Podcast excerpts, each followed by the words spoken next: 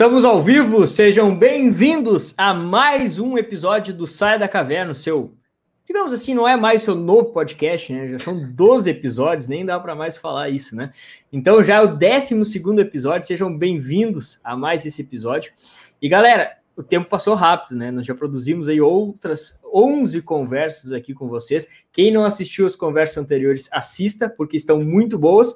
E todos os conteúdos que nós estamos produzindo aqui, eles têm um diferencial. Eles são atemporais. Então vocês podem mandar aquelas primeiras conversas que nós tivemos lá com o Ivan Kleber, que está aqui no chat conosco, presença ilustre, com o Nicolas Ferreira, com o Paulo Henrique Araújo, o senhor Sepúlveda. Envie aí para os seus amigos, porque o conteúdo que está lá é riquíssimo e é atemporal. Então é muito importante. Outro pedido que eu tenho para fazer para vocês antes de nós iniciarmos o programa de hoje é que inscrevam-se no nosso canal de cortes. Tem pessoas que reclamam, às vezes, na correria do dia a dia, que não conseguem acompanhar, às vezes, quatro horas de live que nós, de live que nós fazemos aqui.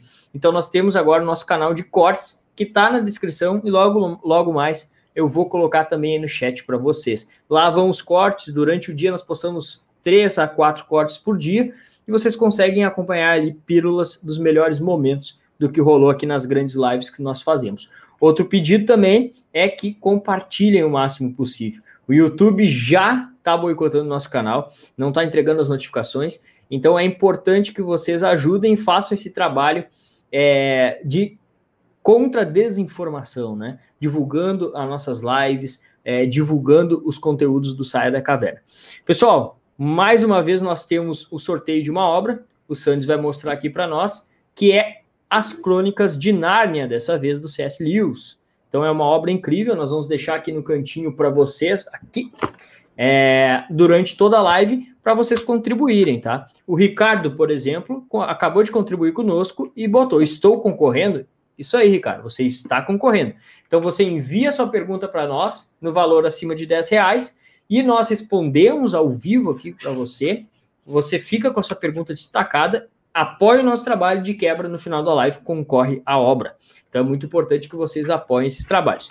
E hoje, como sempre, estou aqui com o nosso amigo Anderson Santos e a nossa convidada especial é a primeira mulher que nós vamos receber aqui no Sai da Caverna.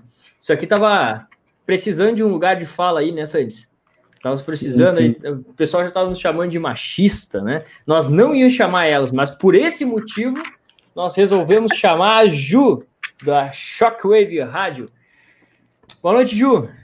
Boa noite, mulher, será? Hum, não sei, não é mesmo? Pois Mas estou é. aqui. Uhum. Tudo bem, gente? Boa noite. Boa noite para todo mundo que está no chat aí, já mandando mulher. Eu tô aqui. Muito bem, eu acho que vai ser a convidada mais misteriosa, talvez, que a gente já teve até agora. Né? Então vamos, vamos aproveitar bastante aí, mandar pergunta. Ela disse que está disposta a responder sobre tudo. E então, talvez... só como o Maurício falou, desculpa, Maurício, só uma propagandinha sobre esse livro. Isso aqui são sete livros em um, tá? Então é a obra completa de Nárnia. E no final ainda tem um artigo do C.S. Lewis é, de três maneiras de escrever para crianças, né? Então a gente está sempre respond, é, respondendo perguntas aí, que obra que lê para criança, como escrever para criança. Então esse livro aqui é um pacotão completo, tá bom? Sobre tudo. E talvez a Ju revele o seu rosto no final da live. Só se vocês ficarem até o fim. Só tem hum, para saber se ela vai fazer isso ou não. E compartilhar muito, chama todo mundo. É, Talvez no final ela mostre a cara. É. Que nem programa do John Kleber aqui, né? Para, para, para. Sim, vamos lá. Olha, revelações finais, hein? Segura aí, vamos lá. Ô, Ju, já para começar a fazer um elogio, o pessoal tá falando no chat aqui, ó, e eu tenho falado há tempos pro pessoal do MBC que, olha, a voz da Ju é perfeita para podcast, né, Sandy? Já falei várias é. vezes isso. Parabéns pela tua voz mesmo, tu é muito boa, segue firme aí no podcast, porque te encaixa perfeitamente. É só não fumar, gente, não fuma, tá? Faz muito mal. Ah, tá certo, tá certo. Vou fazer esse esforço. É, Ju, para nós começarmos sempre com a pergunta típica aqui do nosso canal, né? A tradição já. Por que tu criou o Sai da Caverna? Por que tu criou o Sai da Caverna? Por que, que tu criou a Rádio Shockwave? E antes da rádio, Tu já foi esquerdista alguma vez? Tu já teve um momento na tua vida que tu teve uma virada de chave, que tu passou a te considerar uma conservadora ou tu sempre foi? Olha, o saia da caverna é brincadeira. Posso responder também. É, bom, vamos começar. Eu vou trocar então a pergunta. Eu vou primeiro com a fase. Ah, já foi esquerdista, tudo. É até curioso, porque você é adolescente, o que, que você quer fazer?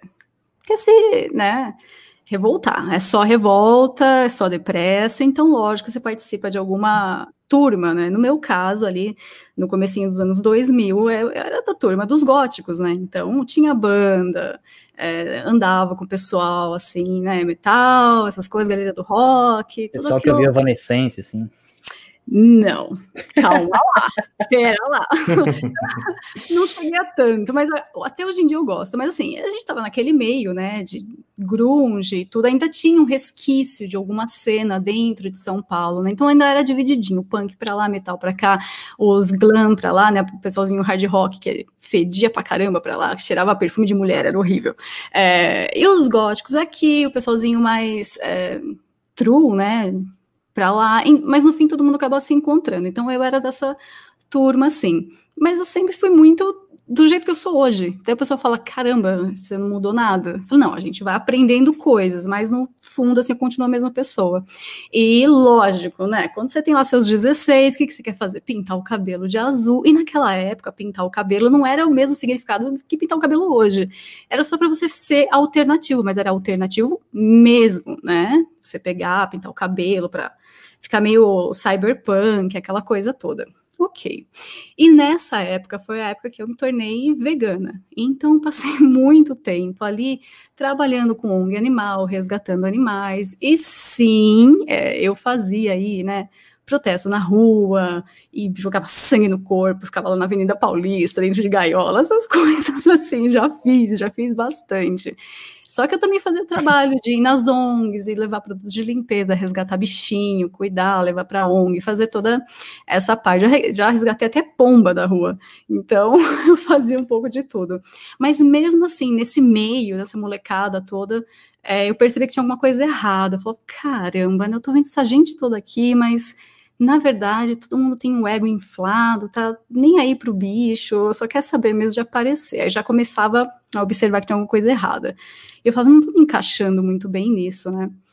E das ideias também, nunca fui para aquelas coisas de, ai, revolução, né? Ideias revolucionárias, ai, vamos lá, luta pelas mulheres. Eu falo, não, só quero resgatar esse gatinho, levar para a moça que cuida, está feita a minha parte. Então, mas isso assim desde criança. Eu ia com a minha mãe no circo, tudo, eu falava, por que, que tem um leão aqui, ele tá magro, vamos chamar a polícia, sabe? Minha mãe, calma, a gente vai denunciar. Minha mãe também sempre gostou muito de bicho. Então, em casa, assim, era um mini zoológico. Essa sempre foi a minha parte mais, vamos falar assim, esquerdista, que eu nem considero esquerdista mesmo. Considero que eu sou muito coração de manteiga, assim, eu derreto por bichinho, eu quero cuidar, eu quero ajudar e tudo mais. Só que nada das ideias batia. Então o pessoal começava a conversar de coisas assim. Eu sempre odiei o Lula, porque minha família sempre odiou o Lula. Então, assim, PT era algo que não entrava em casa, mas de jeito nenhum. Até o Evandro estava comentando né, sobre a direita dos anos 80, 90, que era a direita do Paulo Maluf. Minha família era assim, votava 11, era 11 na cabeça, a gente colocava até bandeira no carro, a gente ia lá criança, ah, é, Maluf, não sei o quê. Então, isso para mim era direita. Minha família sempre foi assim, muito, a família muito católica, é, família de imigrante, então imigrante português, imigrante italiano, tudo. Então, você imagina como que era, né? Nunca tive contato é, direto, assim, de falar, ah, sou, sou esquerdista, estou pensando umas coisas aqui, eu acho que eu quero ir para lá, raspar o cabelo. Nunca. E o fato também de eu nunca ter entrado em faculdade pública. então, naquela época, meus amigos todos estavam meio esquisitos, assim, só que a gente não percebia muito, não rolava muito essa conversa de política, era música. Música, ponto final. E eu odiava, odiava, odiava, odiava é, punk justamente por essas ideias anarquistas, e né, eu falo, mas você tá com a camiseta do Che Guevara, sabe? Tipo, o que, que tem a ver? O que, que tem a ver? E eu ficava nessas assim, falando, não, isso aqui não tá certo, tem alguma coisa errada. Mas continua, é música, música, música, e vai seguindo. Eu fui começar a ter uma visão mais clara e perceber que até no meio do metal tinha muito conservador é, há pouco tempo atrás. Então foi assim, foi levando a vida, sempre música, cultura.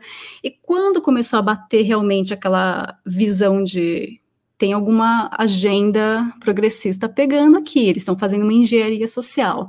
Eu já tinha, já tinha sido mãe, já estava vendo as coisas de um outro aspecto, né? Então, não, nunca fui esquerdista, nunca votei no PT, mas já votei no Alckmin. Inclusive, eu conheci o Alckmin, foi na minha escola, achei super sem graça, mas eu acreditava que o PSDB era centro-direita, então a gente ia lá e votava no Alckmin, porque, ah, não, PT é horrível, odeio o PT. Basicamente é isso. Mas tu é vegana ainda hoje ou já? já não mais, é, não mais. Graças a Deus. tá curado. Tá aí com saúde, consegue até falar. Não, né? tomava, tomava vitamina B12, injeção e tudo mais, com, é, suplemento, porque senão não dá, né? Você, não tem onde você pegar o B12. É complicado. Há quanto tempo tu ficou vegana, assim? Só pra curiosidade. Eu. Oi, desculpa, eu perdi a pergunta. Quanto tempo tu ficou de vegana, assim? Ah, caramba, acho que uns 13 anos por aí. Puta e tinha que, tipo, se não tomasse injeção, tá. essas coisas, não, não, segurava? Mesmo com proteína de soja, alguma coisa assim?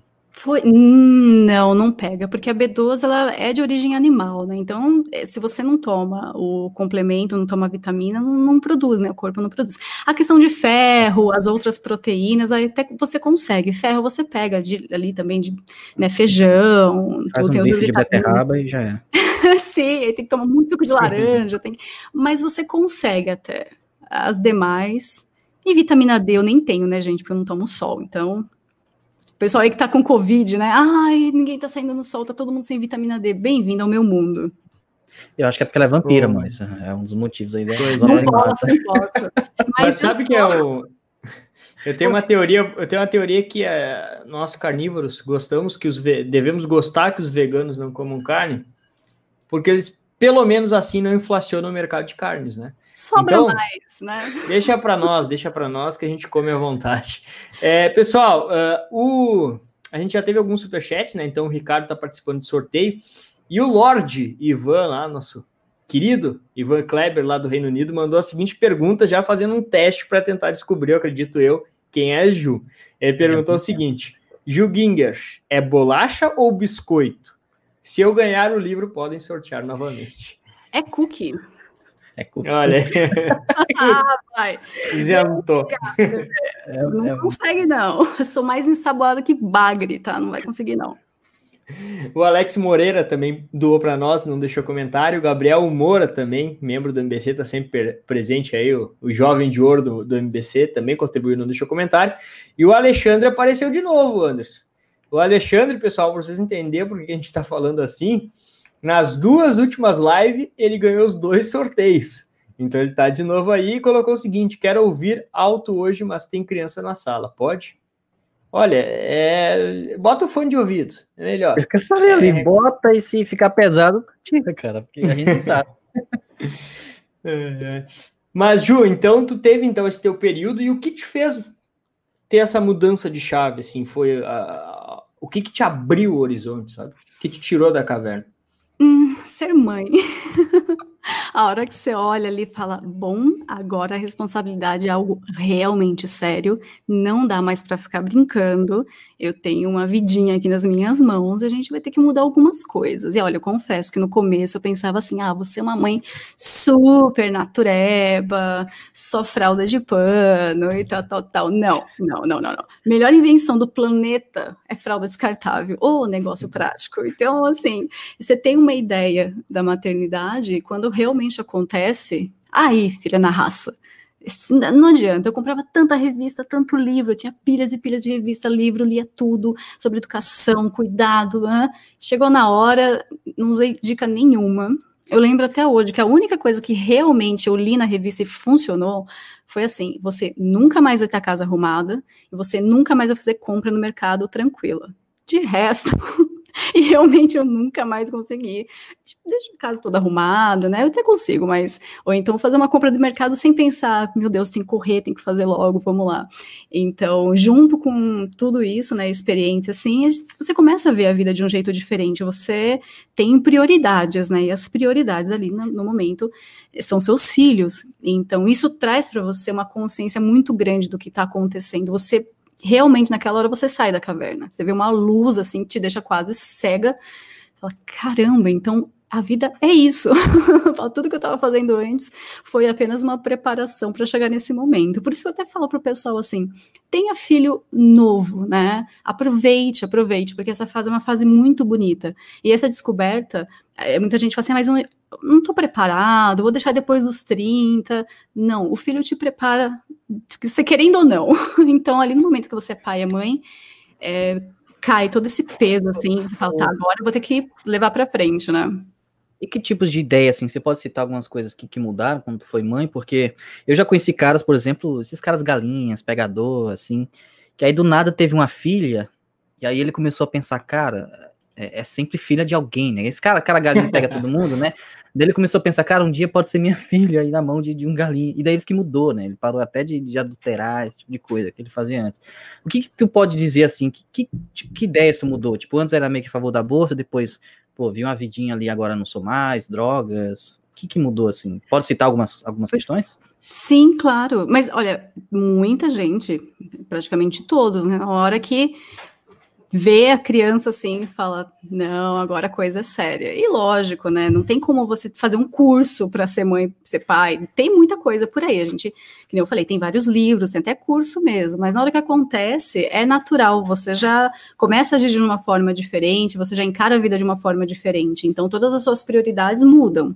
E lógico, tem muita gente que olha assim e fala: caramba, eu estava fazendo tudo errado, ou então, ah, até que estava fazendo certo. Eu converso com muitas mães, assim, e elas falam, nossa, mas como que você consegue fazer tal coisa, né? Você queria sua filha desse jeito, tal. É, cada um tem seu jeito. Mas eu acho interessante quando as mães vêm conversar comigo, a gente tem essa troca, né? A gente vê várias famílias diferentes, assim, mas todas com as prioridades voltadas para os filhos. E agora, principalmente, né, com tanta coisa acontecendo, é muita informação, é muita coisa. E eu percebo que as mães estão voltando um pouquinho para trás, prestando mais atenção para coisas simples, é, fazer as crianças brincarem mais, ainda mais, né, porque da tecnologia, a criança fica sempre ali no tablet, no celular. Então, você percebe que está tendo uma mudança, até no comportamento dos pais. E também tem gente que às vezes dá uma deslizada, né? Não, mas depois cai na real de novo. É, por isso que eu sempre falo, pessoal, faça uma família, tenha filhos, é algo importante. Não fique pensando que, ah, mas eu não vou ser boa mãe, não vou ser bom pai vai acontecer, mesmo tem uma vida doida, né? Tem muita gente que te olha assim e fala: não, não vai dar certo para você, você é muito doido. Não, no fim, quando acontece ali, você consegue reorganizar a sua vida e ver a importância daquilo, né? Agora, nas questões assim, é, eu sempre fui muito tranquila. é até um pouco chato, né? Porque eu sempre fui muito tranquila, apesar, né, de tocar, ficar no meio da música, assim, eu sou uma pessoa tranquila. Então, a maternidade foi algo muito bom eu até gostei, porque é eu falei, né? Eu tô dentro da caverna, eu gosto de ficar dentro da minha caverna, da minha toca. E isso ajudou bastante, assim. E você passa isso para os filhos também, essa né, tranquilidade de eu ser uma pessoa super ansiosa. É importante passar para a criança o que é importante, ela ficar mais calma, participar, brincar bastante, é gostoso. E tem um, tem um fator aí que a gente observa até nos animais, né? Existe uma hierarquia em que o primeiro, digamos, aquele que está reinando ali, ele tem força, ele exerce a sua superioridade em relação aos outros, e o segundo nessa cadeia, ele geralmente fica atrofiado, né? Mas tão logo o primeiro morre, ele já começa a produzir mais testosterona, ele assume o lugar de liderança e ele desenvolve o papel que o outro desempenhava, mesmo quando se olhava para ele anteriormente e não via capacidade nele para isso. Então é necessário, às vezes, que a gente tenha esses obstáculos, enfrente essas, essas, esses desafios para que a gente se desenvolva mais, né? E eu vejo que muitas pessoas ficam, ah, e se acontecer isso, e se acontecer aquilo? E não é só na questão da maternidade, né? Mas também na, na, vida como um todo, às vezes vai fazer um investimento, vai abrir um negócio, ou vai, sei lá, sair de casa, uh, levar uma vida adulta e fica pensando isso mas são passos que eu acho que a gente precisa dar para amadurecer e que fazem uma diferença enorme. Só de nós sairmos assim da zona de conforto já, já, já faz com que a gente produza mais testosterona, que a gente consiga desempenhar um papel é, de adulto, né? Exato, e assim, as pessoas têm uma ideia muito errada sobre liberdade, né? Acho que, ah, sou livre, não tenho filho, não tenho nada, faço o que eu quero, viajo pra caramba. Isso é o que tá na moda hoje, né? Não vou ter filho porque eu quero ser livre, né? É. Um gato, um cachorro, um pet. Você vê os adesivinhos no carro, né? É, tenho este carro porque não tenho filhos. Não sei merda. É. Aí você fala, liberdade não é isso, meu amigo. Então, hoje, quando eu, eu olho para minha filha, eu vejo o meu rosto nela, eu me sinto a mulher mais livre de todas, porque o, o tamanho da responsabilidade que eu tenho nas minhas costas, falo, não, essa vida vai ser assim, falam que ah, filho até os 18. Não, filha para a vida toda. Então, você olha para aquilo e fala: "Agora eu tenho isso para o resto da minha vida. Que coisa maravilhosa". Você fala, eu consigo fazer gente, que coisa legal. E fica a minha cara, tipo, é, é né? é maravilhoso. Então, é uma coisa tão perfeita que ali tudo vai embora, preocupação. Eu, quando assim que aconteceu, né, dei a luz, tal, desci para o quarto, as coisas, conversa de mãe, mães, oi, tudo bem? As meninas aqui já devem estar pensando, né?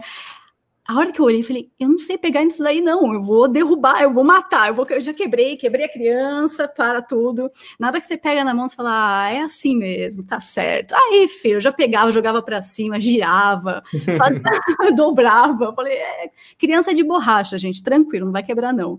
Então, era uma diversão ali. Quando você tem filha, eu tive ela com 22, 21 para 22. Então, você cresce junto ali, ela olha para você. Aí a gente entra na questão de ser realmente um exemplo, né, para os filhos. E aí que parte o conservadorismo mesmo. Você é uma heroína para sua filha, o pai é um herói para a criança. Então, quando você tem essa relação, você se sente muito bem. É até meio egoísmo falar isso, né? Mas você se sente muito bem, se sente uma pessoa importante. Ah, mas o que você é? Você é CEO numa empresa? Fala, não, sou mãe, sou pai, é muito, muito louco. A questão do aborto que você comentou, antes eu tinha a mesma ideia que muita gente ainda tem hoje, que é assim, ah, mas se for por estupro, veja bem, né? Vamos pensar na vítima, vamos pensar. Isso até uns 10 anos atrás eu ainda tinha esse pensamento. Até um pouco depois da minha filha ter nascido, eu pensava, caramba, né? Imagina para uma mãe olhar e ver na criança ali a imagem. Não, depois que você começa a entender, e lógico, eu comecei a ler mais, estudar mais, é, e eu percebi, a gente também vê as histórias, né? Você percebe que não, não tem absolutamente nada a ver com aquilo, que é realmente uma narrativa, que é dentro de uma agenda, e você deixa cair todas aquelas eh, preocupações falsas, né? Porque você não está preocupado com ninguém, na verdade, você está preocupado com uma ideia que colocaram na sua cabeça que você quer firmar aquela ideia. E eu sempre falo o seguinte: quando algo é artificial, que é criado através de uma narrativa, que é criado por algum outro motivo obscuro, você tem que ficar falando é, daquilo todo santo dia para se convencer. Quando a coisa é natural, você não tem que se convencer, ela tá ali, você olha para o espelho, você vê. Então, a gente fica nessa, né, tentando se convencer sobre, ah, mas o aborto, neste caso, tudo bem, naquele, talvez não, né? É muito louco. Então, depois disso, não, vamos, vamos estudar um pouquinho. Deixa eu ir um pouco mais a fundo sobre essa questão do aborto para entender o porquê. E quando você percebe que é realmente o pessoal mais vulnerável que sofre, não por conta dos abusos, porque abuso acontece em todos os lugares, dentro, fora de casa, não importa, mas na questão da, é, do alvo. Você vê que o alvo da, da esquerda, do globalismo, seja lá o que for, é a pessoa vulnerável, que ela não vai conseguir se defender, porque ela já não tem instrução, ela já se sente em risco pela vida que ela leva, não tenho muito dinheiro, já estou sofrendo com trauma, então eles pegam, é hiena, né? Vai no filhotinho mais fraco, vai naquele animal que já tá com a perna quebrada. Eles são hienas. Percebendo isso, aí que você fica mais revoltado e fala: não, tem alguma coisa muito errada acontecendo, eu vou pesquisar para ver o que, que é. Perfeito. É, a Andrea, já pegando sequência das perguntas, ela mandou um superchat para nós, também está participando do sorteio é, das Crônicas de Nárnia. Ela perguntou: como nasceu a ideia da Shockwave? Parabéns pela iniciativa e pelo trabalho. Oi, obrigada pela pergunta. Olha, eu gosto de contar essa ideia porque essa história dessa ideia porque é tão aleatório Um dia eu estava no carro, estava conversando, como sempre, reclamando da vida, porque eu sou reclamona pra caramba, não sei se vocês perceberam. E eu estava reclamando, falei, ah, liga o rádio, vai, vamos escutar uma música. Aí eu liguei o rádio e tava lá o comercialzinho. Você, transexual, faça o teste. Nananã, Ministério da Saúde, blá blá blá. Eu, ah, mano, não. Com a minha ah, filha no carro. Eu falei, ai, caramba. Ai, como que eu vou explicar pra criança? Aí eu falei, não, desliga, desliga, desliga. Tá bom. Aí cheguei em casa, falei, cara, deixa eu ver se eu acho alguma rádio boa. Porque assim, Antes eu amava Jovem Pan 89, tinha umas rádios piratas ótimas que tocava tipo Black Sabbath praticamente o dia inteiro. Então eu adorava essas rádios piratas. É, eu sou ali da Zona Leste de São Paulo, então você imagina, tinha bastante rádio pirata de rap também, essas coisas, mas aí eu já não gosto tanto. Então eu adorava escutar os programas de metal de domingo, de sábado. Ali eu me né, satisfazia. E eu percebi que acabou. Eu falei, cara, tá tão chato Aí um dia eu achei um programa, acho que da 89, sobre filme de terror, terror em geral. Eu falei, opa, programa para mim. Aí eu coloquei lá, liguei o rádio, comecei a ouvir, e a menina assim, são acho que três pessoas e uma mulher no meio, e a mulher assim, mas, ai, esse Nosferato é o que, afinal? Eu falei, ah, não, pelo amor de Deus, me mata agora, eu quero morrer. A mulher fazendo um programa sobre terror e não sabe o que é Nosferato. Eu falei, não, chega, chega, chega, não dá. Não tem uma rádio conservadora, não tem uma rádio normal, é, não tem uma rádio como as rádios dos Estados Unidos, né? Rádio por satélite. Lá, o conservadorismo domina, tanto que você vai encontrar várias matérias do pessoal assim Entenda por que os conservadores dominam a rádio falada. Entenda por que as talk radios são o habitat dos conservadores. O pessoal lá nos Estados Unidos odeia isso, né? Porque sabe que rádio ali é de conservador. E isso ajudou muito o Donald Trump durante as eleições, porque ali o pessoal desmentia, é, desmentira, né, as farsas, colocava ali é, um espaço especial só para falar do plano do Trump, para ficar defendendo. falei, cara, não tem isso no Brasil. Como que não tem isso no Brasil? A gente tem um monte de rádio tem muita rádio gospel, mas o trabalho da rádio gospel é outra coisa.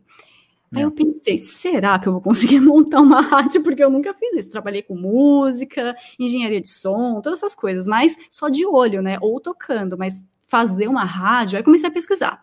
E vai, vai, vai, vai, vi uns programas. Falei, putz, acho que vai dar para fazer. E assim, a rádio na real, ela foi montada em uma semana, porque eu deixei tudo para última hora, como boa brasileirinha, né? E eu tive a ideia mais ou menos em agosto do ano passado. Em setembro, eu comecei a conversar com o pessoal, aí um indica o outro, que foi bem naquela época, né, que tava os Vaporwaves e todo mundo super animadão e tal, não sei o quê. Falei, eu vou fazer com essa estética, porque eu já gostava de retrowave, né, de synth, dessas coisas mais anos 80. Falei, cara, eu vou fazer com essa pegada. E o nome foi algo muito engraçado, porque eu fiz vários nomes assim, falei, tá muito estranho, não tá dando a sensação certa. Até que eu cheguei no Shockwave Radio. E a pessoa que fez o símbolo para mim, que me ajudou com o nome, foi o, o Paul Serran. Eu, ele foi uma das primeiras pessoas que eu conversei, assim. Ele, cara, essa ideia é muito boa. Aí ele foi lá, me ajudou com o nome, me ajudou com o símbolo. Então, agradeço demais o Paul Serran por ter paciência comigo uhum. e por é, me ajudar com as ideias, porque ele também já estava acostumado com as rádios americanas. Eu falei, não, vamos fazer. Aí, em meados de setembro, aí outubro, já comecei a conversar mais com o pessoal, fiz um grupinho, a gente trocava ideia. Em novembro, eu falei, tá, não, vou fazer mesmo, vou fazer mesmo. E detalhe, uma semana antes da rádio entrar no ar, eu tava na praia. então, eu tive que fazer, tipo, tudo assim, com uma internet muito ruim, e tive a ajuda de pessoas maravilhosas, como o Selvagem, que ele fez o site, ele criou um sistema de rádio. Então, por isso que eu falo, pessoal, não tem como derrubar a Shockwave, porque a gente tem o nosso servidor, é da rádio, não é nada de outra pessoa, é nosso. Então, o Selvagem, ele criou para gente ali um servidor, ele criou um sistema de rádio online ali para Shockwave Rádio. E lógico, aí teve né, o Romanini, que ajudou com as artes, o pessoal que foi fazendo os programas, tendo ideia. Aí foi juntando, uma, em uma semana a gente montou tudo e colocou a rádio no ar no dia 20 de janeiro de 2020. Parece que faz mais tempo, né? Porque vocês estão bem hypados faz um tempo já. E Ju, como é que tu conheceu o Evandro? Porque a gente vê hoje que o Evandro é um dos principais, das principais vozes aí junto contigo, né? Ele tá sempre comentando e tal. Como é que tu conheceu o Evandro? Como é que foi essa, essa aproximação de vocês? Na cagada, na cagada total. Porque assim, é, as pessoas começavam indicando outras para mim, né? Porque eu tava lá no meio dos Vaporwave, já tava lá, né? Conheci o Loen, conhecia o pessoalzinho, conheci o Dex, porque o Dex ficava fazendo comentários esquerdistas, pegando a galera, parecido com o que a Nanda, foi o Nando, né? Nando, que o Nando faz hoje. Então eu achava muito engraçado. E a gente já seguia aquele povinho todo, até hoje, todo mundo, né? Tá, tá lá ainda, o Vaporwave ainda tá meio unido, o resto já era. Mas aí foram indicando. E eu lembro que na época eu tinha chamado a Lola para participar da rádio, falei, sua voz é muito boa, você tem jeito, você é DJ, meu, vai fazer um programa, vim fazer um programa. E ela me indicou o Evandro. Ela falou, olha, é, tem o Evandro Pontes. Eu falei, ah, tá, eu já vi ele no podcast do Senso em Comum, do Guten Morgen. Então, caramba, legal, para ele falar de política, de história. Ela, não, ele gosta de metal. Eu falei, quê? Sim, ele gosta de metal. Eu falei, ah, sério mesmo? Então tá bom, vai, vou falar com ele. E assim, essa pessoa louca que está falando com vocês aqui, eu cheguei exatamente desse jeito pro Evandro. Já cheguei mandando textão, mandando 50 mil áudios. Eu nem sei o que ele pensou, no mínimo ele pensou lá, vem essas malucas de internet, sabe? Se fosse e comigo chegar mandando áudio, já dava bloco na hora. Já. Sim. Ah. ah, Amanda, estão te atacando aqui, Amanda. É, Amanda manda áudio de 5, 7 minutos, é tipo um podcast. Amanda, te amo. E, e aí ela me indicou, falei, tá bom, vou conversar com o Evandro. E assim, eu não sabia da extensão do conhecimento dele. Eu pensava que ele comentava política e era isso. Ótimo, maravilha. Então eu cheguei de um jeito super despretensioso, não chamei de doutor, não chamei de professor, não chamei de nada. Falei, Evandro, quer participar da rádio? É assim, assim, assim, falaram que você gosta de metal, faz um piloto, aí eu escuto, a gente tudo bem. Aí ele respondeu, a gente foi conversando, mas assim, questão, acho que foi no dia seguinte ou dois dias depois, ele já me mandou um plano do programa de um ano. Ele falou: ó, tem tantos episódios. Caramba, esse cara é louco. esse cara é doente da cabeça. Ele me mandou um programa pronto para um ano de programa. Assim, mandou o documento do Word lá com tudo explicadinho, as músicas que iam tocar, tudo. Eu falei, gente, o cara é louco da cabeça, ele é pior que eu. Gostei. Então,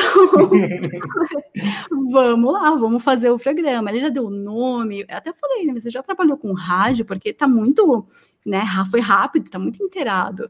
E ele falou que já tinha tido uma experiência nos Estados Unidos com rádio. Eu falei, meu, excelente. E assim acabou se formando. E eu acabei trazendo pessoas também que não estavam no Twitter, que é o caso do meu amigo Duzão Gandelini, que eu conheço já faz um tempo, desde a época de verdurada. Quem é estreed, quem é vegano sabe, desde a época de verdurada, eu vi ele lá gigante com dois metros de altura, moendo os moleques no braço, né? Entrando no mosh pit, detonando a galera.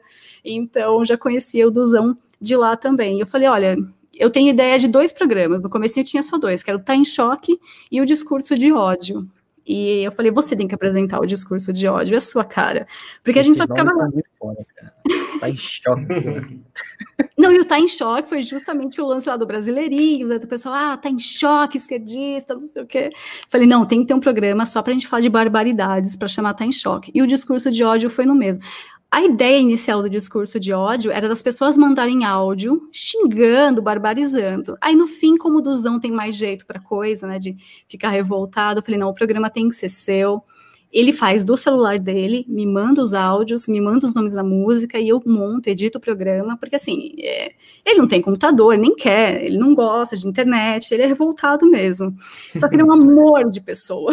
tipo, ele é a pessoa mais boazinha que eu conheço. Eu falo que ele é um cristalzinho encantado mesmo. Só que assim, ele tem dois metros de altura, tem uma teia de areia, dois machados tatuados na cara e ele defende tudo e todos, desde uma formiguinha até a pessoa mais, sabe? Ele é um amor de pessoa. Aí eu comecei a reparar, falei, cara, este é um conservador foda.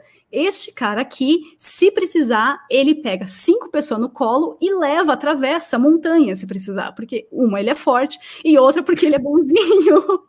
Então, este é o modelo do conservador que a gente tem, sabe? O cara que não parece conservador porque tem um visual mais pesadão, mas que você confia, fala, cara, eu confio em você.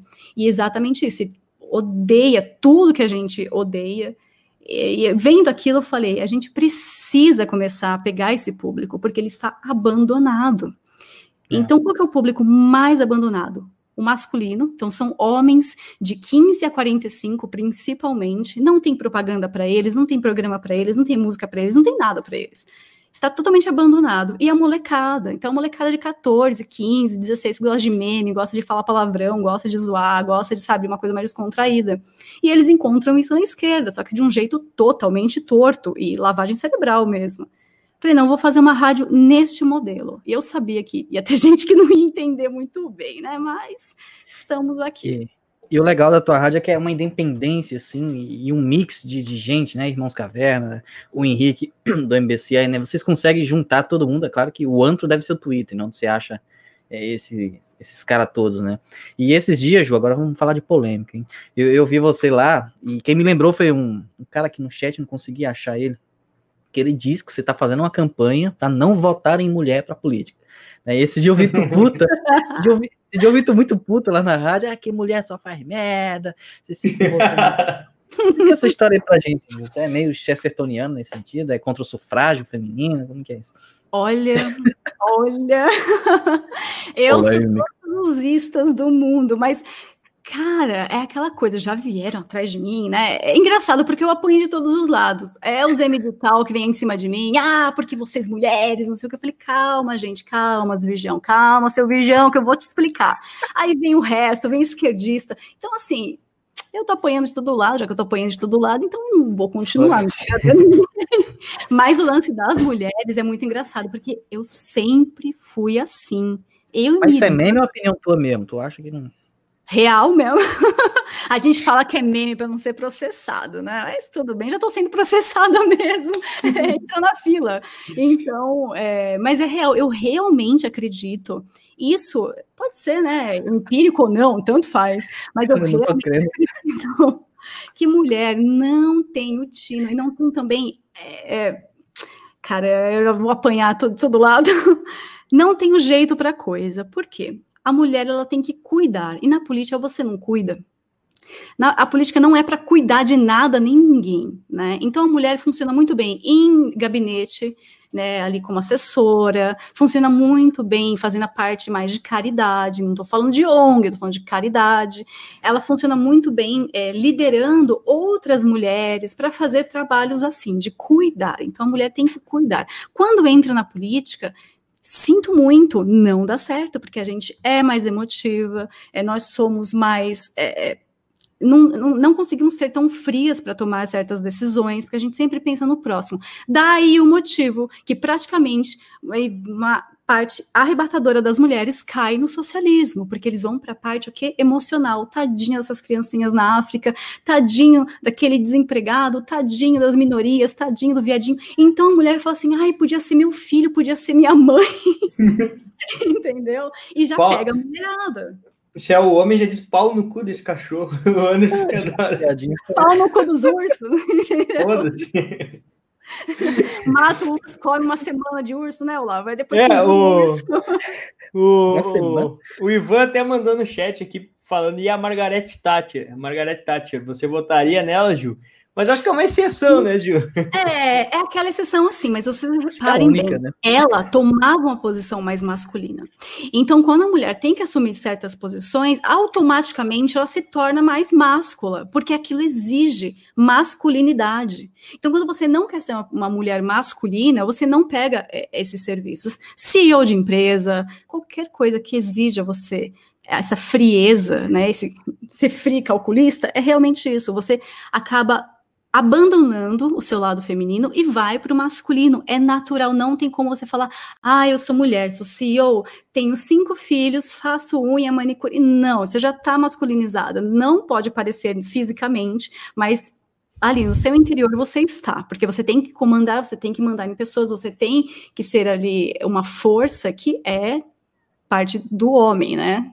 Daquela a Dragon Energy é mais coisa de homem. Mulher, você acaba cuidando mais. Cara, né? eu tô olhando os comentários das mulheres aqui no chat, eu não vejo nenhum discordar, cara. Diz o Ivan. Então, mas é verdade. O Ivan é que o, o, Ivan disse que ela urinava em pé, a Tati. Né? sim, sim. A Tati era tão e... mágica, acho que ela até balançava, cara. Mas vocês, imaginam como seria ela chegando ali toda dente, né? Toda bonitinha assim. Olá, ah, seus fofinhos, gente, amo todos vocês. Não ia dar certo, iam triturar a mulher, triturar. E mesmo assim, oi, Paulo Henrique tá aqui, oi, todo mundo tá aqui. O Henrique, ah, um abraço para Henrique Oliveira também, isso que eu me esqueça, tá? Então, assim, a Tati, ela teve que tomar essa posição. É uma escolha sua. Vou abandonar esse lado feminino, serei isso, vou morrer um, um pouquinho por dentro? Vou morrer um pouquinho por dentro, vou acabar é, ali oprimindo uma, uma parte minha, natural da mulher? Sim, é um risco que você vai correr, mas não peça que todas façam isso, porque a mulher em casa, ela não pode ser assim. A mulher enfermeira, médica, professora, ela não pode assumir essa masculinidade. O que vem acontecendo hoje é exatamente isso. Aí tem um bando de mulher chata pra caramba, que não dá para engolir. E você fala, não precisa precisa ser macho, calma, é bonito ser mulher, continue sendo mulher. E na política é a mesma coisa. Me fala, ah, agora o pessoal aqui, vamos lá fazer gincana, hein? Uma mulher na política brasileira que deu certo, vai. Joyce Hasselman. a Dilma não deu, assim, quatro anos. Normal. Olha, se alguém falar Marta Suplicy, vem aqui que você vai apanhar. Tá? Angela Merkel na Alemanha. Treme, treme. Treme, treme em São Paulo, né? Que não conhece, mas tudo bem. Então não tem, não tem. A gente pode falar de pessoas como é, a Cristo Nieto, mas ela mesma não se coloca na posição de política. Ela fala: minha vida, minha missão é ser mãe, é ter minha família, né? É lutar aqui né, pelas causas é, anti-assassinato de bebês, anti-aborto. Então, ela mesma não se coloca nessa posição. Então, eu falo, ela é uma exceção, mas o resto, eu falo com toda segurança aqui, não tem. Ou fica com briguinha, né? Ou então exagera muito no Botox também, que você não sabe tá se ela tá brava com você ou não. Marina Silva, Jandira Fegali, estão falando as mulheres. Hum, credo, que Luciana Giro. É... Janaína Pascal. Ah, a Ana, a Ana Campanholo também. A Ana tá, até agora tá fazendo um trabalho bacana, apesar que ela às vezes faz umas coisinhas lá que a gente fica meio tipo, hum, por que, que você vai conversar com o Rafinha Bastos? Meu Deus do céu, mas tudo bem. É, mas o que a Ju tá falando aqui, pessoal, é o seguinte: dadas as proporções, são raríssimas as exceções de mulheres que dão certo. Né? Então, é esse o ponto. A Thelma mandou um superchat para nós, tá? Lembrando que quem contribui conosco vai estar concorrendo hoje às crônicas de Nárnia, que serão sorteadas ao término da live. Aquelas pessoas contribuírem com valor acima de 10 reais, para não ser injusto com ninguém. Vocês vão apoiar o nosso trabalho e vão concorrer a essa grande obra. É, a Thelma colocou assim: Ju, por que você não mostra seu rosto? Algum dia você vai mostrar? Olha, eu queria muito é, porque facilitaria demais o meu trabalho. Quando a pessoa está vendo o seu rosto, os seus gestos, a sua expressão, olhando no teu olho, você passa muito mais segurança, credibilidade. Mas, infelizmente, a gente está no Brasil, e sim, eu moro aqui no Brasil, moro aqui em São Paulo, né? E já vazaram meus dados, já vazaram que eu estou devendo para Itaú, essas besteiras. Mas, gente, dever para Itaú é dever cívico, tá? É sua obrigação ficar defendendo Setúbal. Então, Setúbal, vai, eu não posso falar aqui, mas então, assim, o pessoal tá querendo, tá querendo descobrir, quer saber quem é a Amanda, quer saber quem é o Dex, quer saber quem, né, quer ver minha cara para poder ficar jogando as coisas lá.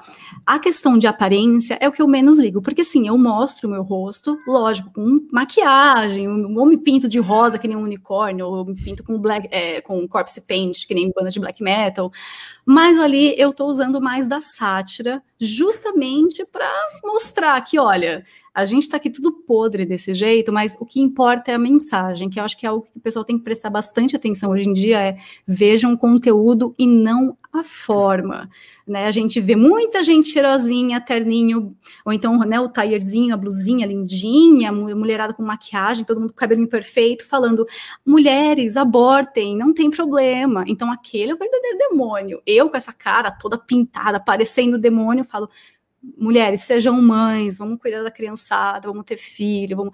Então é para o pessoal parar de acreditar muito nesse mundo encantado de La La Land, onde tudo é lindo, maravilhoso, com um símbolo, sabe, de TV ali, CNN brilhando na sua cara, e você pensando, nossa, eles são lindos, a luz é perfeita. Fala, no mundo real não é assim. Mas sim, eu tenho vontade de conversar com vocês um dia, colocar meu rosto aqui, não essa cara de pedra, né? Mas colocar meu rosto, conversar, e vocês sentirem que eu sou uma pessoa real mesmo, né? É, mas infelizmente, gente, ainda tá tendo muita perseguição. Tá... Eu não gosto de ficar reclamando disso, porque eu sabia que ia ser assim. Então, para mim, a novidade, zero. Mas é um risco que eu não posso tomar ainda, porque eu me preocupo com a minha filha. Eu, putz, se eu não tivesse filho, fosse aí solteiro, tô nem aí para nada, ah, já estaria presa. Certeza que eu tava lá. Eu e a Sara dividindo a, a cela nos tapa. Assim, Ju, motivos para não aparecer, beleza, tem muitos assim, mas qual seria um, um motivo que você. Não, agora eu vou aparecer, já chega. Qual seria o motivo para você aparecer? Olha, quando a coisa fica feia mesmo, quando eu perceber que estão colocando as pessoas num, cada vez mais numa censura impossível e que eu percebo que as pessoas estão precisando de alguém ali em carne e osso, olhando para a cara delas e falando: fica calma, vai dar tudo certo.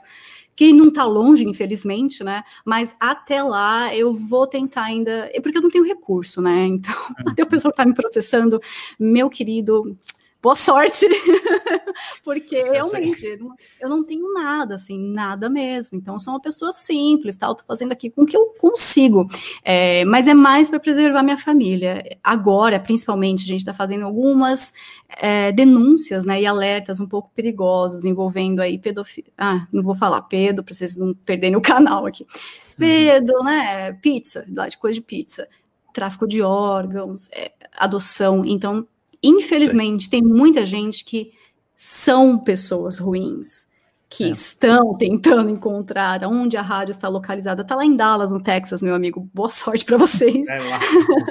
e assim, a gente já teve o Spider, que era anônimo, já teve o Code Hack, né? E, uhum. claro, o Code tomou Exposed, né? Foi, foi, não tinha o que cruel, fazer. Foi cruel. Mas, tipo, o Spider resolveu se mostrar, então a gente um dia. Vamos fazer exclusivo, então. Se tu resolver se mostrar, vem aqui na, Opa, olha, eu tinha prometido. A concorrência vai estar tá grande. Não, eu tinha já, prometido para o PH, para o PH ah, Araújo, mas a gente faz no mesmo dia, faz todo mundo junto, tá uma aqui, mega ó. live. Pronto, a gente faz uma super live, viu, Paulo? Tira uma aí sua, sua exclusividade. Paulo tá aqui no chat, abraço, Paulo. Faz um super, uma super live lá e mostra o jogo. Mas sim, eu sou um gordinho ter tudo, gente, é isso, desculpa. desculpa, desculpa a Regiane uh, colocou. Não, desculpa, antes tem o Wesley. Ele contribuiu conosco e colocou dois em um. Passou noites na uh, quarta parada? O que, que, seria a quarta parada, Ju? Opa, Sabe? cemitério, sim, todos. Consolação, quarta parada, é nós. Tem coisa é, Cemitério da Saudade, muito. Cemitério na Penha, direto. Tá, mas conta pra nós, como que, que rola aí? Qual é a qual é a cisna aí de ir para o cemitério? Vocês vão para lá para quê? Para escutar música? Para fazer o quê? Bobeira de adolescente sem noção, vou falar bem a verdade. Olha, a gente levava um vinho, roubava os docinhos do Cosme e Damião. Era basicamente isso. Qual no cadáver, não, né? Não, era tranquilo. Mas assim, a gente ia, né? Levava lá nossos livrinhos de Edgar Allan Poe, Lord Byron, Augusto dos Anjos, e ficava lá lendo poesia e lendo coisas macabras e conversando. Era uma coisa tão inocente, até infantil, e era muito engraçado, porque ali você tinha um grupo, você conseguia identificar as pessoas, ó, aquele grupo são dos góticos, eles são tristes, tá? Eles são depressos, nem bate nele, tem a dó, né? é aí vinha, né? É, só que mais depresso ainda. Emo não, hein? Calma lá. Mas, Aí tinha os skins, aí você pensava, ah, meu Deus, alguém vai apanhar hoje nesse metrô. Era uma emoção, você ia pra rua, você não sabia o que ia acontecer. Então a gente ia pra galeria, falava, tá, a gente vai ter que descer aonde? Putz, vamos descer na Sé e ir andando, porque perto ali das outras estações já tá um pouquinho complicado, porque tem outro grupinho lá, então a gente não quer apanhar. Eu, nunca apanhei. negócio de tribo hoje, parece tão bobo assim, skinhead então, mas, é, antigamente tinha uma razão, né? Porque era tudo bem dividido e era algo original, era algo autêntico. Hoje não tem mais isso. Então morreu praticamente tudo, né? Agora você olha, você vai no shopping, vê a molecada, todo mundo igual. Todo, todo, todo, todo mundo igual. Você fala que coisa não, chata. Hoje o punk compra calça rasgada no shopping, né? É, vai lá rasgada. Antes o punk usava calça rasgada porque a única calça que tinha era rasgada. Né? Hoje ele vai no Sim. shopping comprar da Calvin Klein. Não, meu amigo comia, tipo, a gente fala, mas cadê o punk? Né? Cadê o punk? Ah, ele tá lá no Habibs, ele ficava comendo esfirra do lixo. Eu juro pra vocês, um dia eu vi ele dormindo no lixo do Habib's. Falei, putz, comeu tanto que desmaiou, não é possível. Então era assim, aí tinha os grunge meio fedido, né? Aí tinha os góticos, os góticos cheirando aquele cigarro de canela, cheirando o perfume da mãe também. Sei lá, ele os góticos. Aí tinha os metal, né? Cheirando cachaça. Então era por cheiro, gente. Identificava a turma por cheiro. Aí ia lá pros glam, era um cheiro de, de sei lá, de laque de cabelo e uh, eu odiava os glam, odiava. Mas era muito divertido por isso, é uma aventura, né? Você sai na rua, você não sabe quem você vai encontrar. E como eu tinha amigos em todos os lugares, eu era bem recebida em todos os lugares. Então, é, a única turma que a gente não ia muito com a cara era os careca do ABC. Eu falava, ai, não dá certo, não. Falei, esses daí é, os careca do ABC a gente não, não gostava muito, não. Mas eu participei, né, muito tempo aí dos Stray porque é a galerinha que não fuma, não bebe, não usa drogas, não come carne, então é totalmente clean, assim, espera até casar para, sabe, fazer ter relações sexuais, não sei pode falar assim. Então, é um pessoal muito certinho, né? E, e é engraçado você ver essas, essas interações. Eu gostava muito de fazer parte disso, achava interessante. Eu, inclusive, vi o João Gordo lá tentando né, começar como vegano. O pessoal odiava ele. Era um trouxa, odiava. O pessoal não aceitava. Aí hoje já é todo representante da coisa, né? Tipo, ah, João Gordo, eu te conheço.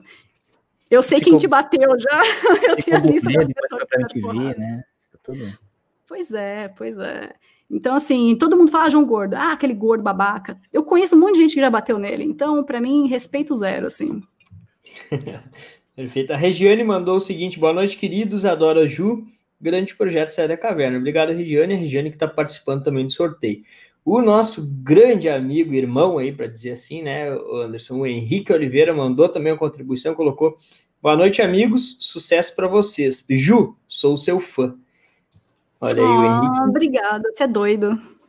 A K, a K também contribuiu, colocou: Ju, você é mãe solteira? Se sim, como consegue organizar todas as atividades da rádio com a maternidade? Parabéns pelo projeto, rapazes. Sempre que posso, assisto. Obrigado. Não, não sou. Tá a família toda junta, todo mundo bonitinho, mas assim, agora para mim é mais fácil, porque minha filha já tá grandona, né? Então ela já fez 11 anos hoje, inclusive, aniversário dela. Tava na festinha até agora, mas é mais fácil. Então eu falo para ela: vem aqui, vem aqui, por favor. Ó, quando a mamãe começar a falar, você aperta o play, tá? Aí ela vai lá, ela, tá bom, né? então ela já virou DJ trabalho, da rádio. Trabalho escravo e tal. Trabalho infantil aqui, gente. Tem essa, não, tem que me ajudar. Então ela termina de manhã, geralmente, a gente faz a parte da escola, né? É, então eu fico com ela, a gente fica estudando, fazendo as lições. Aí, por isso que às vezes eu apareço só depois das 10 da manhã, tá, gente? Não é porque eu tô dormindo, não, é porque eu tô estudando com a minha filha. Então aí depois ela vem aqui e me ajuda nas coisas da rádio, ela olha, já vem, olha o que eu fiz, que ela gosta de desenhar, né? Então ela vem, olha, eu fiz aqui um símbolo novo para você da rádio. Opa, valeu, deixa aqui, deixa aqui. Então ela participa muito. Ela fica ali vendo, né, eu fazer o programa, quando eu conto uma piada sem graça, ela dá risada, então eu fico feliz, falou, alguém entendeu, a piada é ruim, mas minha filha deu risada. Então, quando, lógico, quando é um assunto muito pesado, eu falo, ó, pode ir pro quarto, vai lá ler seus gibis, seus mangá, que a mamãe vai falar uns negócios meio feio agora, né? Quando Aí ela vai entrar ao vivo, então ela se toca. Vixe! Sim. Mas ela fala, ah, tá, hoje é, é, com careca, ok. Ela já até sabe, já conhece todo mundo. Então ela acha muito legal. Outro dia ela até me perguntou, ela assim, mãe, você é famosa? Falei, não. Ah, pensei que fosse. Falei, não sou, desculpa. não sou famosa, não. Então ela participa. É mais fácil. Assim, grandona já é mais fácil. Não tem dificuldade, não. Perfeito. Uh, a, daí agora a gente tem uma declaração de amor aqui, pessoal. Ah. É, Talita, Talita Aquino. Isso. Contagem regressiva, ela colocou. Anderson Santos, te amo. Oh, Contagem foi. regressiva para quê, Santos? Conta aí para é. Para quem não sabe, faltam 11 dias aí para o meu casório. Então, dia 18, na sexta-feira, eu estarei me amarrando, me algemando. Aê! Manda endereço, é, quero mandar um presente. Pois é, e aí a vida, a vida da Ju, né? Que, né? que a Ju tava falando aí, ter filho logo, né, Ju? Sim, por favor, que eu tenho um monte de coisa bonitinha para dar para vocês. Tenham filhos, tá? Para eu poder presentear, que é muito legal. Assim também, né? Desde, desde a escola a gente ouve assim, ah, qual que é o ciclo da vida, né? Nasce, cresce, reproduz e morre, né? Acho que, que o homem e a mulher que não se reproduz, ele não vive em plenitude, né? E é aquela coisa, para quem, eu sempre falo isso, se você não tem filhos, por algum motivo, realmente não quis, não consegue, não pode. Tem casos que eu fico até triste, as pessoas ficam tristes também, mas não deu, infelizmente. Então você tem o dever de cuidar do próximo, de cuidar daqueles que têm filhos também, porque você tem que se sentir parte né, da sociedade, da família, de todo mundo. Então você tem até uma vantagem para poder ir realmente à linha de frente e lutar, porque tem pessoas com filhos que você precisa proteger. Eu acho que isso é algo que não está sendo passado e as pessoas que não têm filhos se colocam num patamar acima, não para ir primeiro e proteger os demais, não ela se acha melhor, porque eu não tenho filhos, então estou livre aqui, posso fazer o que eu quiser, não devo nada a ninguém. Fala, não, pelo contrário, agora você tem responsabilidades também, né? Você tem que assumir essa responsabilidade de falar assim: olha, eu posso ir para a guerra primeiro, porque eu não tenho filhos, então irei me sacrificar por vocês. Isso não é mais passado, o que é bem triste, você perde o propósito, né? Tá no mundo fazendo o quê? Comendo e cagando? Que coisa sem graça. Que desperdício. é muito feio. Mas tem pessoas que a gente pensa assim, graças a Deus que esse cara não quer ter filhos, né? Também. Ainda bem que ele não vai reproduzir. Tem gente que tinha que ser proibido de reproduzir mesmo. Deixa esse DNA no lugar que ele tem que ficar, não passa para frente esse gene, pelo amor de Deus. É, nossa senhora. Mais chat aí, mãe. Sim, sim. A Isidalva mandou um sticker para nós, também está participando aí do, do sorteio das Crônicas de Nárnia. E a Sandra mandou o seguinte: Ju, o que você sabe sobre o corte de verba que o Bolsonaro fez? É, que o Bolsonaro, Bolsonaro fez recurso para pessoas com deficiência. É, recurso, ficou meio, ficou meio hum. ruim de hum. escrever, mas está sabendo de alguma coisa do tipo? Olha, teve bastante coisa acontecendo, na verdade, é, das verbas que estavam indo em casos né, do, da pandemia, do coronavírus, então o que era para ir para as escolas, na verdade, da merenda, está indo agora é, como forma de cesta básica para as famílias, tem alguns outros é, cortes que estão, mas aí depende, tem que ver qual que é, porque tem tanta coisa acontecendo, a gente passa notícia aqui todo dia, né, e todo dia a gente descobre alguma coisa que não é tão agradável assim, então tem que ver realmente da onde está saindo esse dinheiro, qual que é, se ele fez algum decreto, algo do tipo, então eu tenho que ver mesmo. É, nesse caso aí, eu não sei qual que é. Me manda, gente, me manda no Telegram que eu vejo aí para vocês, não se preocupem não. Perfeito.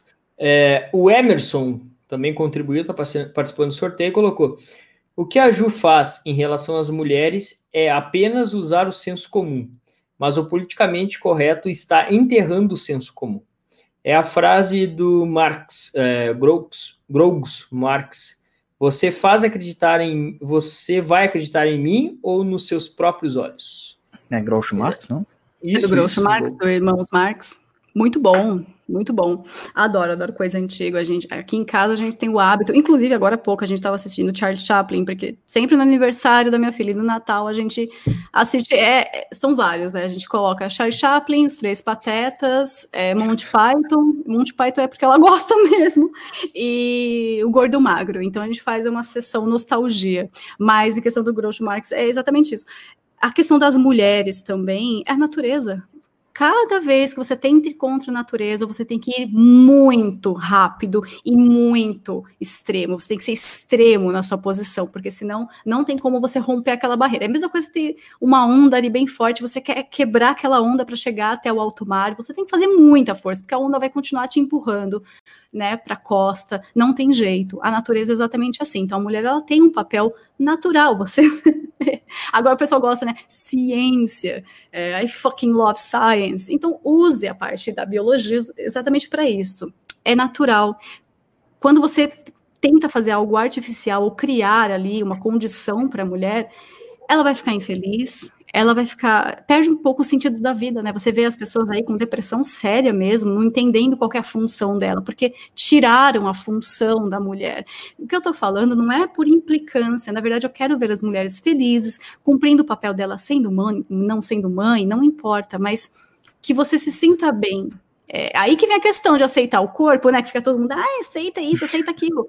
Na verdade, você aceitar a natureza. Não precisa ser hippie, fedido, não, para aceitar isso daí. Você olha a sua família e fala: olha lá, minha avó com tantos filhos, minha mãe com tantos filhos.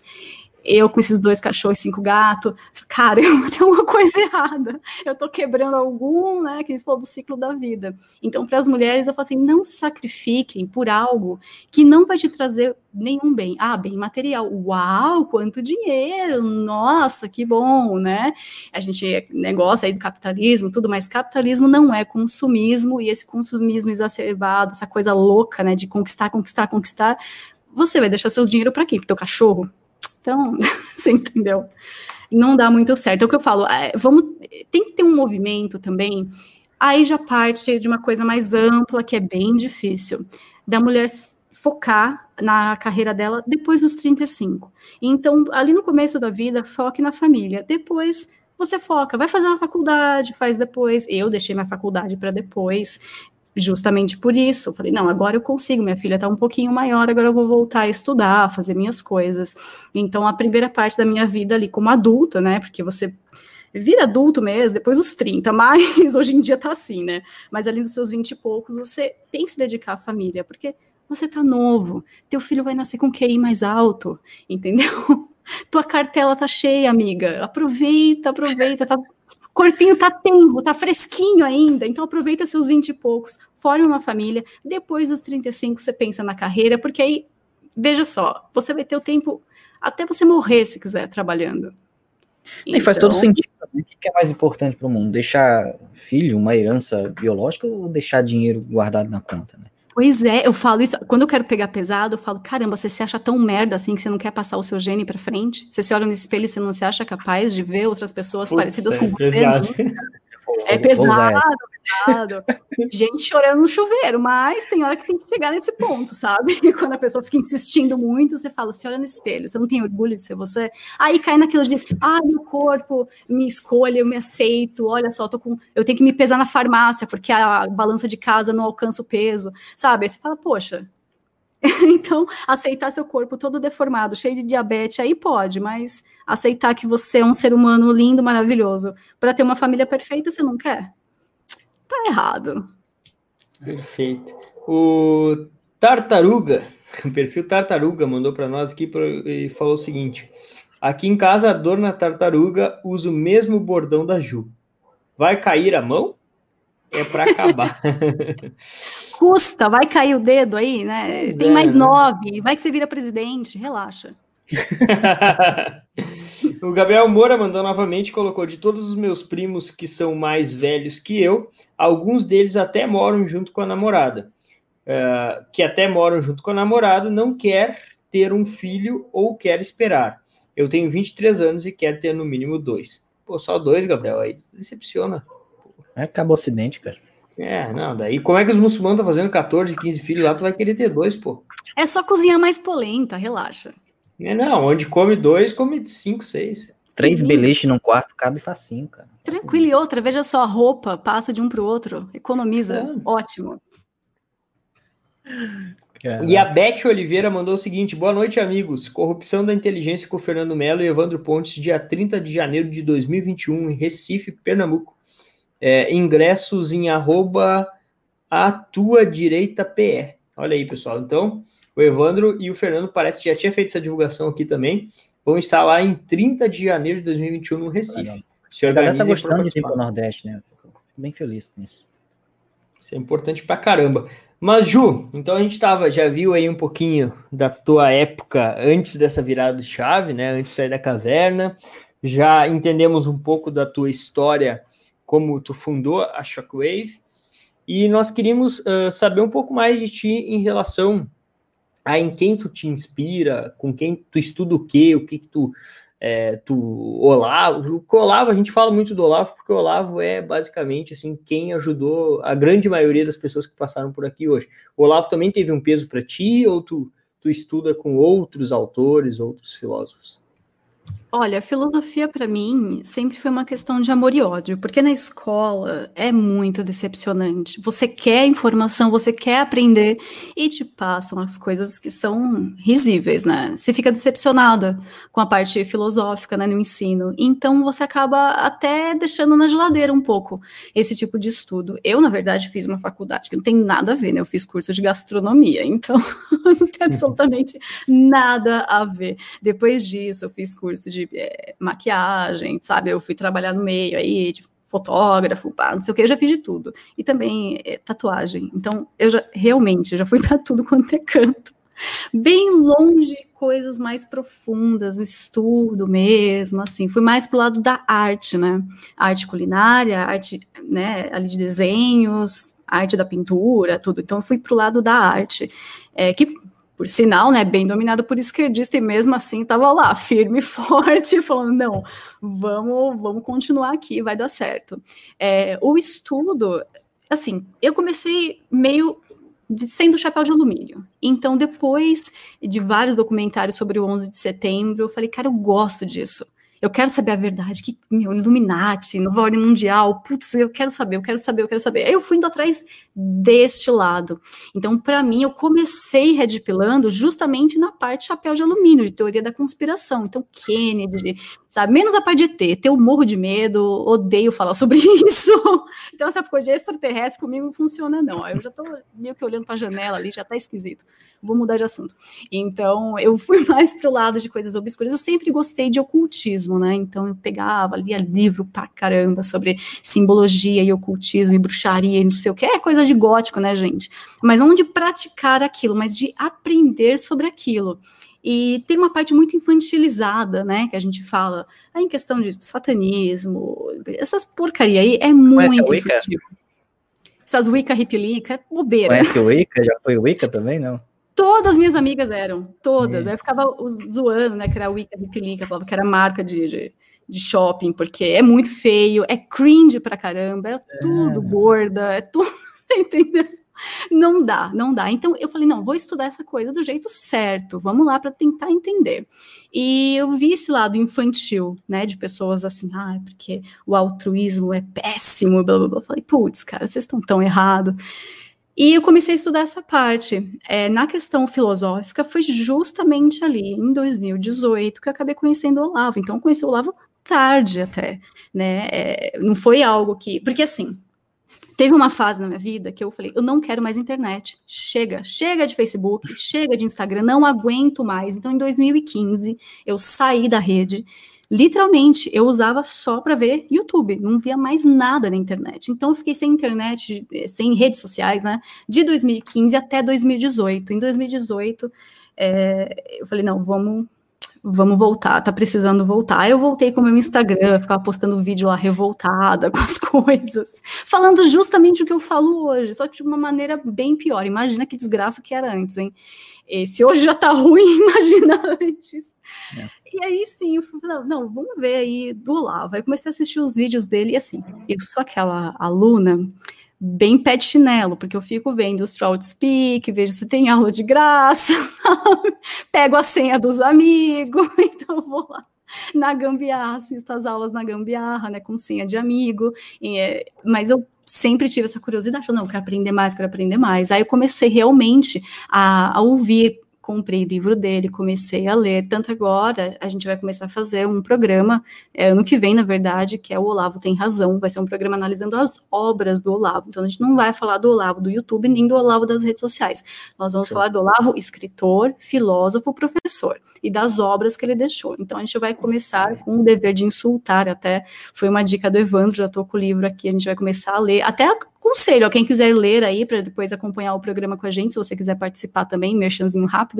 Então, foi basicamente isso. E eu via que quando eu estava lendo aquilo, eu pensava, caramba, é, ele coloca de um jeito, com, assim, de, com tanta maestria, tudo que eu queria, é, que eu estava sentindo, que eu estava pensando, de um jeito perfeito, né? Olha como realmente toda essa instrução e aprendizado é muito boa nessa parte. Então, vamos começar a estudar. E assim, antes eu lia muita ficção. Então eu sou, sim, nerd de RPG, nerd de de livro de ficção, de terror, de poesia. Sou meio gays com Bolsonaro também, tá? Porque eu adoro. É bem eclética, né? Demais, demais. Então eu ia para tudo que era romanticismo, a minha praia, né? Que coisa mais gótica e depresso que romanticismo. Então eu ia muito para esse lado. E agora não, falei, agora eu quero estudar a política, eu quero estudar o que está acontecendo para poder ver o cenário político hoje em dia e já ter uma lembrança de algo que eu li, fazer aquela conexão histórica e entender melhor, para não falar besteira, né? Coisas desconexas ali que eu tirei do bolso. Ah, estou adivinhando isso aqui, estou achando tal coisa. Então, eu comecei a ler mais. É, tanto que agora recebi vários livros, quero até agradecer o pessoal que me mandou coisas assim. No momento, o que eu tô lendo mesmo é sobre ensino, que a gente vai fazer uma semana de educação na rádio, sobre educação, né? É, e homeschooling e tudo mais. Então, eu tô lendo muito sobre isso. Já peguei uns três, quatro livros, livros que eu devorei para entender melhor esse movimento, como que era o ensino antigamente, na época, né? Lá desde a era medieval até agora. Né? Então, isso é algo que me deixa muito assim, ligada. Eu começo a ler, eu tenho que ir até o final, porque eu estou muito interessada nesse assunto. Então, basicamente, foi assim que começou. O legal é que a arte, ela, ela, ela leva muito a, filosofia, né? A boa arte, né? É claro, a que tem Exato. De, fala de questões profundas, né? De, de amor, de morte, de beleza. Não, eu tive muita. Eu tive muita sorte. Eu falo, olha, a melhor coisa, o melhor caminho que eu tomei na minha adolescência foi ir para esse grupo mais gótico, porque ali estava literatura, música, é, música clássica, muito Wagner, muito tudo. Então, assim, muita música clássica. Nazista. É, tudo. Não, assim, você entrar na cultura nazista é muito é assim, muita cultura. Calma, gente, calma, não vai me crucificar, não. Mas, Nossa, assim, ela ouve é... Wagner, gente. Que nazista.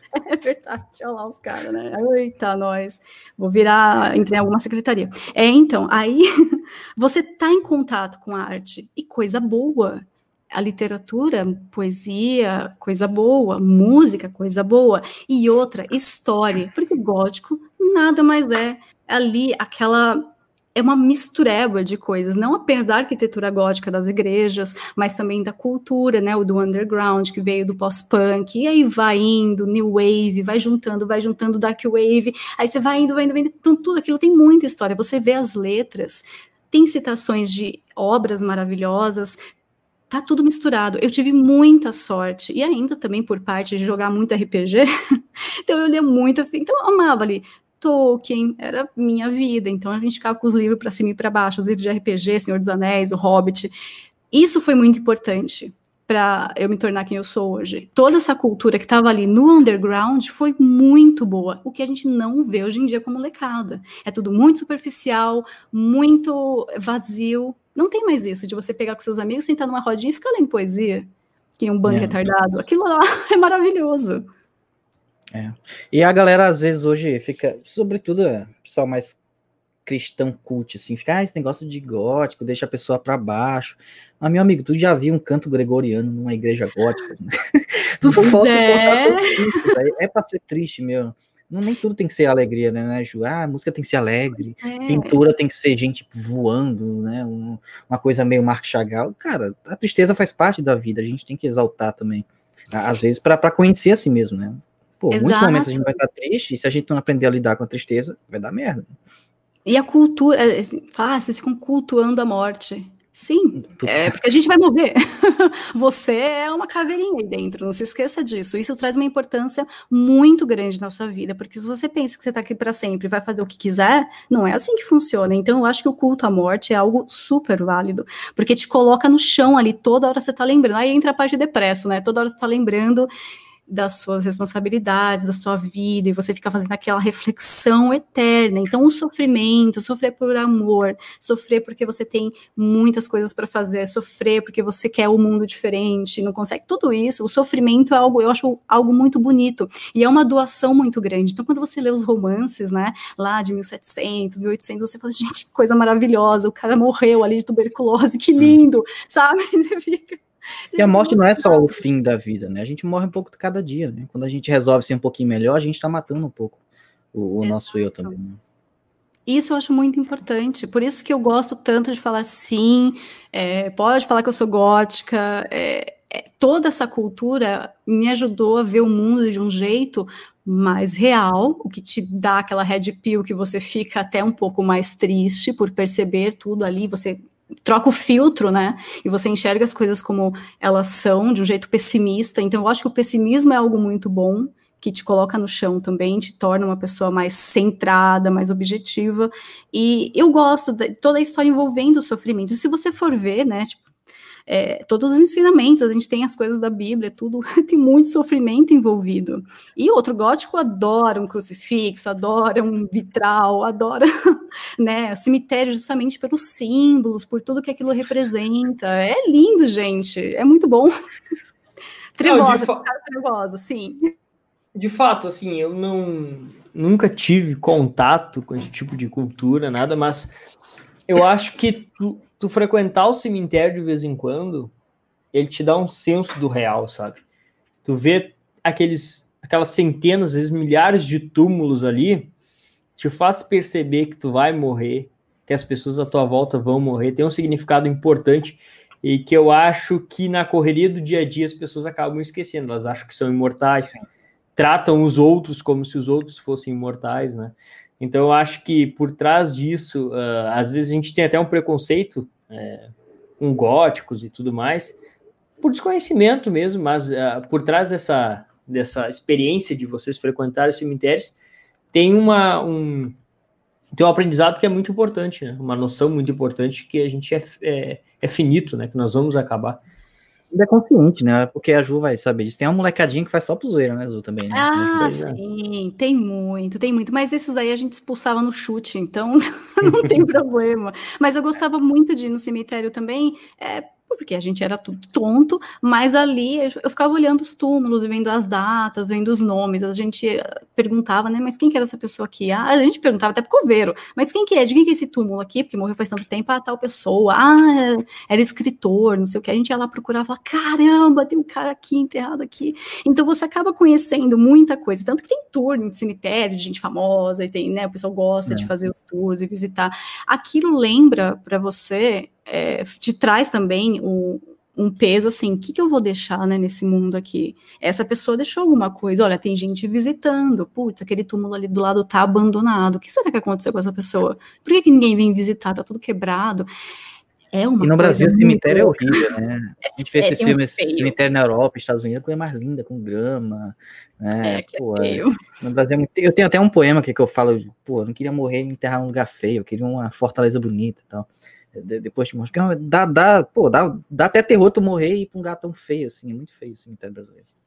Pois é, e você fica, aí que tá. Aí vem de novo toda aquela parte da família. E se eu morrer sozinha? Quem que vai. Aonde eu vou me colocar? Vou ficar numa caixinha? sabe, vou me cremar, jogar em algum lugar, vai ter alguém para estar tá aqui segurando, né, meu vasinho, meu potinho lá para jogar em algum lugar. Então isso traz aquela reflexão de desespero até, ah, eu preciso de uma família, é algo que faz você pensar. Então, eu gosto desse pessimismo e dessa urgência nos sentimentos, de te deixar agoniado. Ter aquela agonia, o coração começa a palpitar. É gostoso, gente. É melhor que tomar Monster. Vocês já viram aquele documentário Nós que aqui estamos por vós esperamos? Cemitério? Não. Não, ainda não. É muita. Ah, ainda não. Ainda Nós não. que aqui estamos por vós. Na primeira aula de filosofia na faculdade, a gente viu esse filme, cara. Até hoje tenho medo. Tenho é muito triste, cara, tá louco. a Regiane mandou mais um superchat aqui para nós e, e, colocou o seguinte: Eu sempre fui do, uh, para o lado das exatas, sempre detestei história e filosofia. Deve ser por isso que eu não caí nas falácias. Acredito que foi a minha salvação. Olha aí, Regiane, pode ser uma boa explicação, porque o pessoal que vai às vezes para filosofia e história acaba se emocionando muito com a narrativa, né? A, a Daniele contribuiu conosco, não deixou comentário. E o Fogo Puro, perfil Fogo Puro, olha aí, mandou dois superchats para nós. O primeiro não deixou comentário e o segundo colocou: tô na fila, Ju. Quero um relacionamento sério. Olha aí, ó. Pessoal. Ai, pensei que era para me processar. Pô, mas era, que, que ela disse era casada aí, cara. É, não, a Ju tá fora do jogo, mas uh, pelo que a gente cara. entendeu, né? Olha, eu não desejo essa desgraça para ninguém, meu amigo. Vai ser feliz. Não faça, não cometa esse erro. Mas, mas assim, ó, quem tiver solteiro aí, manda uma mensagem pro Fogo Puro aí que ele tá. Sim, amor ou amizade, a gente vai fazer, tá? Vamos Nova fazer rede social, namoro sai da caverna. O Evandro tá dizendo que já viu nós que aqui estamos hospedando, que viu no cinema, cara. É meio antiguinho, acho que. Ah, então ele viu no cinema mesmo, né? Aquelas brincadeiras, desculpa. É, e Ju, é, agora então a gente vê que já tem vários pro, projetos aí para a rádio, né? Tu falou de um projeto de análise de obras do Olavo. E como tu vê esse cenário? Porque a gente viu que, mesmo com o teu projeto sendo um sucesso total, continua tu, tu sendo a única rádio conservadora, né? Salvo engano, acho que não tem nenhuma outra, né? Olha, apareceu mais. Eu até fiquei surpresa, porque quando eu fiquei sabendo que tinham outras rádios, eu falei: não, não, não, não vamos juntar essa galera. Eu quero conversar com todo mundo, entender o que está acontecendo e ajudar, ou então ser ajudada, vai saber, né? E vamos eu fiz... criar um monopólio aqui. Vamos fazer. Aí eu fiz o primeiro evento das rádios conservadoras independentes ah, do Brasil. verdade, eu vi isso texto longo, então tem aí o pessoal que é mais é, pro lado do humor, né, como a Rádio Metrô, tem o pessoal da Rádio é, Cortesão, no Rio de Janeiro, até a gente até chamou é, a Rádio Baguala do Sul também, né, é, é, ali com música é, gaúcha, música, né, regional, muito interessante, eles estão aí já faz uns 15 anos no ar, e tem também a Abrado Rádio, né, da Bahia, que surgiu agora há pouco também, então tá começando a aparecer, tá juntando aí um pessoal fazendo é, rádio, nem que seja web rádio, né? São web rádios. Então eu acho importante começar a abrir vários é, canais para não ficar assim, não precisa ser cópia da Shockwave. Se quiser ser cópia da Shockwave, pode ser também. Eu nem acredito que eu estou fazendo um trabalho tão bom assim, né, para todo mundo copiar, mas eu quero que tenha coisas diferentes. Então, no começo eu falei, gente, por favor, façam rádios também. Eu não quero ficar sozinha aqui. É muito triste ficar sozinha, né? E quando eu vejo essa galera fazendo, e olha, não pode ter nem nenhuma conexão com a rádio, mas apenas a pessoa começar a fazer, já falo, dá um alívio. Eu penso, aí sim, agora a gente está começando a conversar. Então, eu incentivo muito a galera a criar rádio, porque não é tão difícil assim. Criar, manter é uma coisa que é penosa. Você trabalha muito, você cansa demais. Eu já estou com olheiras que eu não tinha, já estou tendo que fazer uns procedimentos estéticos daqui a pouco, hein? Porque cansa, você fica na frente do computador praticamente o dia inteiro, coluna vai para o lixo. É difícil, mas vale a pena, porque a gente precisa desses canais, né? Você já está 24 horas já? Oi? Vocês já estão 24 horas já? Porque tem vezes que eu ligo de madrugada vocês estão lá, não? Desde o começo. De, ó, a gente ficou só uma semana, que era das 8 às 8, não, das 8 às 11, porque eu já tinha os programas às 10 da noite, aí depois eu desligava. Mas como a gente tem um servidor, até quando a rádio cai, que acaba a luz aqui em casa, ela parte para o servidor e lá continua tocando música, programação. Então a rádio é 24 horas. Então eu acordo cedinho, já vejo se está tudo funcionando, já coloco os programas no ar, que eu ainda estou cuidando de todo operacional, né? Então é Dá isso. Uma automatizada lá e ela vai. Sim, ela continua lá. Então, se tem queda de energia, toda a rádio continua no ar. Que a minha intenção era não desligar nunca. E tá dando certo, né? Mas ver essas outras rádios aparecendo e ter a conversa que a gente teve me mostrou que tem muita demanda e o pessoal realmente está fazendo um trabalho legal. E trabalhos assim diferentes. Então tem a Rádio Metrô, que é humor, é música, é é música também, né? Mas ali mais a parte engraçada mesmo, e tem as outras rádios para fazer um trabalho, que nem a Rádio Cortesão é mais puxada ali também é, para a questão é, monarquista, mais tem rádios mais católicas, então é interessante. Falo, gente, crie seus projetos, façam, vai atrás, porque infelizmente a gente não vai ter apoio de empresários, por enquanto, né? Até agora está muito difícil, é, mas... É, já consegue pelo menos tu sobreviver com a rádio? Ou tu precisa ter outro trabalho ainda? Então, sobreviver a gente tá daquele jeito, né? Apertadinho. Sobreviver. Sobrevivendo mesmo. Porque, infelizmente, é, algumas portas se fecharam com a pandemia, né? Que era a questão mais ampla de fazer eventos, de estar presente nos lugares, não deu para realizar infelizmente, mas vamos ver se ano que vem a coisa muda. Então eu tinha outros projetos envolvendo a rádio, de ir em eventos mesmo, tá lá com stand, colocando a rádio para todo mundo ver que a gente existe. Infelizmente não deu certo. E a parte empresarial foi uma grande decepção, porque as pessoas não não querem se envolver com o conservadorismo mais roots, né? Mais true. Uhum. sem acordinho, sem conversinha, sem mandar. É, a pessoa quer mandar em você, a pessoa quer as pautas delas ali, né? A pauta dela. E eu falo: não, meu amigo, aqui a gente é independente. Você quer ajudar, ajuda desse jeito. A gente não vai mudar nada. Eu posso até colocar um programa seu na rádio, aí é coisa sua, a gente vê se o conteúdo é bom e mantém. Mas nós continuaremos independentes. Então, isso, infelizmente, no Brasil é um desafio. Ô, Juí, pessoas... tem projeto assim para é, desculpa. Só, pra... só para pontuar em cima disso que a Ju falou, Santos. Claro. As pessoas às vezes não têm noção da quantidade de gente que quer colocar dinheiro, mas, por exemplo, eu falo em, em questão do MBC, por exemplo.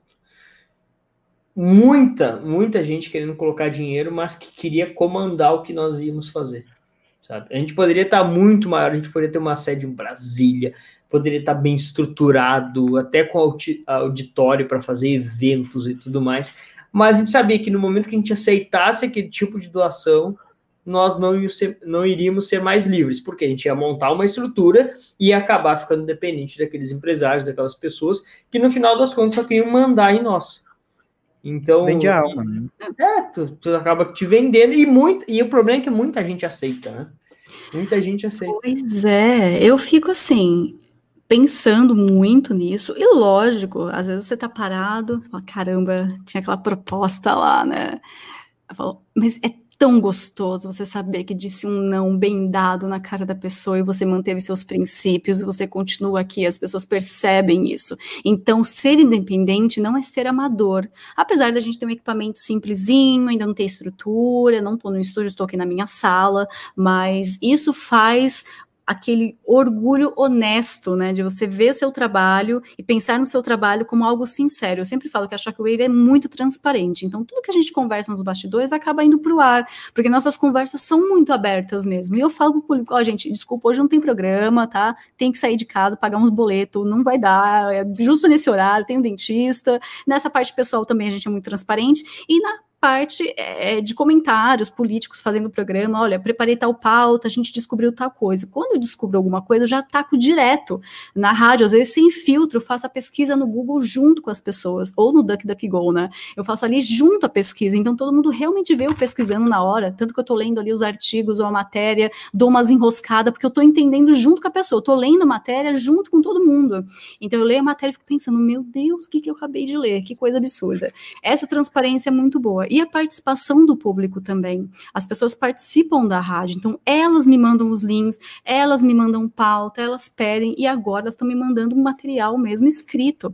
E elas participam do Tá em Choque. Então eu abro o microfone para essas pessoas falarem. Já veio várias pessoas assim, com banda, pessoal que era esquerdista e agora não é mais, pessoal que sempre foi conservador, professora, mãe, professor de universidade. Então, tem uma galera tão diversificada, é tão interessante essa conversa, porque são essas pessoas que estão no Facebook, no Facebook, não, no Twitter comentando, no Instagram comentando, e essas pessoas podem ter um lugar para falar. Então, eu acho que essa abertura é importante, porque a gente não tem um partido para ter reuniões. Nós não temos aí, né, toda essa estrutura política para poder fazer algo fechado e combinar direitinho. A gente tem os movimentos, que é algo muito bom, né, como vocês mesmos, como o movimento conservador. Então, tem ainda essas iniciativas, aleluia, porque se não tivesse nem isso, a gente estava ferrado. Isso eu acho muito importante, essa abertura, Mas, essa sinceridade. Se liga, para vocês terem uma noção do tipo de proposta que a gente já recebeu, foi do tipo assim, a gente em Brasília e os caras chegaram para nós dizerem assim, ah, vocês têm esse projeto, tal, de um, a gente já tinha um projeto até de montar o podcast, a gente monta aqui em Brasília, a gente aluga casa é, para vocês fazerem eventos, tudo aqui em Brasília. É, só que daí, assim, esses empresários, alguns vão querer é, ter acesso ao governo, alguns vão querer é, discutir as pautas de vocês, e outros vão querer que vocês organizem festas para eles aqui em Brasília. Ou seja, o sujeito quer ir para Brasília e ir para puteiro e ele queria que o movimento deixasse tudo organizado para ele ir para Brasília e para os puteiros. Para vocês, pra vocês terem noção, né? para vocês terem noção do nível da coisa, sabe? Então, é, é esse lance da, da, do ativismo político em Brasília rola muito dessas sujeiras, assim, que a, a grande maioria das pessoas não, não entendem, sabe? Às vezes elas olham, ah, os empresários vão ajudar, elas não entendem que existe. Claro, existem, gente, empresários bons, pessoas que querem realmente fazer um trabalho. A gente já recebeu a ajuda de alguns empresários honestos, mas tem muitos que já vêm, assim, com 500 é, pautas que a gente tem que adotar e até coisas do tipo de levar em puteiro em Brasília, né? E, e como é que pessoal... vocês podem como é que vocês podem ajudar para que a gente não, não, não, se submeta a isso? Por exemplo, participando aqui do nosso do nosso sorteio. Como é que é, Maurício?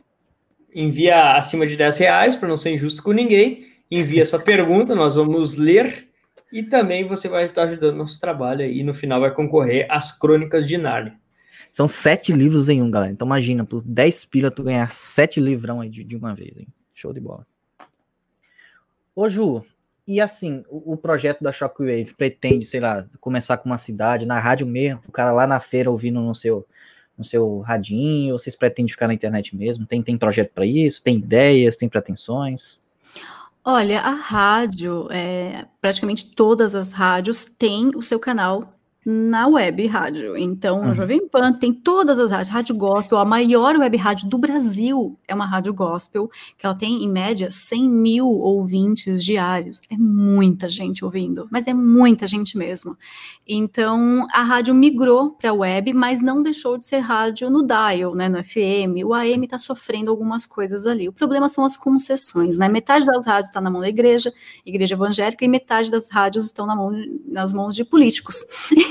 Então, quando você é independente, infelizmente não tem espaço para você. Não sei o que pode acontecer. Vai saber que passam aí algum decreto, algo que incentive você, né, que facilite para você ter um, um, espaço no DAI ou no FM. E aí sim, gostaria muito, nem fosse, sabe, no interior, da pessoa simplesmente ligar o radinho de pilha lá e conseguir ouvir a shockwave. Mas, infelizmente, eu ainda não vejo isso tão é, acontecendo assim, de imediato, né? A gente vai continuar o trabalho na web, porque querendo ou não, tem muita gente que escuta a gente em Portugal, na Inglaterra, na Espanha, na Argentina, nos Estados Unidos, até gente em Israel, não sei se tem muito VPN aí também. Mas tem a galera que manda mensagens: ah, eu tô aqui, tô em Portugal, que legal. Aqui em Portugal ainda não tem tantas rádios assim, queria que tivesse. Então, acho muito legal essa conversa. Todo mundo pode ouvir no mundo inteiro, né? É, isso é muito importante. E essa migração que eles estão fazendo também no YouTube, né? Você pode ver que toda a rádio, você liga lá no YouTube, tá lá ao vivo Rádio Bandeirantes, ao vivo CPN. É. Então, eles estão migrando para o YouTube. E, na verdade, eu quero migrar, sair do YouTube para outros lugares, que o YouTube também está ficando meio difícil. Mas até lá, é, nós continuaremos no YouTube, na Twitch, no Facebook, né, fazendo as transmissões também dos aplicativos. Então, eu acho que se manter na web ainda é uma opção bem válida para a gente. A gente vai continuar desse jeito. Show de bola. Pessoal, eu queria mostrar para vocês aqui, fazer uma espécie de intervalo, mas por um bom motivo, que é um projeto que acabou de sair aí os membros do MBC organizaram, estão desenvolvendo, né? Que é o Brasil Uncover. A gente comentou aqui até na, na, na entrevista com o Evandro, e eu vou mostrar para vocês aqui, e a gente pede que vocês ajudem a divulgar muito, porque esse projeto aí é muito importante nessa luta, de, nessa guerra de narrativas que nós estamos enfrentando. Aí, perfeito. É, então, assim, o Brasil Uncover é uma mídia, tá? Produzida aqui por membros do movimento, que é tudo em inglês. Então, matérias aí desmentindo todas as falsas narrativas da esquerda que estão sendo vendidas lá fora. Então, uh, tem vários artigos aqui sobre política, sobre a América Latina. É, vocês vão encontrar muita coisa boa aqui sobre o meio ambiente também. Então, a gente percebeu que existia todo um movimento de vender uma falsa imagem do Brasil lá fora.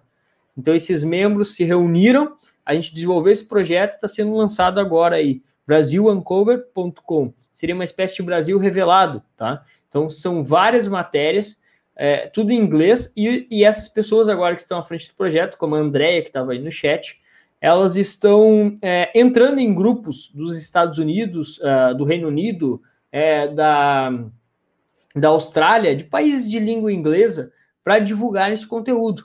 Futuramente nós queremos fazer em outras línguas também, mas é necessário que eh, tenha um início e a gente escolheu a língua inglesa por ser a principal língua do mundo hoje.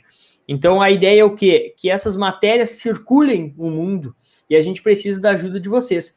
Então peguem os textos que estão sendo produzidos aqui e divulguem no WhatsApp, no Telegram, no, no, no, nas redes sociais, entrem em grupos de outros países aí para espalhar.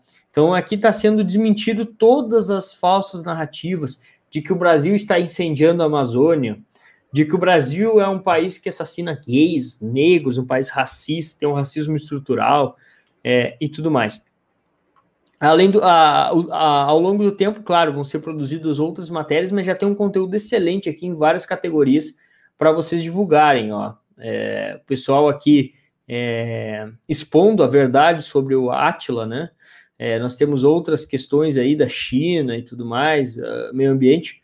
Então, fica o convite para vocês apoiarem o projeto do Brasil Uncover, que é fundamental para o trabalho do Brasil nessa, nessa, nesse trabalho de contra, de, é, nesse trabalho de contra desinformação que a esquerda faz lá fora, né?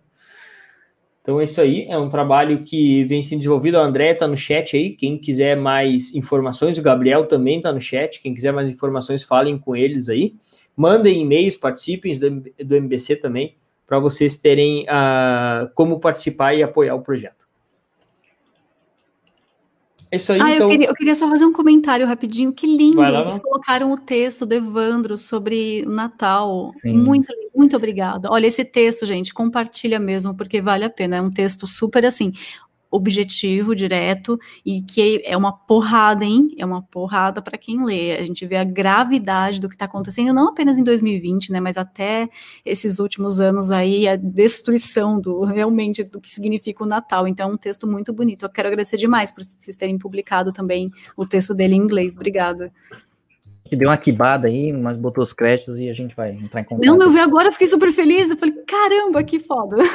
o, Ivan, feliz. o Ivan esses dias escreveu sobre Natal na Europa também, claro, tá, tá, tá acabando. Pois então... é, cara. Ai, tá triste, tá triste demais. Mas obrigada. Eu, o trabalho de você, eu já coloquei o link lá no canal da rádio também, no, no Telegram, muito importante. Isso daqui tem uma um significado tão forte, é tão importante. Vocês têm noção disso, né? Por isso vocês fizeram, mas isso aqui é uma mão na roda. Eu participo de muito canal no Telegram, daqueles canais lá mesmo, o pessoal sabe. Tem muito canal no Telegram e eu vou começar a mandar o link nos grupos ah, também e vou espalhar essa, esse negócio. Obrigado. Obrigado, uh, Ju. E, pessoal, é, é, o que acontece? A gente tem que divulgar aqui no Brasil, né? Mas o fim desse projeto é que isso circule o mundo. Então a gente precisa que as pessoas façam um trabalho meio que massivo mesmo de entrar nos grupos americanos e países de língua inglesa para divulgar isso, espalhar o máximo possível. Porque não adianta a gente ficar falando para nós mesmos aqui, né? Então a ideia do projeto é essa. A gente espera que você, espera que vocês apoiem o projeto acessando o site, mandando para pessoas de fora do país. É, mas voltando ao assunto aqui, da nossa live de hoje aqui com a Ju, a Angélica, que é membro do MBC, colocou: Eu matava aulas chatas e ia para o cemitério para ler. Muito tranquilo. Olha aí. Mais uma. Aula depois Viu só? Né, Viu só? A Beatriz... Tava matando aula para estudar. é isso aí. A Beatriz não é aquilo que o, Flávio diz muito no, no Guten Morgen, né? Não deixe a escola ou a universidade atrapalhar seus estudos. a Beatriz também contribuiu conosco, não deixou comentário. E o perfil Olavete TV mandou: o programa está excelente. Parabéns, guris. Ó, esse aí é gaúcho também, assim como eu, pelo Opa. jeito.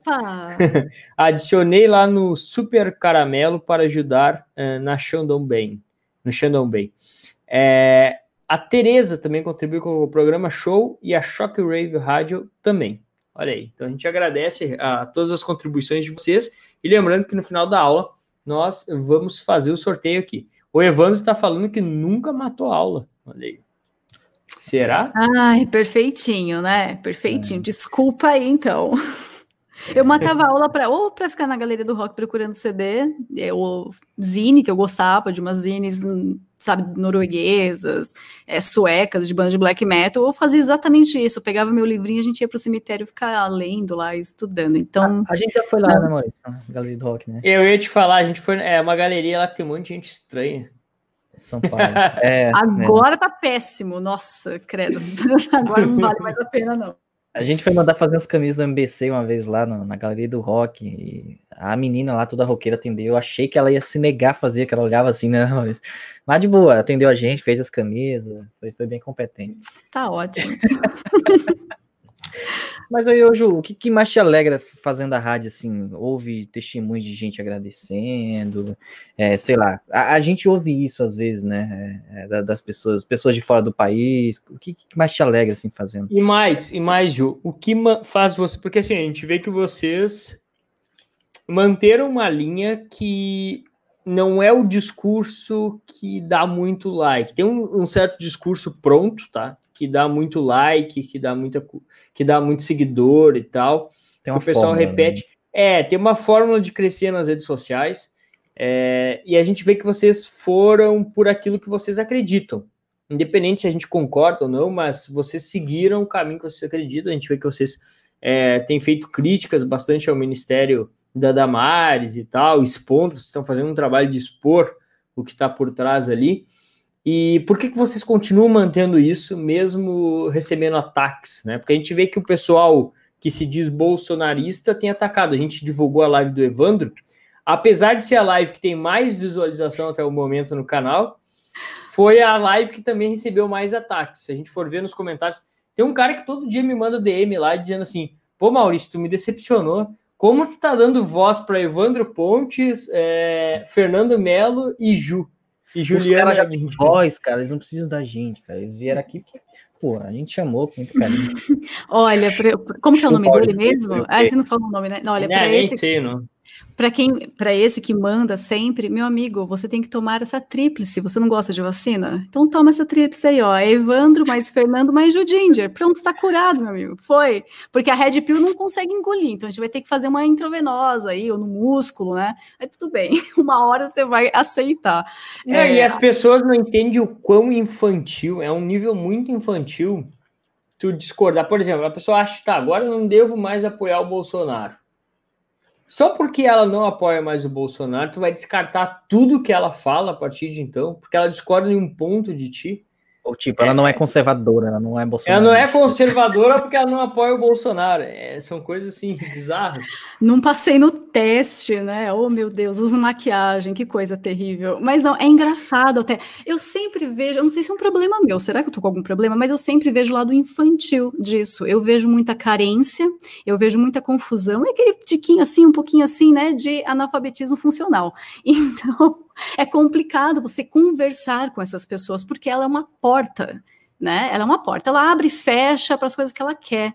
Então, o que acontece com a rádio, lógico, a rádio não é o Tá em Choque. Eu aqui estou na frente da rádio, lógico, porque eu estou fazendo o operacional, o comercial, o marketing, tudo. Praticamente aqui estou fazendo isso. Muita gente me ajuda, como a Amanda. A Amanda cuida do Instagram, cuida das nossas redes sociais. Ela faz um trabalho maravilhoso. A gente tem o Vagem ali também, mantendo o site, o Roma fazendo as artes de vez em quando para mim. Então tem gente, o, nossa, o Evandro também ajudando pra caramba com pauta, com estudo, com matéria, com tudo. É, só que a rádio tem 20 programas ou mais, até perdi as contas já. São 30 podcasts passando, todo dia um podcast diferente. Tem programa de música, tem programa de filosofia, tem programa de história, tem programa de política, sim, tem, né? A gente tem o MBC dentro da rádio, a gente tem o Paulo Henrique Araújo dentro da rádio, a gente tem tanta gente dentro da rádio, mas a pessoa foca onde ela não gosta. Então, assim, ela vê é, e escuta a Jovem Pan todo santo dia, apesar da gente saber o que, que é aquilo lá. Ela vê a CNN todo dia também e ela acha um máximo quando Lacombe está dando é, mitada, ou então alguém vai lá mitar para cima daquela moça lá que eu esqueci o nome. Então, para ela, aquilo é o nossa, o clímax da vida dela, é o máximo. Mas a rádio não, porque ela não gosta de mim, não gosta do Evandro, mas toda a nossa programação é focada no conservadorismo, inclusive o próprio tá em choque. Então você tem aquilo, né? Fala, hum, eu tô pegando uma incoerência aqui, meu amigo. Aí eu acho engraçado, isso me deixa até. Eu fico dando risada, na verdade, não é por deboche, não é risadinha de puta, não. É uma risada de é, realização. Fala, caramba, olha só o que o cara tá fazendo, que coisa louca.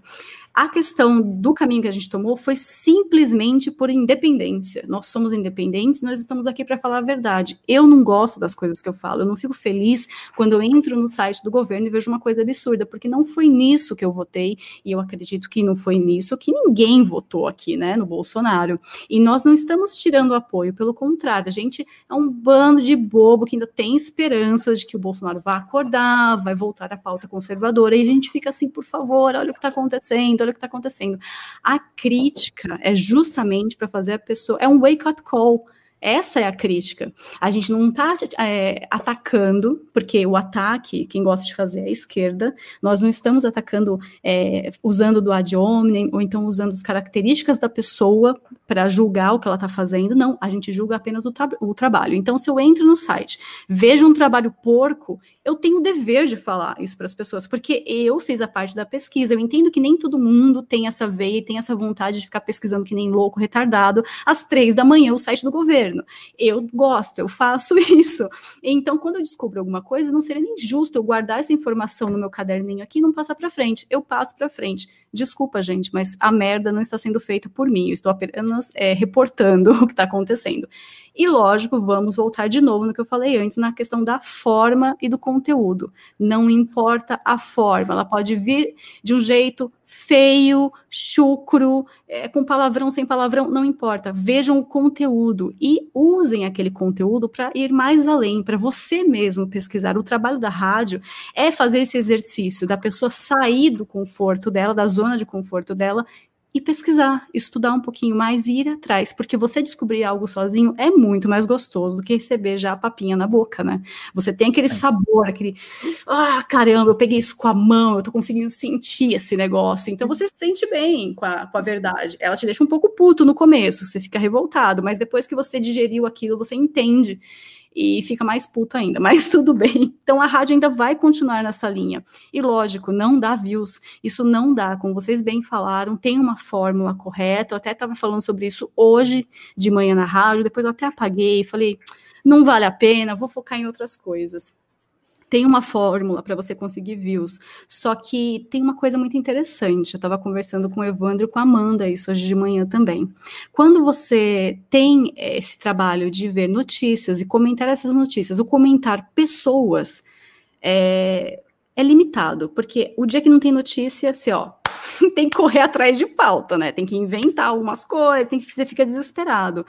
No caso, eu tô falando do Tá em Choque, tá, gente? Não da rádio, mas no Tá em Choque no meu programa, eu não preciso falar de pessoas, eu não preciso falar da notícia do dia, precisamente, só aquilo, né? Exclusivamente, desculpa. Eu posso falar do quê? De pautas conservadoras no geral. Então a gente fala, é, sim, sobre família, sobre educação, a gente faz as denúncias sobre é, a agenda globalista, agenda progressista. Então a gente vai discutir ali a questão é, do aborto, né, do assassinato de bebês. A gente vai discutir a questão da religião, é, da identidade de gênero, quem surgiu com isso, quais são né, os agentes dessa bagunça, quem está tentando fazer isso com vocês. Então é algo muito atemporal. Se a pessoa passa daqui 30 anos, lá voltar no nosso vídeo, ela vai conseguir assistir e entender tudo que eu estou colocando ali, porque é algo que não morre na semana seguinte. Então, eu não, não trabalho tanto mais com pautas do dia. Tem programas para isso também, lógico, mas eu estou falando aqui do Tá em Choque. E as pessoas que gostam da rádio e seguem a rádio e realmente ele acompanha a programação e principalmente o Tá em Choque, o que vai ficar com elas é muito mais duradouros do que, duradouro do que saber se inaugurou uma estrada nova ou não. É, a estrada vai rachar, vai fazer buraco, a estrada pode despedaçar, mas o que aquela pessoa aprendeu aqui com a gente conversando, debatendo, vai durar por muito mais tempo que a estrada. Então, eu acho que esse trabalho da rádio de discutir essas pautas, se muita gente não está discutindo, tem até um pouco de receio de discutir, porque sabe que vai dar polêmica, é controverso, é isso, aquilo, é, é, algo que eu vou continuar fazendo, independente de views. Eu não estou preocupada com views, porque a gente está na rádio também, muita gente ainda ouve a rádio, se mantém lá, e na rádio a gente está crescendo. YouTube dá aquelas boicotadinhas que vocês sabem, né, meninos? Então, é normal. É, é o que a gente independência, fala. independência custa caro, não é assim mesmo, a gente quer ser livre, e sei lá, A gente vai trazer gente de todo tipo, né, né, Maurício? Sei lá, um dia a gente traz a Paula Marisa aqui e a Ju e o Evandro vão ficar se rasgando de raiva, né? E faz parte. De né? jeito nenhum. Não, eu vou assistir, eu vou assistir. A gente vai chamar todo mundo aqui, foda-se. O Constantino, eu tenho a, eu tenho a Bia porque eu sei o que o Constantino já falou do Olavo, toda, toda a treta e tal. Eu conheço o Constantino antes desse novo discurso dele. Então a gente vai chamar ele aqui, foda-se, entendeu? E Lógico. isso é independência. A gente quer conversar é, com o cara e foda-se. Com certeza ele tem alguma coisa a contribuir com o debate. Esse é isso o problema dessa infantilização da, da direita conservadora, que acha que porque discorda do sujeito em algum ponto, nada mais que o sujeito tem, tem a falar vale, sabe? Joga tudo no lixo. Então, a, a, gente viu isso, a gente trouxe já o Nicolas, a gente trouxe o pessoal do Pega Vox, agora a gente trouxe aí o Evandro, a Ju e o, e o Fernando, o, prof, o Dr. Loyola. Então, a gente tem ataque de tudo que é lado, mas foda-se, a gente vai trazer todo mundo aqui, já era, porque essa é a ideia do, do projeto. A ideia do projeto é trazer todos os caras aqui e conversar. Porque alguma coisa as pessoas sempre têm a somar, por mais que em algum ponto a gente discorde deles. E eu acho que esse debate precisa acontecer dentro da direita, para que a gente amadureça, sabe? As pessoas estão criando uma viseira e, e, enxergando só o que querem. Se tu sair um pouquinho daquele discurso pronto, tu já não presta, tu já não vale mais nada, né? E, e ao longo prazo, a gente vai ver quem de fato tem conteúdo e quem simplesmente está reproduzindo esse discurso pronto. É, e, e, Ju, pô, responde uma pergunta. A gente entrou no outro assunto lá e falou só da treta. O que, que, te alegra, assim, é, é, na rádio, ouvir o pessoal é, dizendo que mudou? Tem, tem, tem esse tipo de testemunho, gente que escreve, gente que manda áudio? Tem muito, mais do que eu assim, esperava. E eu sou pessimista, né, gente? Então eu sempre estou pensando que o meu trabalho é péssimo, ou no máximo mediano, que eu preciso fazer melhor aqui, ali e lá. Mas quando eu recebo esses relatos, as pessoas realmente abrindo o coração, contando história de vida, coisas pesadas, até quando a gente entra em assuntos mais pesados, as pessoas vêm desabafar com a gente, e isso me deixa muito feliz, o pessoal levanta tem gente que até falou assim: olha, Ju, briguei com todo mundo aqui em casa, porque eu coloquei o programa o pessoal assistir, deu briga. Eu falei, ai, desculpa, não sei o que fazer, desculpa.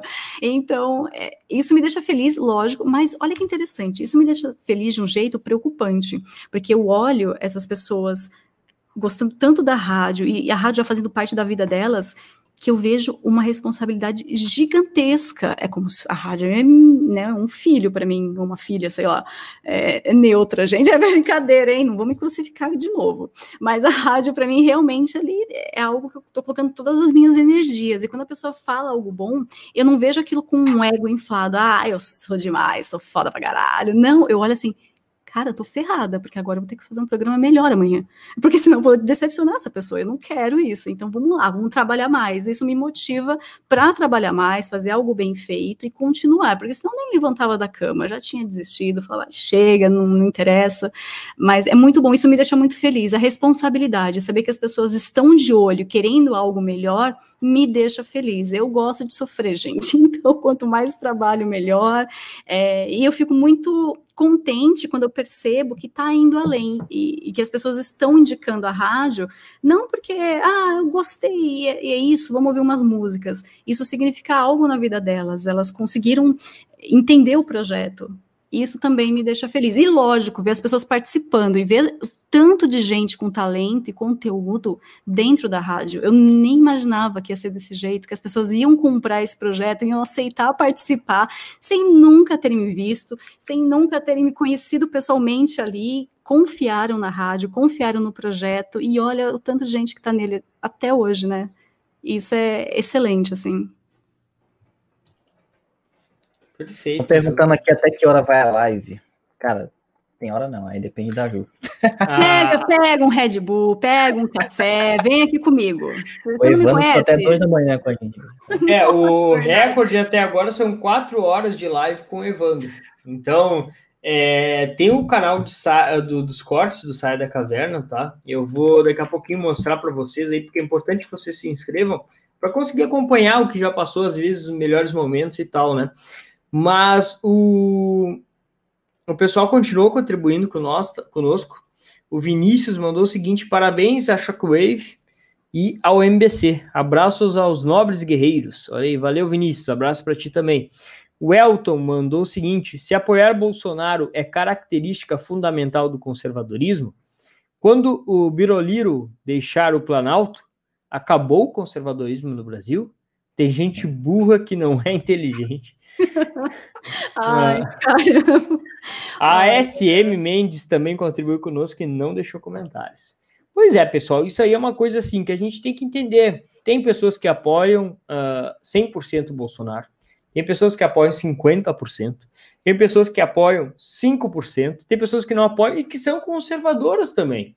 Elas têm os seus motivos, porque o conservadorismo ele vai além da política. A gente está olhando, não pode olhar para o conservadorismo apenas como uma posição dentro de um dentro da política, né? Isso seria mais ou menos a direita, né? A direita versus esquerda. Isso sim são posições políticas. Agora, o conservadorismo é muito além disso, é um, uma, um estado de espírito, é a forma que você enxerga o mundo. É como não só você vai lá na urna e vota, mas como você vive dentro da sua casa, dentro da escola, dentro do meio em que você convive. Isso é ser conservador, né? Então vai muito além. Às vezes o conservador nem quer se envolver na política, mas ele não deixa de ser um conservador também. Exato. Acho que as pessoas é, querem sempre ter algo é, palpável ali, né? Tangível. Então ela quer materializar aquilo em uma pessoa, em uma celebridade, em um político, em algo que ela possa ver, pegar, colocar a fotinho na carteira, agora no celular, né? Então é é, é, às vezes perigoso, porque como você falou, o conservadorismo é a sua vida dentro de casa, a maneira como você age, como você leva a sua tradição, como você encara é, a sua vida ali dentro da pátria que você nasceu. É ser patriota, sim, é ser nacionalista, sim, é você entender essa questão da liberdade, da responsabilidade. São é, tão simples, é muito fácil. Eu falo, gente, conservadorismo é tão fácil, é tão simples, para que complicar? E a questão política, realmente, hoje em dia, tudo virou política. Tudo, tudo, tudo. Você vê um filme é política, você vai comer no restaurante é política, é tudo política. Estamos até aqui, né? Da, no pescoço já de política. E as pessoas tentam enxergar dentro do conservadorismo cada aspecto do conservadorismo de uma forma política. E não é assim. Porque independente de quem esteja lá no poder, seja PT, o escambau, o Hulk, o inferno que for lá, você não vai continuar sendo conservador? Você depende de um político para ser conservador? Se a sua resposta for sim, calma, respira, se inscreva aqui no canal dos meninos, acompanhe a rádio, escute aí né, os, os podcasts, que um dia você vai conseguir se livrar dessa corrente que está se colocando. Não fique preso à política para ser conservador. Não é assim. É, Ju, tu disse que, que teve banda ou tem ainda, não entendi direito. Que, que instrumento que tu tocava ou toca? Tô aposentada, gente, já faz 10 anos que eu tô, 11, né, na verdade, 11 anos. Quando eu engravidei, eu falei, não, chega, não dá mais, né, não dá. Eu toco baixo e tinha tinha banda, assim, tinha muita banda cover, já tive banda autoral, já tive alguns outros projetos, mas depois aí que eu, minha carreira foi curta, foi dos 16 até os 22 ali. Eu falei, não, tá bom, vai, já curti bastante, já fiz umas loucuras. Loucura que eu digo é louca mesmo, se jogar na galera, tomar garrafada na cabeça, de tudo, tá? De tudo. Então, eu aproveitei bastante, isso foi muito divertido. Eu guardo com muito carinho, assim, minha filha vê as fotos fala, mãe, você é muito feia. Falei, eu sei, porque na época eu usava umas maquiagens mais pesadas do que eu uso hoje. Então, assim, era um negócio horroroso, eu parecia um bicho da caverna mesmo. E, e ela olha e fala, credo, minha filha é super breguinha, ela não gosta de nada do que eu gosto em questão de maquiagem pesada, ela é toda certinha. Geralmente é assim, né? Os filhos saem o contrário dos pais. O pai é muito loucão, o filho é sempre certinho. Mas ela vê, dá risada da minha cara, zoa comigo até umas horas. Então, eu acho muito engraçado. Mas não, eu tô aposentada. Tenho meus instrumentos aqui ainda. De vez em quando dou uma pegadinha lá, limpo, vejo se não tá pestanejando, tá tudo bonitinho, dou uma tocadinha só para lembrar, mas meu dedo não tá mais calejado. Tocar baixo, é fazer os slaps sem dedo calejado dói demais. E não tinha um preconceito, que a galera olha para um baixista e, pô, desligar ninguém nem, nem, nem presta atenção. Ah, tinha, não, tinha dessa. eu tinha meus truques. Primeiro que eu colocava um amigo na mesa de som lá no fundo, eu falava, ó, deixar bem vai, alto baixo. É, não vai mexer nessa porcaria. Aí que eu fazia? Eu arrumava, a gente passava o som com o volume lá embaixo. Aí eu começava o show, arrebentava, colocava lá no 11, foda-se, vai ter que ouvir. Tanto que o pessoal escutava na rua, falava, Ju, eu tava escutando teu baixo lá na rua. Eu falei, é para isso mesmo que eu tô tocando, é pra você ouvir lá na rua, eu, única e exclusivamente, sozinha no palco, assim. Então eu era bem aparecida mesmo, não tinha, não tinha essas, não. Eu fazia umas coisas no palco, né? E, era engraçado, era muito engraçado. Eu tenho em vídeo umas coisas assim, às vezes eu assisto, eu penso, meu Deus do céu, era completamente louca. E assim, eu o que eu faço na rádio hoje, gente, entendam, eu fazia na banda.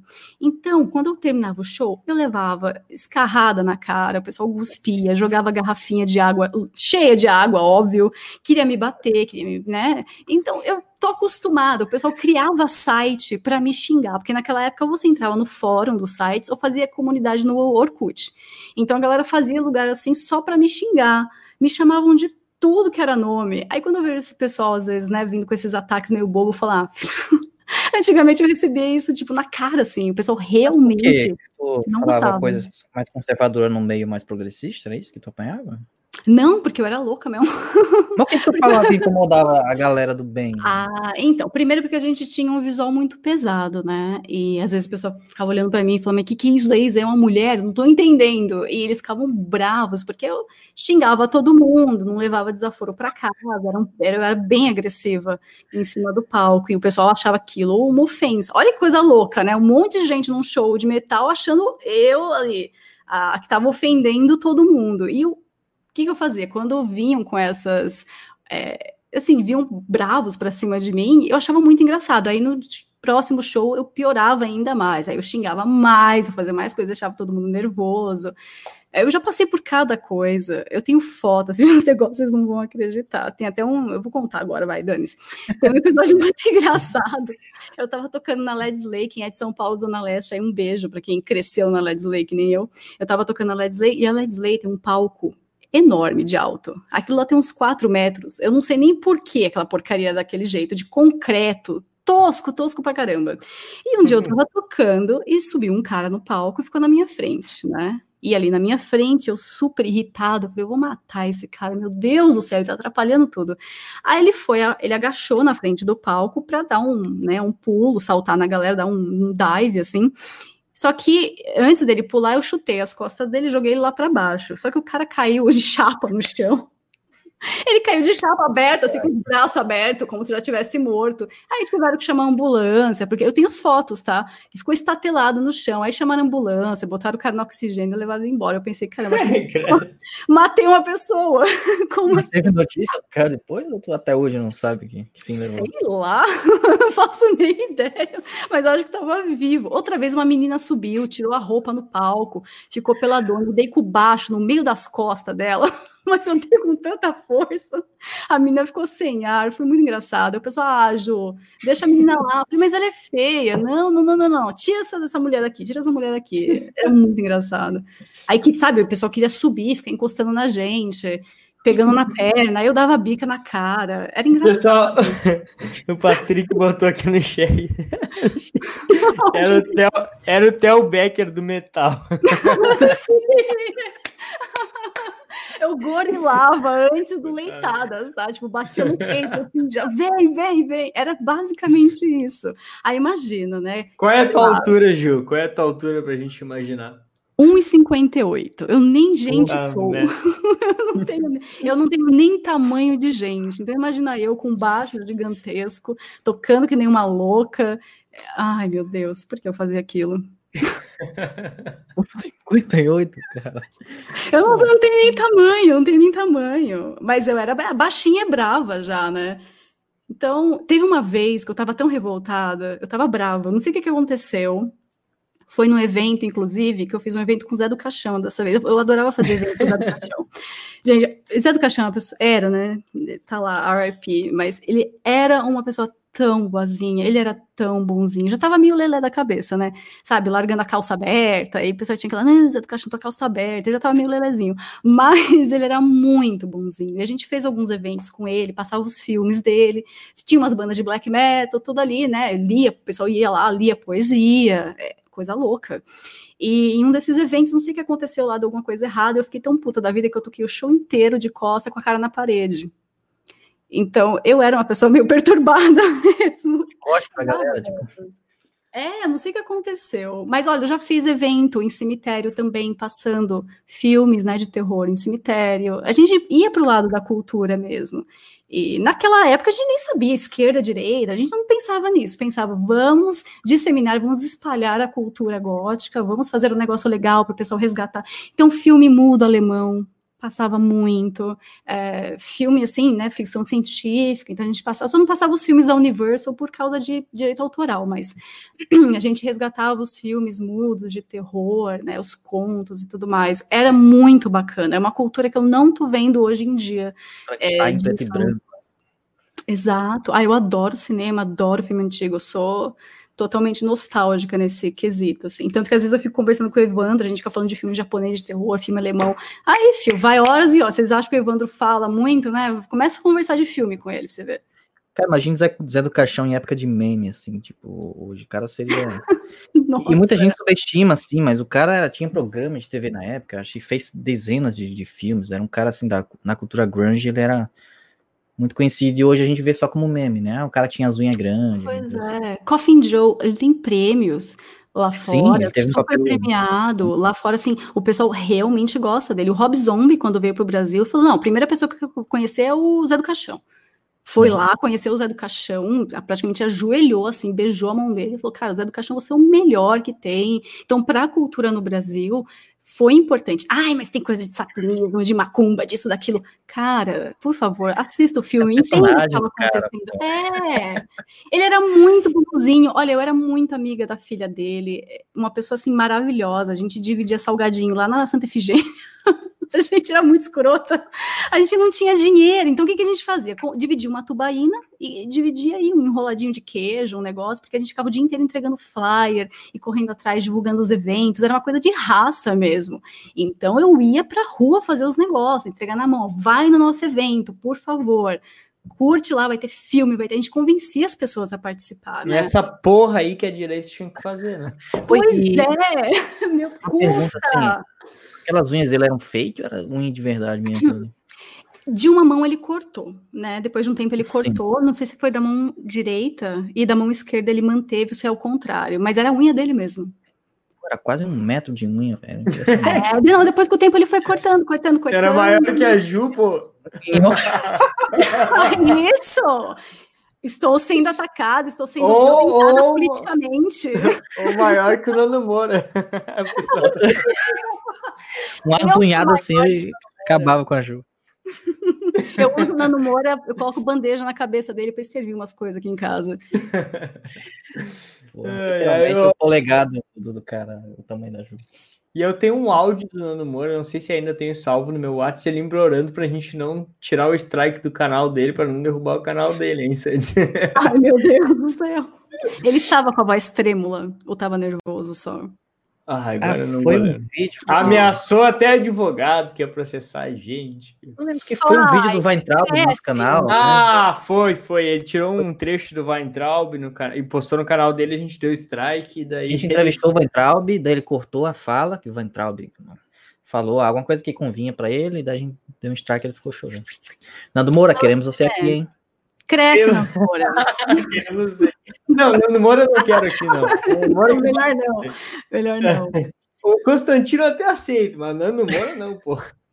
Não baixe o nível desse jeito. Não, não, não dá. O William mandou o seguinte: boa noite. O que acham do Instituto Borborema? Assim como temos rádios, estão polarizando institutos. Abraços. Eu acho que o Instituto Borborema faz muito tempo que está aí, né? É. E, e, eles têm um conteúdo incrível. É um conteúdo mais profundo, tá? Eu acho que tem que surgir outros institutos com conteúdo talvez não tão profundo, que vão fazer um trabalho talvez de formação até de políticos, é, ou de militância, de ativismo e tal, é, de formação de, de, de, organização de eventos e tal. Mas o Instituto Borborema faz um trabalho incrível, cara, voltado para a literatura.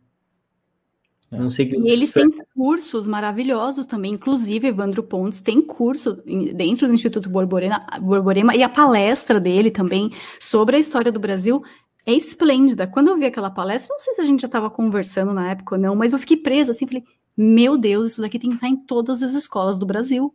Porque do jeito que eu tô boca aberta, pensando, cara, a nossa história é muito boa, as crianças têm que ter esse mesmo sentimento de olhar e falar, meu, Dom Pedro, eu vou colar a foto desse cara aqui, eu vou colar, eu vou colar, eu quero isso aqui no meu caderno. Nossa, por favor, eu quero aquela pintura, eu vou colocar esse cara porque ele é um herói. As crianças têm que ter esse sentimento, né, dos heróis do Brasil, e a palestra dele é muito boa. Isso é transformado em uma palestra para crianças ia ser uma mudança no nosso país tão arrebatadora, ia ser uma coisa maravilhosa. Então, torço muito para mais projetos como esse, para o Instituto Borborema crescer demais, porque o, o, trabalho que eles estão fazendo sério, e outra, não é só isso, né? Eles têm lá o presencial também, do pessoal dando curso, do pessoal participando, se encontrando. É isso que faz a diferença. É muito bom mesmo. Para quem não conhece, entre no site, comprem os cursos, é baratinho, vale a pena. Infelizmente, é, pouca gente conhece, né? Então, quem não conhece, sigam eles no, no YouTube, Instituto Borborema, porque no, no, Brasil que a gente vê um grande desprezo pela história, né? Hoje é, eu tinha coleção de notas e a gente tinha Princesa Isabel em nota de dinheiro, Machado de Assis. Hoje Dom Pedro II tá na, na moeda de 10 centavos. Putz, foi rebaixado né? de um jeito feio, coitado. Pô, aí tu pega lá 20 reais, é um mico-leão dourado, sem a porra de uma garopa, de um peixe. De Nem tem mais esse negócio, é folclore. Mico não existe, não, é mentira. Se fosse presidente, a primeira coisa eu mudava as notas e botava só gente fora. Porra de, de onça pintada em 50 reais, caralho.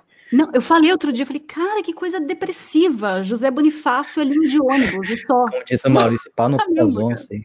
Com todo respeito às onças, pau no cu das onças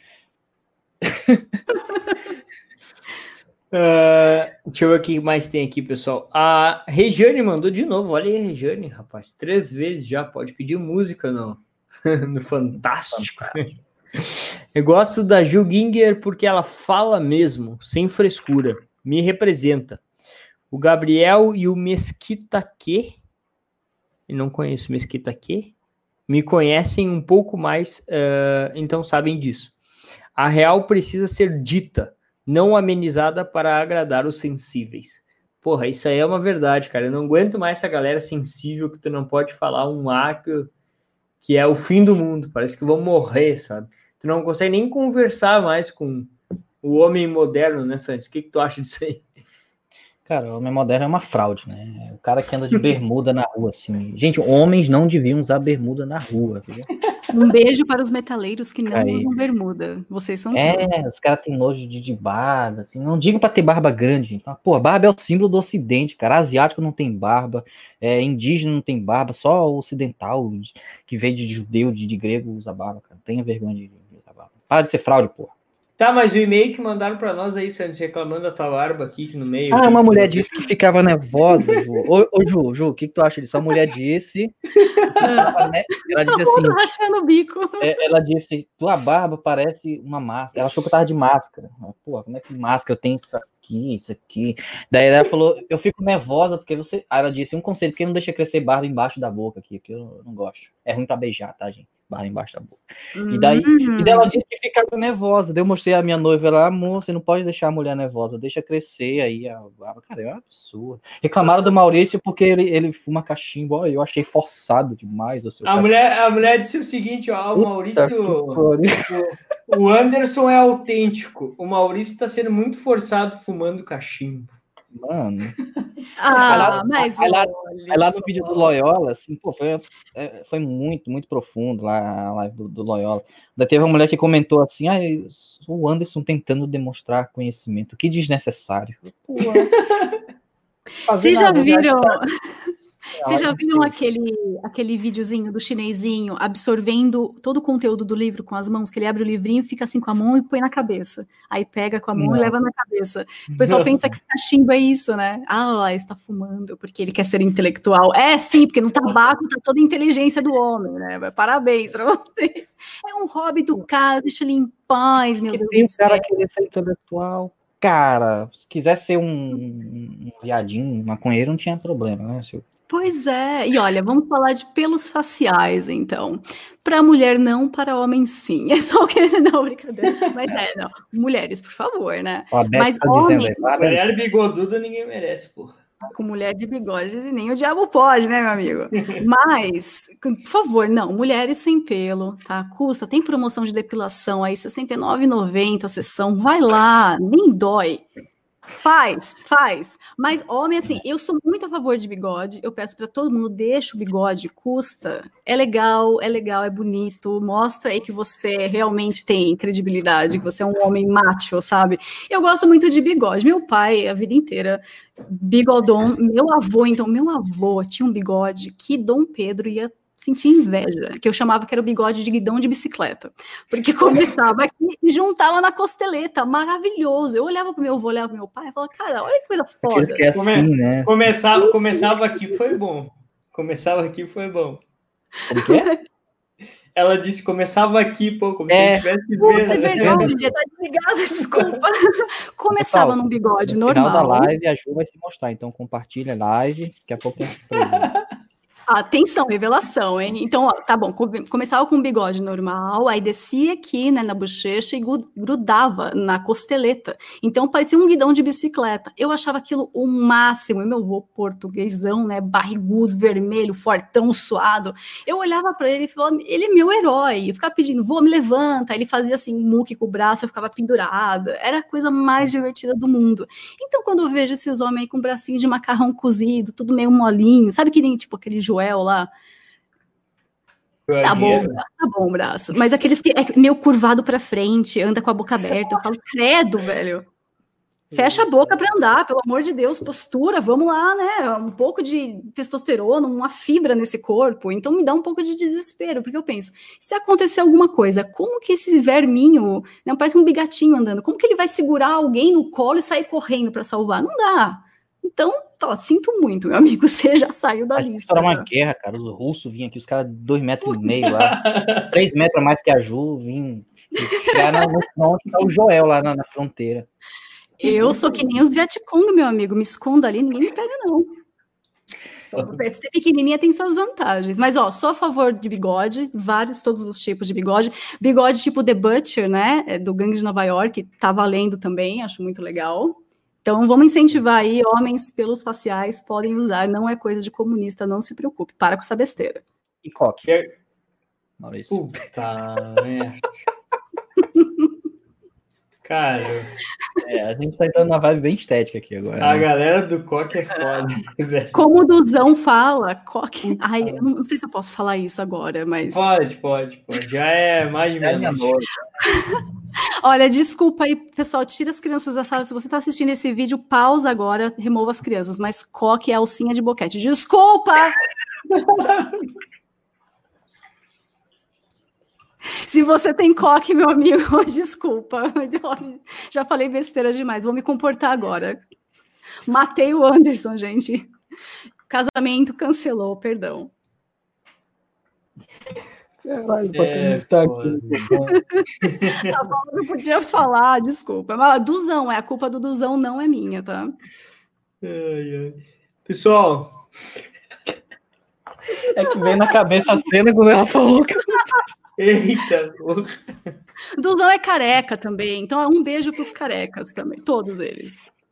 Na rádio, olha só como a gente é inclusivo. Na rádio tem cota para careca. Henrique Oliveira, Evandro Pontes e Loen tem mais rádio, tem mais rádio, tem mais careca do que mulher na rádio. Se chamar Loyola já dá um timezinho, né? Vamos lá. tem uma...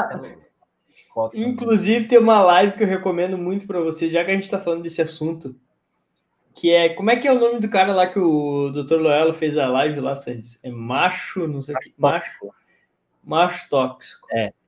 Mas aí.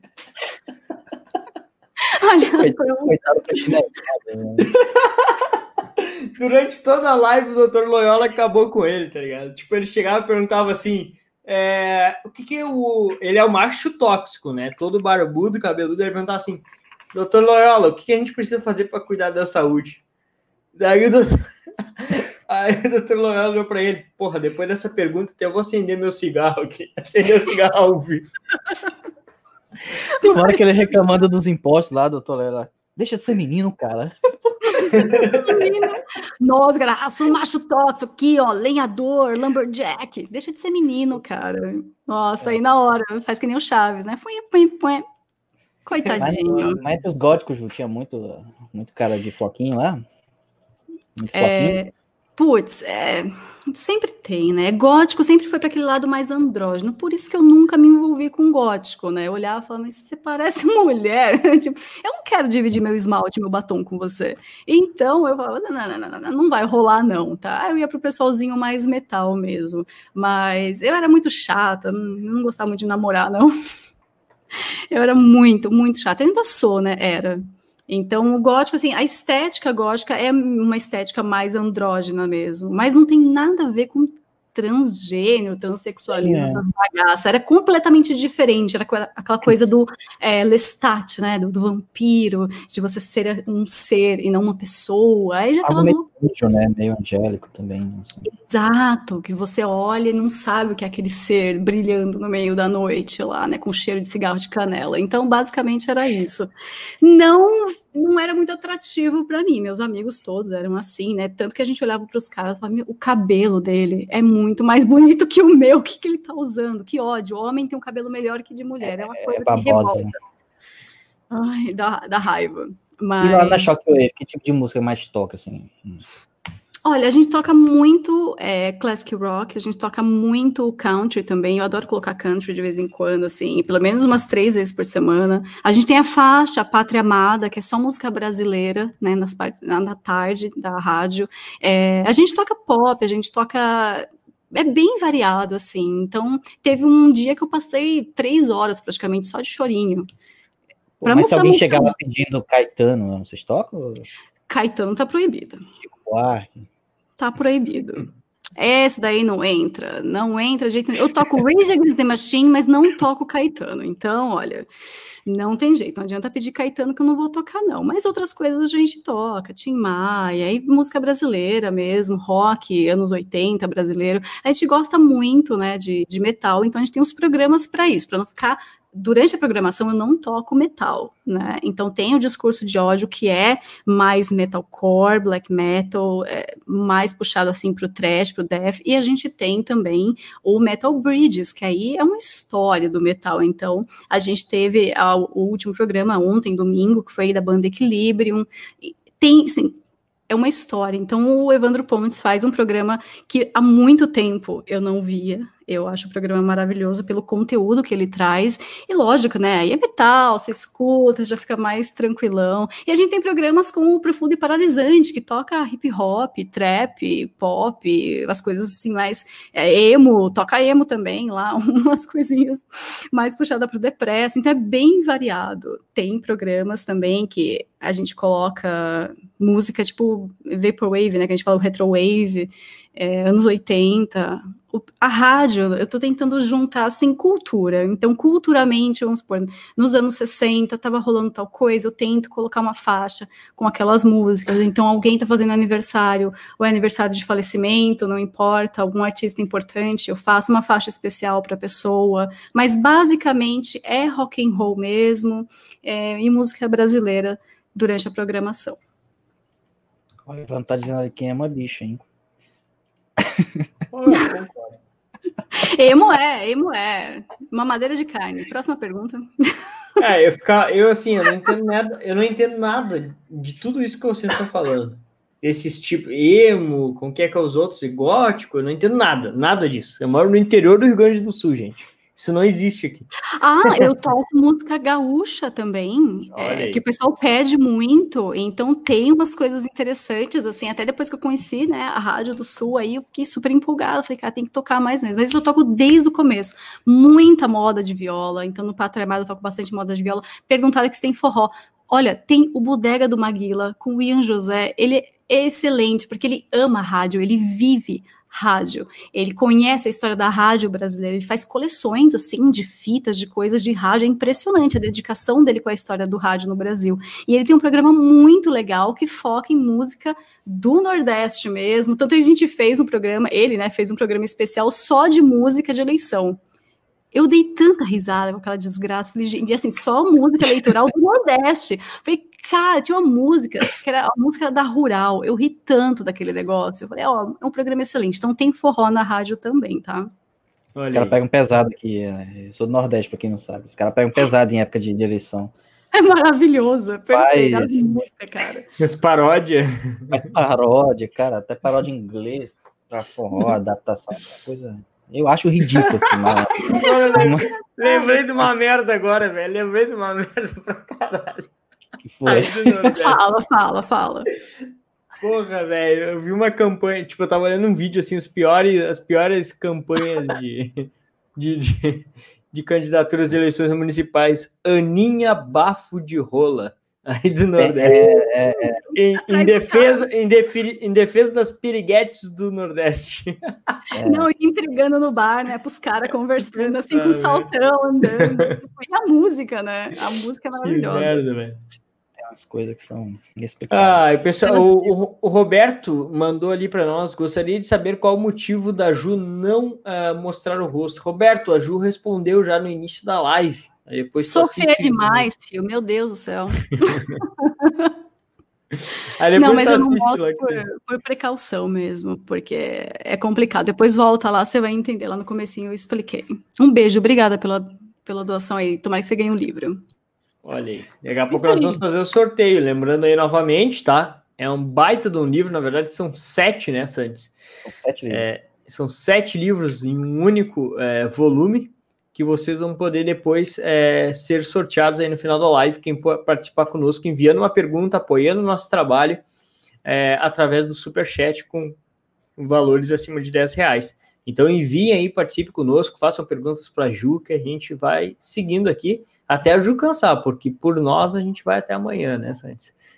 Hum, eu tenho más notícias, viu? Porque antes, olha que coisa engraçada. Antes, logo no comecinho, antes da rádio, antes de tudo mesmo, nos primórdios lá do Twitter, é, eu estava participando de bastante podcast. O pessoal chamava um podcast para falar sobre veganismo, outro para falar sobre mulher, outro para falar sobre família, e aí foi indo. E eu falei, cara, eu tô parecendo o Evandro de saia, né? Porque se tem uma pessoa que participava de podcast, dá com um pau, é o Evandro. Eu falei, cara, eu já tô que nem o Evandro Tá indo, né? Vamos ver. E para falar também é no mesmo tanto, viu? Qualquer assunto que você joga aqui, a gente vai conversar sobre. Então pode perguntar. Eu achei que tu ia dizer assim, ah, tem uma má notícia, vou ter que ir embora. Não, a má notícia é que eu tô ficando mesmo.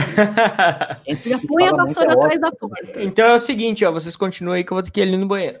Já volto aí. aí. Aqui é assim, pessoal. Não tem Vai lá, opa, vai lá, vai lá. Ô, ô, ô Juí, tu tava dizendo uma coisa que, que é pô, tu e Evandro tem muita coisa é, em comum, assim, né, pelo que a gente pode ver. E, e tu dizendo que gosta muito do, do, do, Edgar Allan Poe, do Augusto dos Anjos, né, e eu também gosto muito, sobretudo do Corvo, a tradução de, de Machado de Assis e do Fernando Pessoa. Aí o, Evandro vai me criticar aqui que ele falou mal do, do Machado de Assis, tá, Evandro? Eu tô ressentido ainda. Diz aí se você gosta da tradução de Machado do Corvo, vai achar ruim também. Eu, eu adoro do Machado. E... Eu gosto, sabe por quê? Pronto lá, briga rinha de, de Machadiano. contra Machado. É. Eu gosto, porque me apresentaram isso na escola. Então, assim, eu tenho lembranças muito boas lendo Machado de Assis, até estava numa live com o Fernando Melo e a gente estava falando sobre isso, né? Justamente sobre isso lá. O Machado de Assis agora vai perseguir o Evandro. Olha, você vai ver o Machado em todo o espelho que você olhar. E assim, é, a gente até falou, ah, mas qual foi o romance que você mais gostou, tal. Eu falei assim, não é questão de até gostar mais, mas eu tenho uma lembrança muito boa de ler o Helena com a minha mãe, porque na escola tinha lista de livros lá para a gente ler, e eu lia com a minha mãe, então a gente trocava. Eu lia uma página, ela lia outra. Então, quando tinha algum diálogo, a gente ficava ali juntas. Então, era uma coisa muito gostosa. No fim da noite, a gente sentava, sentava na ponta da cama e eu ficava ali, a gente ficava lendo. Então, eu tenho essa lembrança. É, eu tenho o Machado comigo, assim, de um jeito bem carinhoso, sabe? Não só pelas obras, mas pelas lembranças da adolescência. É um, algo importante. Por isso que eu falo muito para as pessoas: leiam com seus filhos, não importa a idade. Sua mãe tem 60 anos, está com seus 30 e poucos, leia junto é bonito, é gostoso. A gente tem que ler em voz alta, você tem que colocar ali, né, todo o seu sentimento na leitura. E eu gosto, eu, assim, para mim foi algo importante, porque eu conheci na escola. Gente, eu, eu era muito trombadinho, eu roubava livro da escola. a biblioteca da escola começou cheia, terminou vazia, porque estava tudo em casa. Eu não via as pessoas pegando os livros para ler. falava, ah, ninguém tá pegando, ninguém tá lendo. Vou levar para casa, foda-se essa merda. Eu ia lá, roubava é, Shakespeare, Machado de Assis, é, meu, que mais que eu roubei? Nossa, tinha até é, Stephen King. Eu roubei uns do Stephen King também, levei tudo para casa. Eu tô até procurando um livro aqui que eu peguei emprestado na escola, em Santa Catarina, cara. Acho que foi em, em 2001. E Olha, até hoje eu nunca devolvi. a gente viajou, foi embora e tá. Tinha comigo até hoje um carinhozinho da biblioteca, o meu último nome lá na ficha, cara. Se for, se for calcular é a multa que, que, que, era na época 50 centavos ao, ao dia, cara, eu tô, é um Ah, eu adorava. E assim, era eu, um eu era. Era, uma, era sobre Briga de Galo, era Diablo, o nome do livro, era um contozinho. Enfim, Olha tá, tá aqui até hoje. Um negócio 19 anos tá aqui comigo. Libera a rinha, gente. Mas, mas tá aqui comigo. Mas era muito divertido. E eu pegava os livros porque ninguém pegava para ler. Eu ficava bravo, falando, é, eu vou pegar esses livros levar para mim, tá aí na escola pegando poeira, ninguém tá mexendo. E nunca deram falta. E eu tinha vantagem que minha mãe era professora também, né? Então, ela me me ajudava lá a cobertar com as, as coisas que eu fazia, né? Eu aprontava bastante na escola. Eu era aquela pessoa que sentava no meio, que eu terminava a lição primeiro, então conversava com o pessoal da frente, que também terminava a lição primeiro, e virava para trás para zoar com a galera do fundão. Então eu ficava nos dois grupos, assim. Eu sempre tive nota boa, pelo menos, ó, cabulava a aula, mas eu tirava nota alta, senão em casa minha mãe me batia também. então, se eu não tirasse nota boa, filha de professora, você imagina, né? É, então eu sempre cresci com essa coisa, assim, ó, não, sua letra tá feia, dia, faz tudo de novo. Já passei noite chorando, tendo que fazer a lição até três da manhã, porque minha mãe falou que não estava bom. Eu tive que refazer um tipo, trabalhos inteiros, assim, do zero.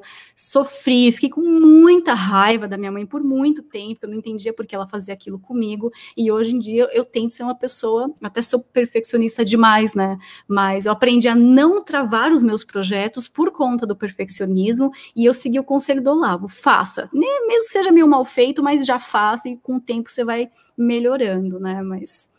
É, eu também era tão feia que minha letra é tão feia que na faculdade meu professor de matemática me deu um, um caderno de caligrafia para eu, eu escrever e entregar para ele. Você tem uma noção. De matemática, hein? Meu Deus, médico, né? Quase um médico, doutor. Pois é. E aí, Maurício, lavou as mãos? Estão perguntando aqui? Pois é, a galera tá muito preocupada com isso, porra. Todo mundo aí viciado em álcool gel agora, É, né? não, usa máscara, pô. Tu pegou a Joia dizendo que roubava livro da escola, que ninguém, ninguém ia dar conta mesmo. Ah, isso aí a gente nem, nem é bom entrar nos detalhes, né? Epa! Sabe aqueles, livros, sabe aqueles livros raros, assim, sabe? Sei. Ah, tô, tô lembrando, não vou contar. Não vou contar. Ontem off depois, porque eu sou muito curiosa. Sabe aqueles livros raros que tu sabe que não merecem estar naquele lugar, que ninguém vai ler, ninguém vai dar valor para aquilo e aquilo é uma raridade da humanidade. Tá lá se Sim. acabando no poço. O negócio tá se acabando lá, sabe? Ninguém nunca lê. Se tu vai olhar lá no histórico de quem pegou o livro para ler, há cinco anos ninguém pega o livro. O que, que tu faz com uma coisa dessa? O negócio é raro, pô. É seu dever. Passear, né? Cuidar. Você é um, é um dever de trazer para casa, de cuidar do livro e, se possível, devolver. Se você.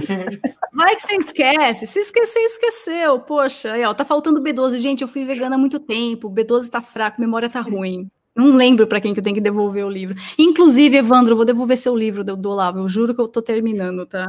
Já tá em casa faz um tempo. Essa revelação foi preocupante com o Evandro. Mas aí você já pergunta, Bojo, o que que te levou pro veganismo? Tá, tu falou que era um pouco man manteiga, né, que tu disse com, com animais. O que, que te levou e o que te, que, que tu te, que, que te tirou do, do veganismo? Que, que merda que tu deu na tua cabeça? Então, assim, eu eu lia muita coisa de budismo, né? Teve uma fase minha que eu frequentava, né, o Centro Kadampa e tudo mais, que eu queria aquela coisa. Você é adolescente, você tem 16 anos de idade, o que, que você tem na cabeça? Merda. Então, eu comecei a ir para um lado mais daquela coisa espiritual e tudo mais. Aí eu vi que era bobeira, que só tinha gente granfina lá e eu não estava muito encaixada. Eu gostava de ir lá para tomar chá, na verdade, que o chá era de graça. E o lugar era muito cheiroso também, que eu adoro incenso, né? Tipo cachaça mas... na macumba, né? É, né? é, mas eram chazinhos gostosos, cara, eu gostava muito. E e a questão da carne, eu nunca fui muito assim de aparecer, ah, eu gosto de comer carne. Lógico, quando era criança eu comia, né? Meus avós, assim, sempre cozinharam bastante. Então, em casa tinha churrasco todo fim de semana. Eu gostava de ficar na churrasqueira ajudando meu pai. Eu era aquelas metida mesmo, eu gostava de ficar lá junto com meu pai, ajudando tudo. Tocava berrante. Meu, eu sou muito parecida, vocês não têm noção. Porque minha família é da roça, então se você não se envolve nas coisas da roça, você não aproveita a vida, sabe? Mas da roça em que região, Ju? Aí de São Paulo mesmo? São Paulo, pé vermelho mesmo. Mas o que, que, é, que, que é a roça aí de São Paulo? Porque para mim São Paulo é tudo, sei lá, o estado todo para mim é, é um negócio mas é até não o contrário. Não tem interior, porra. Não, é até o contrário, mas assim, é longe mesmo, quase chegando lá em Mato Grosso do Sul já, que é calor pra caramba, você sofre com calor. Então é bem para aqueles lados lá. E lá tem muita plantação. Minha, minha família sempre teve, né? É de imigrante italiano, então veio para cá fazer o quê? Plantar café, né? Então, plantar café, é, fruta, muita coisa assim. E depois de um tempo, meu pai trabalhava em São Paulo e sofreu muito com a violência, assim. Meu pai já chegou a ser sequestrado com arma na cabeça, ficar dois dias desaparecido, a gente ficou desesperada, né? Então, ele passou por experiências terríveis. Teve é, assim, meu pai era, é caminhoneiro, né? Então ele teve os caminhões da empresa roubado, carga roubada, ficava ali entre o aeroporto. Era muito. Minha mãe, assim, não dormia. Era uma vida muito desgraçada. Até um dia tá, que ele falou: não. Mas não por que mais. isso, Ju? Assim, era. A galera ocupava na roça? O que que era? Não, não. É, a gente morava na zona leste de São Paulo. Então meu pai ah, tá. fazia, tinha empresa, né, de transporte e tudo, e trabalhava com caminhão, e tal. Então era muito perigoso. Meu pai saiu da roça, veio para São Paulo ah. e ficou, né, a vida praticamente todinha aqui em São Paulo, eu, né, da Zona Leste e tudo mais. Só que a violência é muito grande. Chegou uma hora que ele falou: eu não aguento mais essa vida, é uma desgraça, a gente tá aqui se matando todo dia, para quê? Né? Não consigo fazer nada, então vou voltar para a roça. Aí ele voltou para a roça e lá continuou as coisas, fazendo o que ele sabe fazer, lógico, continuou com o emprego dele e tudo mais, mas se dedicando à vida do campo mesmo, né? Cuidando da fazenda, ajudando os meus avós, meus tios e tudo mais. E eu, eu gostava muito de pro sítio lá, tudo, eu achava aquilo o máximo, né? Então, eu, eu, já é outra coisa, né? Você vê aí família, você tem aquela coisa de sentar com uma família grande, todo mundo comendo e as galinhas passando, eu amava aquela vida. É, então, eu vi, eu vi aquilo com muito amor, assim. Aí meus pais voltaram para o interior, tudo. É, eu acho que foi uma coisa boa. E eu comecei a entender essa volta, né? Essa volta da tradição, essa volta para a terra mesmo. E hoje em dia eu fico muito triste de saber que eu moro num apartamento e o máximo que eu consigo é ter uns vasinhos de planta espalhado por aqui, que eu não consigo plantar nem nada. Então meu pai me ensinou muita coisa também sobre plantio, cuidar da terra, né? Como que você identifica a planta no meio do nada para você poder se virar, comer as coisas. Então, sei acender uma fogueira, eu consigo ir lá falar, não, essa fruta é tal fruta, dá para comer e tudo mais. Eu acho que isso é muito importante também da gente fazer, sabe? Voltar para a terra. Então, violência em São Paulo assusta muita gente. Tanto que eu não moro mais em São Paulo, justamente por isso, porque não dá, não dá. São Paulo com criança, para mim, é algo praticamente impossível. Então, eu vim para o interior, mas não tão interiorzão assim. Aí você tá certo. Aqui onde eu tô é mais cidade grande mesmo. E eu já Fica esqueci. pelo menos a uma hora da Santa Efigênia, né? Para quando. Vai lá comprar umas baterias. Eu até esqueci a... Ai, meu Deus. Ali é um paraíso, cara. Na Santa Efigênia, puta, como queria morar uma hora da Santa Efigênia. Né?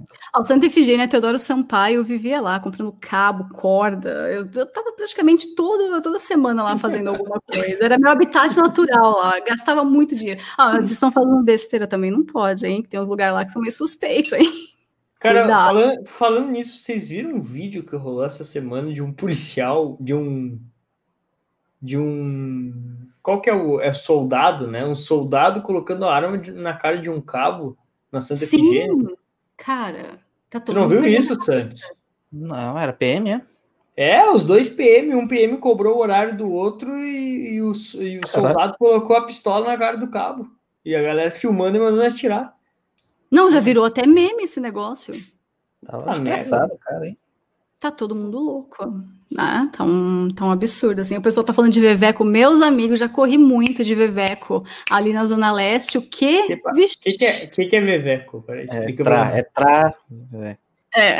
Ah, tá, entendi. As trava, as trava.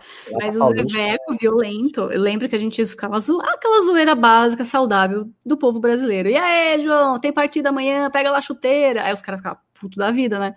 E vinha correndo atrás da gente, ah, porque eu tenho AIDS, vou me cortar, não sei o que. Eu falei, ixi, Mari, a gente corria mais ainda. Aí no dia seguinte tava lá de novo xingando o cara. Então não adianta, não. Vivendo perigosamente em São Paulo. Uma vez a gente foi fazer a manifestação lá na Paulista e a PM botou a gente na Paulista com Augusta, tu lembra, Maurício? Perto do, do, do Burger King, assim, cara, que tinha de veveco na esquina, velho. Não era brincadeira. Bem, bem, bem na esquina com, a, com Augusta. Né? O mais engraçado foi em São Paulo com o Sandy na Avenida Paulista. O bicho ficava apavorado com tudo. Acho que lá no Nordeste não tenha é, tanta loucura. Tem coisa estranha aqui no Nordeste. 10 veveco por metro quadrado é foda. Não, não, e agora é aquelas coisas. Eu adoro ir para a liberdade lá, né? Comprar umas coisinhas, umas comidinhas, comer um lamen e tal. Mas é de é de lei. Você vai lá, tem algum retardado. Ai, pode falar retardado, né? Tem algum retardado vestido de Sailor Moon, alguma coisa assim. Aí minha filha olha e falou: esse daí tem probleminha na cabeça. Aí a gente até brinca, que nem do Borat, né? Very funny retardation. Aí ela dá risada, fala. É verdade, é verdade. Tipo, ela já sabe, nem liga, né? Fala assim, esse daí tem problema. Fala, não aponta, não aponta que é perigoso. Mas ela já sabe que aquilo ali é uma coisa absurda. Não, tá errado, tá errado. E outra coisa que eu falo pro pessoal também, fala a verdade para os seus filhos, não do jeito grosso e, e, muito aberto assim, né? Não vai também expor o lado podre do ser humano, mas mostra, fala, tá vendo aquela pessoa ali vestida desse jeito, tá? Ela tem problemas mentais. Então, não fique perto de pessoas desse jeito. Por favor, não converse com estranhos e muito menos com gente estranha desse jeito. Então, eu falo, eu falo, olha, se você vê alguém assim, fique longe, que essa pessoa é perigosa, porque ela não está bem nas suas funções mentais. Aí ela entende, fala, ah, tá bom, tá bom, tudo bem. Esse vídeo vai cair por machismo da Ju, por travecofobia, por hemofobia, machadofobia. Machadofobia do Evandro. Aí as coisas, ele que se vira aí com. Que que uma... Mostra neste bonequinho que o Machado fez com você, Evandro. Tem um Twitter, tem um Twitter, um perfil que chama Machine de Assisa, tipo, máquina de. Uma coisa assim. E tudo que tu. Eu acho que é um, acho que é um bot, né? Tudo que tu posta de Machado, ele dá like e dá RT. vou, vou recomendar pro Evandro lá. Pra... Aí fica falando mal do Machado lá, porque o cara era um, não, eu vou fazer um bot. Esse tweet ele vai dar RT automático, tá ligado? Não, tem que fazer gente... um... tem que fazer um bot que manda tudo que qualquer pessoa do planeta escrever sobre Machado de Assis vai direto para o celular do Evandro em forma de notificação. Eita. Aí eu quero ver. Ele não falou mal, ele só, só deu a visão dele sobre O Evandro foi o Machado, tá? Teve uma galera reclamando pra caralho nos comentários depois. E o Dr. Loyola foi o Platão, né? Como é. assim? É. é. Eu, enquanto poeta, também não gosto do Platão, não. Ele. É, foda-se, mas. Na República dele, ele não queria os poetas. Não, se fuder, Platão. Deixa ele preso na caverna, fecha com uma, uma pedra, larga ele lá dentro da caverna. Eu só escolhi é. o nome do podcast com referência a ele, mas foda-se, não gosto dele. Fala o quê? São todos os escabrosos, Evandro. Recalque isso daí, meu amor, né? Temos Coitado. mais perguntas no chat? Oh, por enquanto não, o pessoal tá meio parado aí, né? Manda então, aí, vai lá, gente. Manda do... dinheiro, pô, a gente precisa de ajuda. Nosso sonho então. era fazer isso aqui presencial. A gente já poderia estar tá fazendo presencial se tivesse aceitado aqueles empresários. Mas como a gente não é. aceitou, a gente depende de vocês. Se fosse presencial, estaria neste momento igual sombra do ratinho. Mas olha, vocês não não deram chance, né? Olha aí, a gente, ia, a gente, ia, fazer até com auditório, pô. Imagina em São Paulo com auditório aí. Ah, ia ser muito legal. Putz, ia ser muito. Eu tentei fazer um projeto assim, mas infelizmente também não deu certo, né? Que eu ia fazer o Vaporwave Nights e a gente tava com a ideia, né? A gente fez eu, Evandro Loen, tirei do ar depois, que tinha muita piada pesada. Acho que a gente ia ser até preso. Mas a ideia era essa, fazer tipo um talk show, uma coisa mais engraçada, real mesmo, né? Com gente. Tá? Mas infelizmente o financiamento não veio e aí ficou só na ideia. Mas tá aí, vai saber o que acontece ano que vem, né? Se a gente acaba tendo é, algum up no orçamento e coloca esse projeto aí para acontecer, trazendo mais pessoas e tal. Seria muito interessante ter um mini estúdio, né, para fazer as coisas com pessoas mesmo, plateia e ter a participação mais viva da galera. É isso que falta também, né? Todos os talk shows, todos são dominados pela esquerda. Não estou falando nem do Brasil, porque o Brasil não tem nenhum que preste. Estou falando lá dos Estados Unidos. A gente vê Stephen Colbert, vê aqueles outros tudo sem graça lá. É tudo progressista num nível que dá até desgosto. É muito ruim. Acho que no Brasil, mais ou menos, é o Danilo, né? Pelo menos um, politicamente correto não tem. A gente sabe lá da, é. as loucurinhas dele, mas pelo menos não é politicamente correto. Assim. Né? É, quebra um pouquinho, né? Tem lógica, a gente tem os clássicos, como o Tonight Show, né? Que por muito tempo trouxe muita gente boa do humor, do stand-up, e ali era um palco para a pessoa crescer. Aparecia no Tonight Show, você sabia que o cara ia crescer, ia fazer sucesso. Então é uma parte, uma parte importante do, da história dos Estados Unidos na, no humor mesmo, né? Na comédia. Mas depois disso. Tem um que é daquela Lily Singh, que eu odeio aquela mulher. Mas não é porque ela é mulher, é porque ela é sem graça mesmo. E, assim, foi um desastre, como tudo que é no meio da lacração, um desastre. E ela fez um programa, porque, assim, ela é, é descendente de indiano, filha de indianos, então você já imagina, né? Mulher, filha de imigrantes indianos, fazendo um programa só para lacração, falando fazendo piadinha de aborto, fazendo piadinha de, ah, eu sou a CEO, isso daqui eu mando em tudo. Resultado, o negócio não durou três episódios e cancelaram, porque ninguém assistiu. Tem a Oprah também, né? Mas só fica meia hora aí fazendo discurso de machismo. É, a Oprah na época dela lá trouxe algumas coisas. É, assim, falou muita besteira. Nossa, como essa mulher falava besteira. E ela tá envolvida com as coisas lá de Pizzagate e tudo mais, que aí é muito pior, né? Ela é uma das principais desse meio do Pizzagate, de tudo que tá envolvendo essa galera, né? Tom Hanks e, todos, né? O Jeffrey Epstein, todo mundo. Então a Oprah, na verdade, ela é um grande mal para a humanidade, né? Colocaram que é ela Então, o Pizzagate, a gente pode falar sobre isso aqui? Acho que pode. sim, né? É, que é, cara, pode. sim. Na verdade, Os assim, eufemismos assim, aí. É, começou de um jeito até meio despretensioso, porque muita gente já ficava em cima da questão Illuminati, né, dos satanistas e é, tudo que envolvia aquela elite é, mundial que a gente sabe aí, né, de nova ordem mundial e tudo, toda aquela história lá, ok. Mas o Pizzagate começou a aparecer justamente porque descobriram alguns e-mails e foi tendo ali uma troca através do Wikileaks, as pessoas foram vendo coisas suspeitas e ligando os pontos. Então todo mundo estava envolvido na mesma coisa. A gente entra aí com os Clinton, o Obama, é, os irmãos Podesta, e foi juntando essa galera, eles foram pegando essas provas e montando o Pizzagate. Aí começou, né, a gente fala aí dos lugares chaves, como o Comet Pizza, que era um lugar de encontro dessas pessoas, e muita simbologia no meio, então era uma pizzaria que tinha umas coisas pesadas. Eu fico tentando falar desse jeito, porque realmente não, posso, não quero, né, nem colocar os detalhes aqui, que são muito escabrosos, mas é, envolvendo tortura de crianças e coisas muito piores. E toda essa galera frequentava este local. E as ligações começaram a aparecer e vir aquela obviedade de não, tem alguma coisa aqui. É, realmente tudo que foi falado está acontecendo. E nessa troca de e-mails, nessas provas, foram colocando as pecinhas, né, juntando as pecinhas desse quebra-cabeça, e aí estourou o Pizzagate, que até hoje tem seus desdobramentos, e junto aí de várias celebridades. Depois a gente teve o escândalo do Jeffrey Epstein também, que já está no inferno, já foi para o saco, com a Ghislaine Maxwell, que está presa está lá ainda relutando para conseguir alguma coisa, que é aquela mulher também um demônio. É, então, toda aquela teoria da conspiração sobre tortura, tráfico de pessoas e coisas piores, né, envolvendo isso, foi descoberta é, de uma forma mais concreta, né, foi trouxe ao público com provas mais concretas. Então, eles descobriram, o FBI, inclusive, trouxe essas informações dos códigos que eles usavam para descrever o tipo é, de coisa que eles faziam com um tipo de criança, então de tal e tal idade, de tal e tal cor, de menino ou menina, então tava lá, né? Então, é, nut sauce era menino, hot dog era menino até tal idade, é, pizza, né, de queijo era outra coisa. Então eles usavam toda essa palavra, essas palavras, né, como códigos aí mesmo nas conversas entre dentro desses e-mails.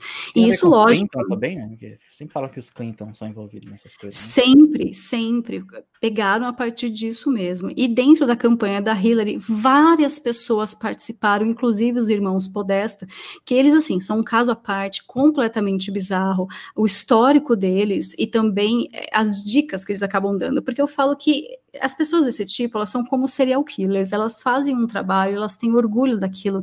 Então chega uma hora que ele quer mostrar o que ele está fazendo. É a psicologia de um serial killer mesmo. Ali é dentro. É, troféu, ele... né? Exato. Então ele quer que a pessoa descubra porque ele se sente bem com isso. Por isso que essa galera não se suicida, tá? Eles são suicidados, porque ali todo o narcisismo e a, a questão, né, de ter esses troféus e exibir aquilo, ele não vai acabar com a própria vida porque ele sente prazer no que ele faz. Aí que tá o gatilho, né, de não ir ao extremo e acabar se suicidando. É, e tudo isso foi descoberto, foram trazendo à tona, e lógico, a mídia abafou, todos os políticos ali dentro da esquerda, até uns que não são da esquerda também abafaram, e a gente fica sempre com esse ar de conspiração. E na verdade não é, né? Não é conspiração. É algo realmente terrível que acontece até hoje. A gente pegou yeah. o caso né, do João de Deus também, que estava super envolvido com todo mundo, né? E acontece aqui no Brasil, né, Ju? E daí, assim, eu quero entrar numa questão aqui que é a seguinte: nós, né, Sandy, nós estamos estudando Grécia Antiga dentro do MBC, estamos estudando COF, fizemos esse ano aí é, o, o, primeiro congresso conservador online, é, que foi um congresso online gigante, nós vamos fazer agora ano que vem de novo. Fizemos o Dia Internacional de George Soros. Então a nossa vibe ela tá numa, numa luta um pouco assim, digamos, desligada do que está acontecendo em Brasília, sabe? A gente se desligou até porque a gente se decepcionou com muita coisa que a gente viu lá nas viagens que a gente fez para lá.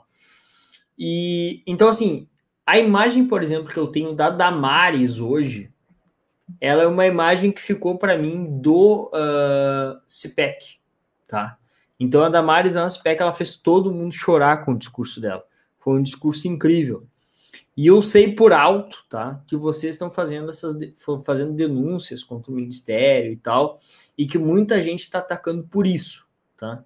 Mas eu não entendo os motivos, até porque eu não estou acompanhando. Eu, a gente, como eu disse, a gente está em outra vibe no momento. É...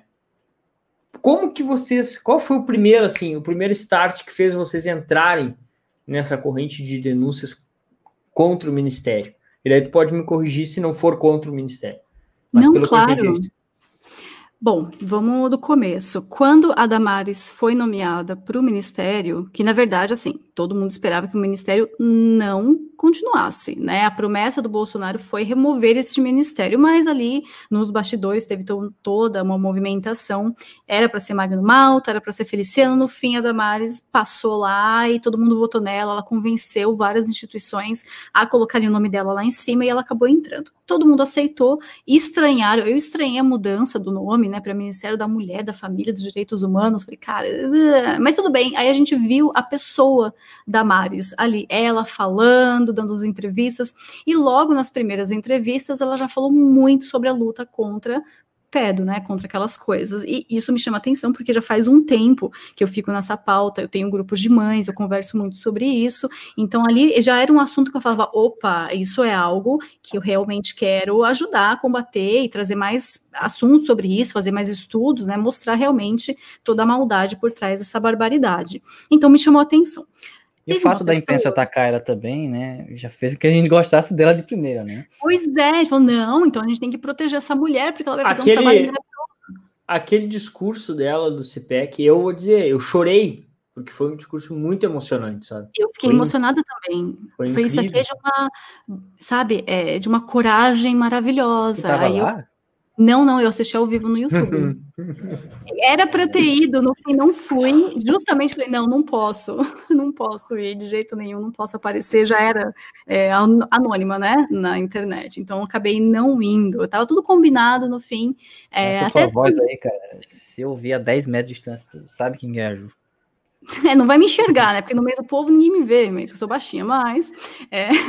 Então, ali no CIPEC também eu falei, ah, não, fechou. Ela fez, começou a dar entrevistas, né, para a Leda Nagli e tudo. Eu falei, caramba, ela tá trazendo coisas que a gente fica falando e ela está mostrando que é real, ótimo, maravilhoso. Teve uma pessoa que até brigou com bastante gente, porque nós não escutamos o que ele tinha para dizer. Na verdade, eu escutei, mas eu, até certo ponto eu discordei, que foi o Code Hack.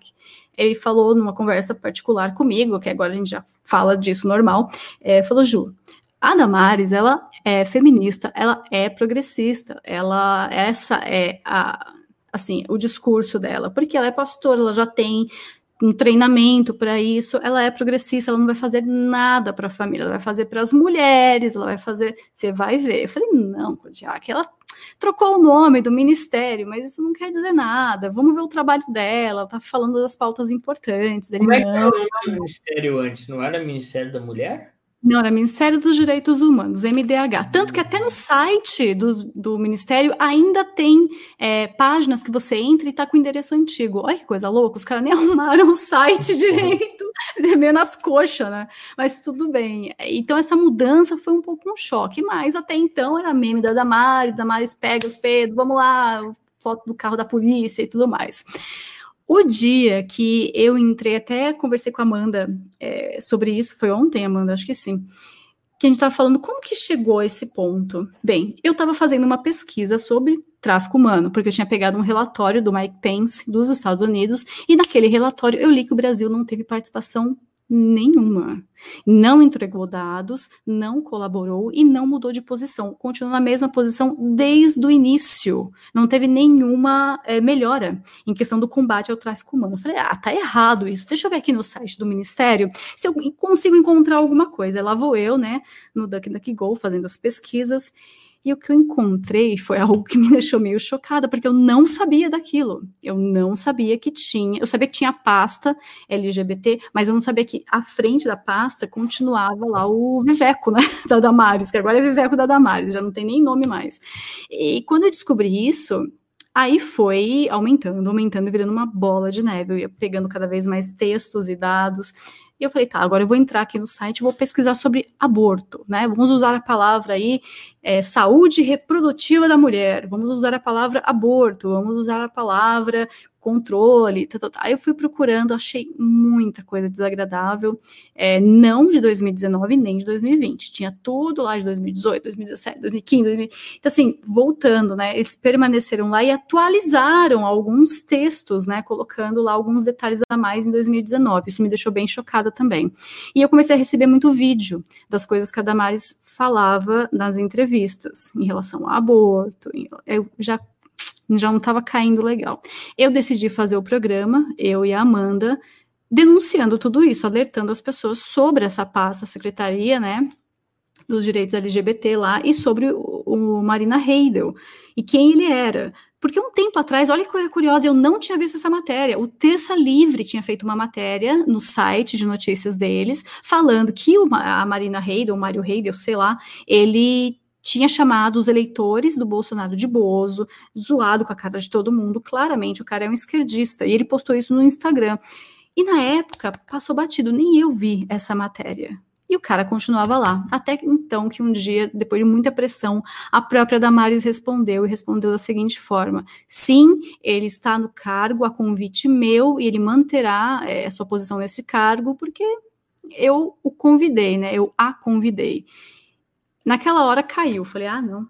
Agora já liguei para o Codihack, Codihack, você tinha razão, meu amigo, perdão, é, desculpa se eu discordei de você em algum momento, agora eu entendo o que você estava falando, porque eu estou vendo provas, e não é contra a pessoa da Damares. Eu não tenho nada contra a Damares, eu não conheço a Damares, não sei o que ela faz da vida, é, de verdade. Eu conheço o trabalho da Damares, e este trabalho, para mim, é um trabalho bem ineficiente na pauta conservadora, e muito é a mão na roda para a pauta progressista. E daí, meus amigos, já foi desenrolando muitas coisas, mas muitas coisas assim é, de pauta identitária. Aí ela veio, né, mais recentemente com a pauta das mulheres, mulher na política, mulher nisso, mulher naquilo, sempre voltando para isso. E as posições que ela tomava também em relação a crimes que iam acontecendo, coisas que iam acontecendo, sempre tomando uma posição muito de uma visão feminista. Aquilo me chamou a atenção também e, lógico, o caso do Paulo Pavese, que ele conhece a Damares, não é de hoje, é do, desde 2012, e a Damares praticamente virou as costas para ele, tentou até acabar acabou, né, difamando ele ali, colocando ele como um interesseiro, todo mundo conhece a história. Isso... E o caso dele é lá de 2000, né, quando aconteceu Sim. com o filho dele e tal, né? Faz 20 anos já. É, eu assim, eu nunca tomei uma posição em relação a isso, porque realmente não, não tenho, assim, fatos e tal, é porque não estudei, não conheço. Mas quando eu estava em Brasília, é, eu estava bem no período que a Sara foi presa, a gente estava lá, foi por aquela época que a gente organizou o Dia Internacional de George Soros é, me chegou a informação que é o seguinte, que dentro do Ministério da Damares, é, desde que não tocasse na, na, na pauta indígena, podia tudo. Então, meio que tinha rolado um acordo entre vocês não mexem nos índios e eu não mexo com a pauta gay, com a pauta, sei lá, LGBT e tal, e, e outras coisas mais. Então, foi meio que superficial que me chegou, mas foi isso que eu ouvi, né? E daí, ouvindo o que vocês estão contando agora, meio que as coisas vão fechando. Pois é, a pauta indigenista é a cara da nova esquerda né? É uma das principais pautas da nova esquerda. Indigenismo, é, a parte aí também, né, de pautas identitárias como gaysismo, feminismo. Essa é a cara da nova esquerda. Não representa mais o proletariado, não tem nada a ver com né, representa, nunca nem representou. Tô falando aqui do que eles se colocam, né?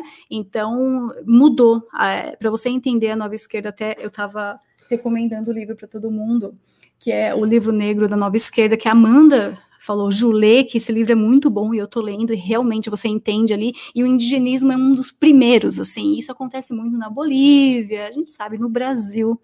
É, quando o, o, Bolsonaro tirou né, a, a, os índios da Damares e colocou no Moro, eu lembro que a Damares ficou naquela situação, e todo mundo assim, nossa, que estranho, mas passar parte ali, né, dos índios para o Moro, para o Ministério da Justiça, que coisa estranha. Hoje em dia eu até eu compreendo essa essa parte, até a Damares falou assim: ah, eu sou a mãe, o Moro é o pai. Eu falei, e ela sentiu. Nessa parte ela sentiu. E eu descobri umas coisas também que aos poucos a gente vai fazendo as matérias, os programas sobre isso, na parte de indigenismo, envolvendo a Damares algumas instituições que são coisas assim estranhas, estranhas que não tem nada a ver com conservadorismo. Mas bom, voltando lá na pauta identitária e na pauta eh, da ideologia de gênero. Olha, Maurício, você falando isso vai de acordo com tudo que a gente acabou descobrindo mesmo. Assim, ai, mas se vocês têm contatinhos. Não, gente, eu leio as coisas dentro do site do Ministério isso que é o mais engraçado, a maioria das coisas estão lá. Ou então você vê o comportamento da pessoa. O que eu sempre cobrei muito da, da Maris, porque ela é, foi escolhida pelo Bolsonaro, nós votamos no Bolsonaro por uma pauta conservadora, a gente exige sim que essa pauta seja cumprida e se mantenha na linha ali, né?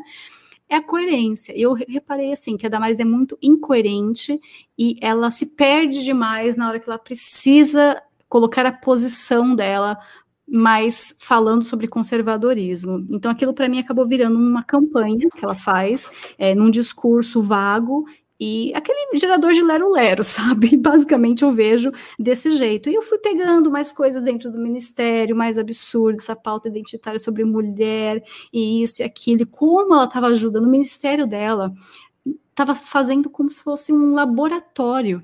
E olha que coisa louca, da, do trabalho realmente concreto, que foi até o fim, fechou, falou: ó, começamos dia tal, investimos tanto que ninguém sabe, porque o, o, Ministério não tem transparência, eles não colocam os valores lá. É, investimos tanto, fizemos essa, essa pesquisa e resultou nisso. Tem apenas um trabalho dela em relação a isso. Nem Marajó, nada. Marajó, os dados são completamente bagunçados. Tem muita gente lá de Marajó que fala: olha, ela só tá aqui ajudando tal e tal e tal pessoa. É trans, é LGBT, porque o resto tá meio sombrio. Então, ainda estou estudando sobre Marajó, tá, gente? Mas a questão deste trabalho concluído dela, só teve um, que foi a pesquisa sobre os presídios e as celas para LGBT. Nesse estudo que ela fez, e ela, a própria Damares foi visitar os presídios junto com o Marina Heidel para traçar ali o que estava precisando ser feito em questão de bem-estar e direitos humanos de presos LGBT. Presos como a gente viu lá, né, o Suzy, é aquilo lá, exatamente aquilo lá. Só que quando você pensa em preso LGBT, a gente tem um dado que ele é muito correto. Ele está preso lá geralmente por abuso, daqueles lá que a gente sabe, é, de menores ou não, ou por tráfico de drogas. Não tem, não tem empresa LGBT porque roubou lá um saco de farinha no mercado, ou então porque fez estelionato. Não, não, não, não. Eles são presos lá por esses motivos, isso está tudo registrado. Se vocês procurarem na própria internet, aí vocês vão encontrar. O que, que aconteceu? Com essa pesquisa finalizada, eles colocaram um documento, inclusive, no site do Ministério, do estudo terminado, concluído, e a conclusão foi que não temos dados suficientes para nada. Eu falei que beleza, gastar o dinheiro e não chegar a conclusão nenhuma. Mas dentro daquele estudo sobre direitos, usar o pronome certo, o nome social, e se a pessoa se autodeclarar mulher ou homem, ela pode ir para um presídio melhor. O que, que aconteceu? O CNJ pegou esse estudo e, junto disso, colocou outros, né? Dados e estudos e fizeram lá aquilo que a gente já sabe que foi aquela resolução para os presídios LGBT. Então, agora, você, se você se declarar mulher, você pode ter uma cela especial, até ir para um presídio feminino. E a gente sabe o que acontece em presídio feminino, né? As mulheres acabam sendo violentadas por homens que se dizem mulheres. É, então, o único trabalho concreto do Ministério até hoje, com começo, meio e fim, foi esse aquilo me chocou. Falei, puta que pariu, não tá acontecendo isso, não tô acreditando. E fora esse trabalho, essa pauta também das mulheres na política e a violência política contra a mulher, que é algo completamente inventado, tirado daquele lugar mesmo está ajudando a fazer muito projeto de lei, chamando a atenção do CNJ, do STF, do TSE. Então, é, a Damares acaba sendo uma alavanca, ela está num sistema de alavancagem dessas pautas. E eu falei, não é justo as pessoas não saberem o que está acontecendo. Por isso que até hoje a gente continua mostrando, porque não é que eu estou fuçando mais, é porque sempre aparece Mas... alguma coisa. Tu acha que essa alavanca é intencional ou é pela existência do, do ministério dela que acaba de mão invisível acaba alavancando? As duas coisas. Eu acho que é um pouco do acordo, até o Maurício comentou, tem esse acordinho aí, né? Ah, não mexe nisso que eu deixo vocês é, ali, e também dela já ter. É, isso, a, a Damares é, é, política, ela é política profissional, né? Faz o quê? Uns 20 todos anos. Ela é ela assessora tá há muito tempo, né? Sim, há muito tempo, desde novinho. O primeiro trabalho dela foi no gabinete do tio dela, né? Então, ela é assessora há muito tempo, já trocou de cidade várias vezes, já trabalhou em Secretaria do Turismo em outras cidades. Então, assim, a carreira dela é política. E dentro da política a gente sabe como funciona, né? Então, assim, ela deve ter feito muita coisa boa mesmo, mas até hoje ninguém me mostrou o trabalho concreto dela. Olha esse vídeo dela fazendo isso, olha esse papel aqui, olha que tem a assinatura dela, ela foi atrás disso, daquilo, daquele outro. Eu sempre peço provas. Gente, me mostra um documento da Damares fazendo alguma coisa boa, por favor. E nunca me mostram, eu peço pelo amor de Deus, de joelhos, me mandem coisas concretas que a Damares fez. E ninguém manda. Aí e chamam a gente né, de traidor. E vocês acham, Ju, que quando o Bolsonaro tirou a questão dos indígenas do Damares, passou para o Moro, foi porque ele percebeu isso? Ou você, que análise vocês têm dessa, dessa, dessa situação? Hum, Como que é? olha, é? Não entendi a pergunta é que o, o, Bolsonaro, pelo que eu entendi, né, Judá, tu pode me corrigir, ele tirou a pauta indígena da Damares e passou para o Ministério da Justiça, foi isso? A FUNAI? Isso, isso, ficou embaixo aí do teto do Ministério da Justiça, da Segurança. É, quando isso aconteceu, eu não dei muita bola, eu pensei, hum, tá meio estranho. Então, assim, o que eu vou falar aqui é de acordo com o comportamento das pessoas e o histórico de como as coisas aconteceram. É estranho, porque você pensa, que pessoa melhor para cuidar dos índios do que a Damares, né? Sempre com os cocar, com os colar, estilo Marina Silva e tudo mais. Seria ela, já trabalha com isso faz muito tempo, correto? Correto. E por que então ele foi tirado? Ah, por questão política, ou então simplesmente um manejamento para poder fazer uma manutenção melhor sob o Ministério da Justiça? Será que aconteceu ali um acordo político? A gente tem que realmente tentar entender para poder ter uma conclusão final. O que eu vejo é que se foi intencional mesmo, é porque sabiam que ali, junto com a Damares, ela poderia perder um pouco a mão nessa questão, é, até por envolvimento dela mesmo com essa pauta. Ah, mas isso não seria bom? Nem sempre, nem sempre. Então, eu, assim, acredito que isso foi feito de uma forma um pouco pensada, né, para criar um equilíbrio. Aí eu já estou indo para quase um xadrez 4D, mas eu estou só analisando o que eu percebo do lance corpo, eita, comportamental das pessoas ali dentro, né, do, do, governo. Mas foi estranho mesmo, achei esse movimento um pouquinho estranho. É, a questão dos índios para Damares, é, tem muita coisa que a gente fica pensando sobre, né, ainda mais sobre as ONGs e, e o lance dos quilombolas e, e tudo que ela está fazendo para eles, porque ela quer ajudar, quer ajudar, mas até agora ela não falou aquilo que o Bolsonaro falou lá no começo, que o que até o Weintraub falou naquela reunião ministerial, né? Eu odeio isso de indígena, indígena. É povo brasileiro, é todo mundo brasileiro, não tem que ficar dividindo. É índio, é isso, é branco, é preto, é aquilo, aquele outro. A gente é todo brasileiro. Então trate-os como brasileiros, assim, sabe? E a Damares ficou pé da vida né, com essa fala. Porque para ela, índio é índio. E eu vejo ela usando os índios como pet. Ela tem uma afetação mesmo, assim, que eu não, não entendo, assim, esse, esse afã todo, né? Pois é, pois é. Ela até fala, né, que é, ela traz os índios para casa dela. Aí já estou entrando no lance pessoal, acho que até vou parar por aqui, não vou me aprofundar muito. Como ela mesmo disse, esse dia ela estava numa live com o Bolsonaro dizendo que vai casar com cacique, não sei o que. Ela, ela, ela é fala, é ela não tem vergonha de ficar falando isso. Pois é, mas se ela quer tanto isso, deixa, dá liberdade então para esses índios, tenta ali articular com as ONGs, né, tirar um pouco dessas ONGs, esse domínio sobre os índios, tenta deixar os caras casarem com o jeito que eles quiserem, é, terem os filhos deles do jeito que eles quiserem, se quer ir para a cidade, ter uma casinha, trabalhar, deixa, né? Eu não vejo essa campanha acontecendo, não precisa nem ser política pública, mas uma campanha mesmo para incentivar eles a saírem dessa. Os caras estão literalmente ali reféns, né, de, de, ONG. É uma coisa absurda. Você olha e fala, meu Deus do céu, deixa eles terem uma vida normal. E também a punição, né, porque Índia, essa questão da punição e da justiça é muito é, sombria. A gente sabe como funciona o sistema com eles. Então, eu não vejo essas pautas vindo à tona. Continua exatamente do mesmo jeito que a esquerda deixou, com a diferença que eles estão ganhando cesta básica com veja e omo dentro. Aí outro dia a gente brincou.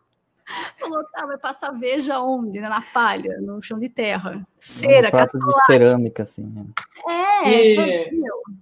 Vocês enxergam isso em outros ministérios também, problemas semelhantes, ou vocês estão focados mais no da Damares mesmo? Sim. Problema de esquerdismo que tu fala? Meu Deus. É, essa, essa porra toda de, de falso Lógico. discurso e a merda toda rolando. Sim, tem muito. O Ministério da Justiça é um deles. Né? Inclusive, esses dias a gente estava vendo, esses dias não, umas semanas, a gente viu um trabalho da Polícia Civil na prisão de vários, é, várias pessoas, na investigação também, junto ali com a ajuda da Polícia Federal, é, mas o trabalho foi da Polícia Civil, em questão de Pedro e né, todas aquelas coisas lá, e o Ministério da Justiça colocando lá, fazendo propaganda como se fosse dele, eu achei até um pouco cômico, assim, falei, é, na hora que a coisa já tá pronta, né, meu amigo, mas o Ministério da Damares foi junto nessa também, sendo que ela não tem nenhuma parte nisso, nesse tipo de investigação, ela só fornece os dados do Disque 100, e o Disque 100 poderia muito bem ser administrado dentro do Ministério da Justiça, não tem motivo nenhum para estar tá dentro do Ministério dos Direitos Humanos, aí e faz também... todo sentido, né, a Justiça ficar com casos é. de não precisa ter esse caminho longo até chegar, vai estar na mesma sala. O cara vai falar assim: ó, aqui estão os dados, aqui estão as denúncias, vamos lá. Não precisa fazer essa transferência de um ministério para o outro. Já põe tudo dentro do ministério, que vai a Polícia Federal descer o cacete nos caras, né? Mas tudo bem. É, dentro do Ministério da Cidadania do Onyx, eita, esses dias a gente também viu lá uma palestra bizarra sobre um programa Criança Feliz, que nada mais é um programa da ONU. Então é a ONU e várias instituições globalistas, inclusive o Instituto Ayrton Senna, da Viviane Senna, que é uma velha globalista maldita, odeio aquela mulher, odeio também todos os globalistas da ONU, e eles simplesmente, qual que é o projeto? Entrar na sua casa para educar o seu filho na primeira infância. Primeira infância vai do zero aos quatro anos. É um projeto bizarro, algo assustador, que nós acompanhamos ao vivo no Time Shock. Então, conforme estava rolando a palestra, eu e Evandro, a gente estava mostrando os vídeos e a pauta. Então, ao vivo, a gente ficou acompanhando uma, uma palestrante falar sobre educação dos filhos que assim os pais não, ter mais é, o direito de educar seus filhos e o dever de educar seus filhos, porque vai ter um agente da ONU dentro da sua casa.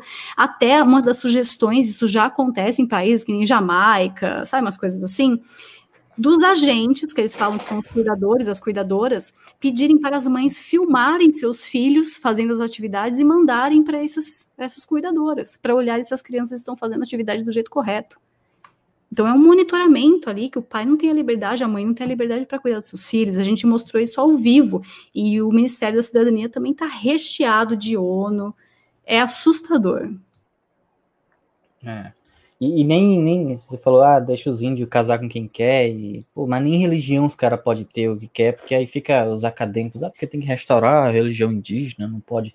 Aqui na é. universidade, por exemplo, tem tem projetos para ensinar candomblé para os alunos negros, porque tem todo esse discurso, ah, porque o cristianismo veio, colonizou o negro, e eles perderam a uhum. religião de matriz religião de matriz africana, então vamos reevangelizar os negros no candomblé. É que tem isso aqui, essa merda. 48% muçulmano, 49% é cristão. Pois é, candomblé é tipo 1%, assim, É, tipo, tem algum museu lá. Ninguém nem é. faz esse negócio. É tipo nas tribos muito distantes, assim. Na ideia era no meio da aula os caras tocando tambor, assim, nos pátios, né? Cidade, ensinando. Pô, é coisa ridícula. É uma afetação muito chata. Aí, pessoal, a gente tem alguns superchats ainda que a galera tá contribuindo conosco. Lembrando que quem contribuir vai participar do sorteio no final da live, tá? Superchats acima de 10 reais, para ficar justo com todo mundo. Vocês apoiam nosso trabalho, a gente lê a pergunta e vocês ainda concorrem à obra de hoje, que é as Crônicas de Nárnia, uma forma de nós também estimularmos a leitura de vocês. Em todas as lives nós estamos fazendo esses sorteios. É, o, a, o Fernando Sales, que já é recorrente aqui, sempre apoiando nosso trabalho, muito obrigado, Fernando, colocou, Ju, parabéns pelo programa, tá em choque. Sugiro uma pauta voltada à verdadeira história do Brasil, principalmente o período do Império temos que expor o golpe que o Brasil sofreu e que até hoje sofremos as consequências. Perfeito. Olha, junta aí o pessoal do PH Vox e o Evandro Pontes, Instituto Borborema. A gente faz uma mega, hiper, ultra live aqui só para falar disso aí. Aguenta cinco horas. Já, já prepara uma cadeira bem macia, tá? Que vai ser é longa a live. Perfeito. A Andrea voltou a contribuir conosco, né? Ela que está também à frente aí do, do projeto Brasil Uncover é, colocou o seguinte: Ju, sua filha é redipilada como você? Como ela encara os colegas de escola e a vida em geral?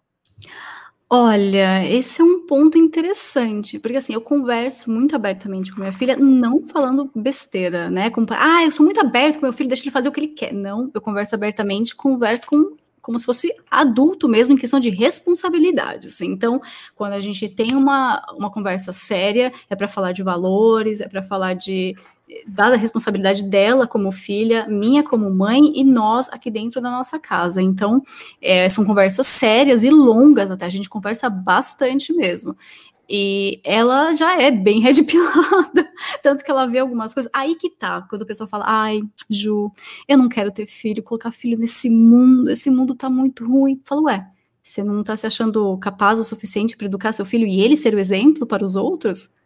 Não, tome a posição. Você tem que deixar seu filho como exemplo para todos os coleguinhas olharem para ele e falar: ah, Nossa, ele é demais. Eu adoro, adoro, adoro ele. E com a minha filha acontece exatamente isso. As amiguinhas dela, assim, adoram ela de paixão. Ah, porque essa filha é muito legal. E assim, ela adora brincar com os meninos, ficar lá brincando de Beyblade e lendo mangá e fazendo as coisas, é verdade. Ainda brincam coisas. disso, cara. Sim, ainda tem, ainda tem Beyblade, tem, rola. Tem uns mais potentes agora, o negócio tá evoluído. E, e, fica com as meninas desenhando, porque ela gosta muito de desenhar. Então vai lá, ai, desenha um gatinho, ela vai lá desenha um gatinho. Ah, desenha um unicórnio, ela vai lá desenha um unicórnio. Então tem essa interação. E ela lê bastante. Eu faço ela ler bastante. Então agora tá na fase do mangá de novo, voltou. É, até de aniversário a gente comprou alguns livrinhos para ela aqui e tudo mais. E a gente gosta de sentar e ler os livrinhos clássicos. Até falei que eu quero fazer um programa para os pais sobre literatura, para ler com os filhos. Então, agora a gente está na fase de pirata e aventura no mar. Então, é Moby Dick, Ilha do Tesouro, Robson Crusoe. A gente está nessa é fase. Ótimo. É ótimo. E ela virou para mim e falou: Ai, mas todo mundo morre nesse livro. Todo sempre estão morrendo, sofrendo. Eu falei, é, a vida no mar é muito dura. Aí a gente dá risada, né? Porque é engraçado. Então ela tá vendo assim, nossa, mas a vida no mar é difícil mesmo. Por isso que pirata não tinha braço, não tinha perna. Eu falei, exato, exato. É complicado. Ah, One Piece, Michel acabou de falar, ela ama One Piece. Tudo, Só não tudo, tem fim tudo. essa porra, né? Toma. Eterno, né? Eterno. Ela ama One Piece, ela desenha tudo do One Piece e fica desenhando lá no tablet, no negocinho, adora. Então, eu incentivo ela. E One Piece é muito legal, porque mostra muitos valores também, persistência e bondade. Eu prefiro, Naruto. Ela, ela adora também. Ela não gosta de Boruto. Boruto ela odeia. Ah, estragaram a série. tá bom, então não assiste, né? Então aqui em casa a gente tem esses livrinhos, lógicos, de Bizinho da Mônica, eu compro em sebo, porque os antigos são melhores, os novos já estão completamente estragados, infelizmente, né? Progressismo. E ela mesma percebe, olha que coisa interessante, ela pega um gibizinho, aí ela começa a ler, se é alguma coisa nova. Ela, mãe, vem cá. Aí eu, ih, lá vem isso daqui tá meio estranho. Eu falo, ai, pior que tá mesmo. Lê o outro, lê o outro. Aí ela muda. Ela já e consegue. Tem a turma da Mônica jovem que não emplacou, né? Não, não deu muito certo.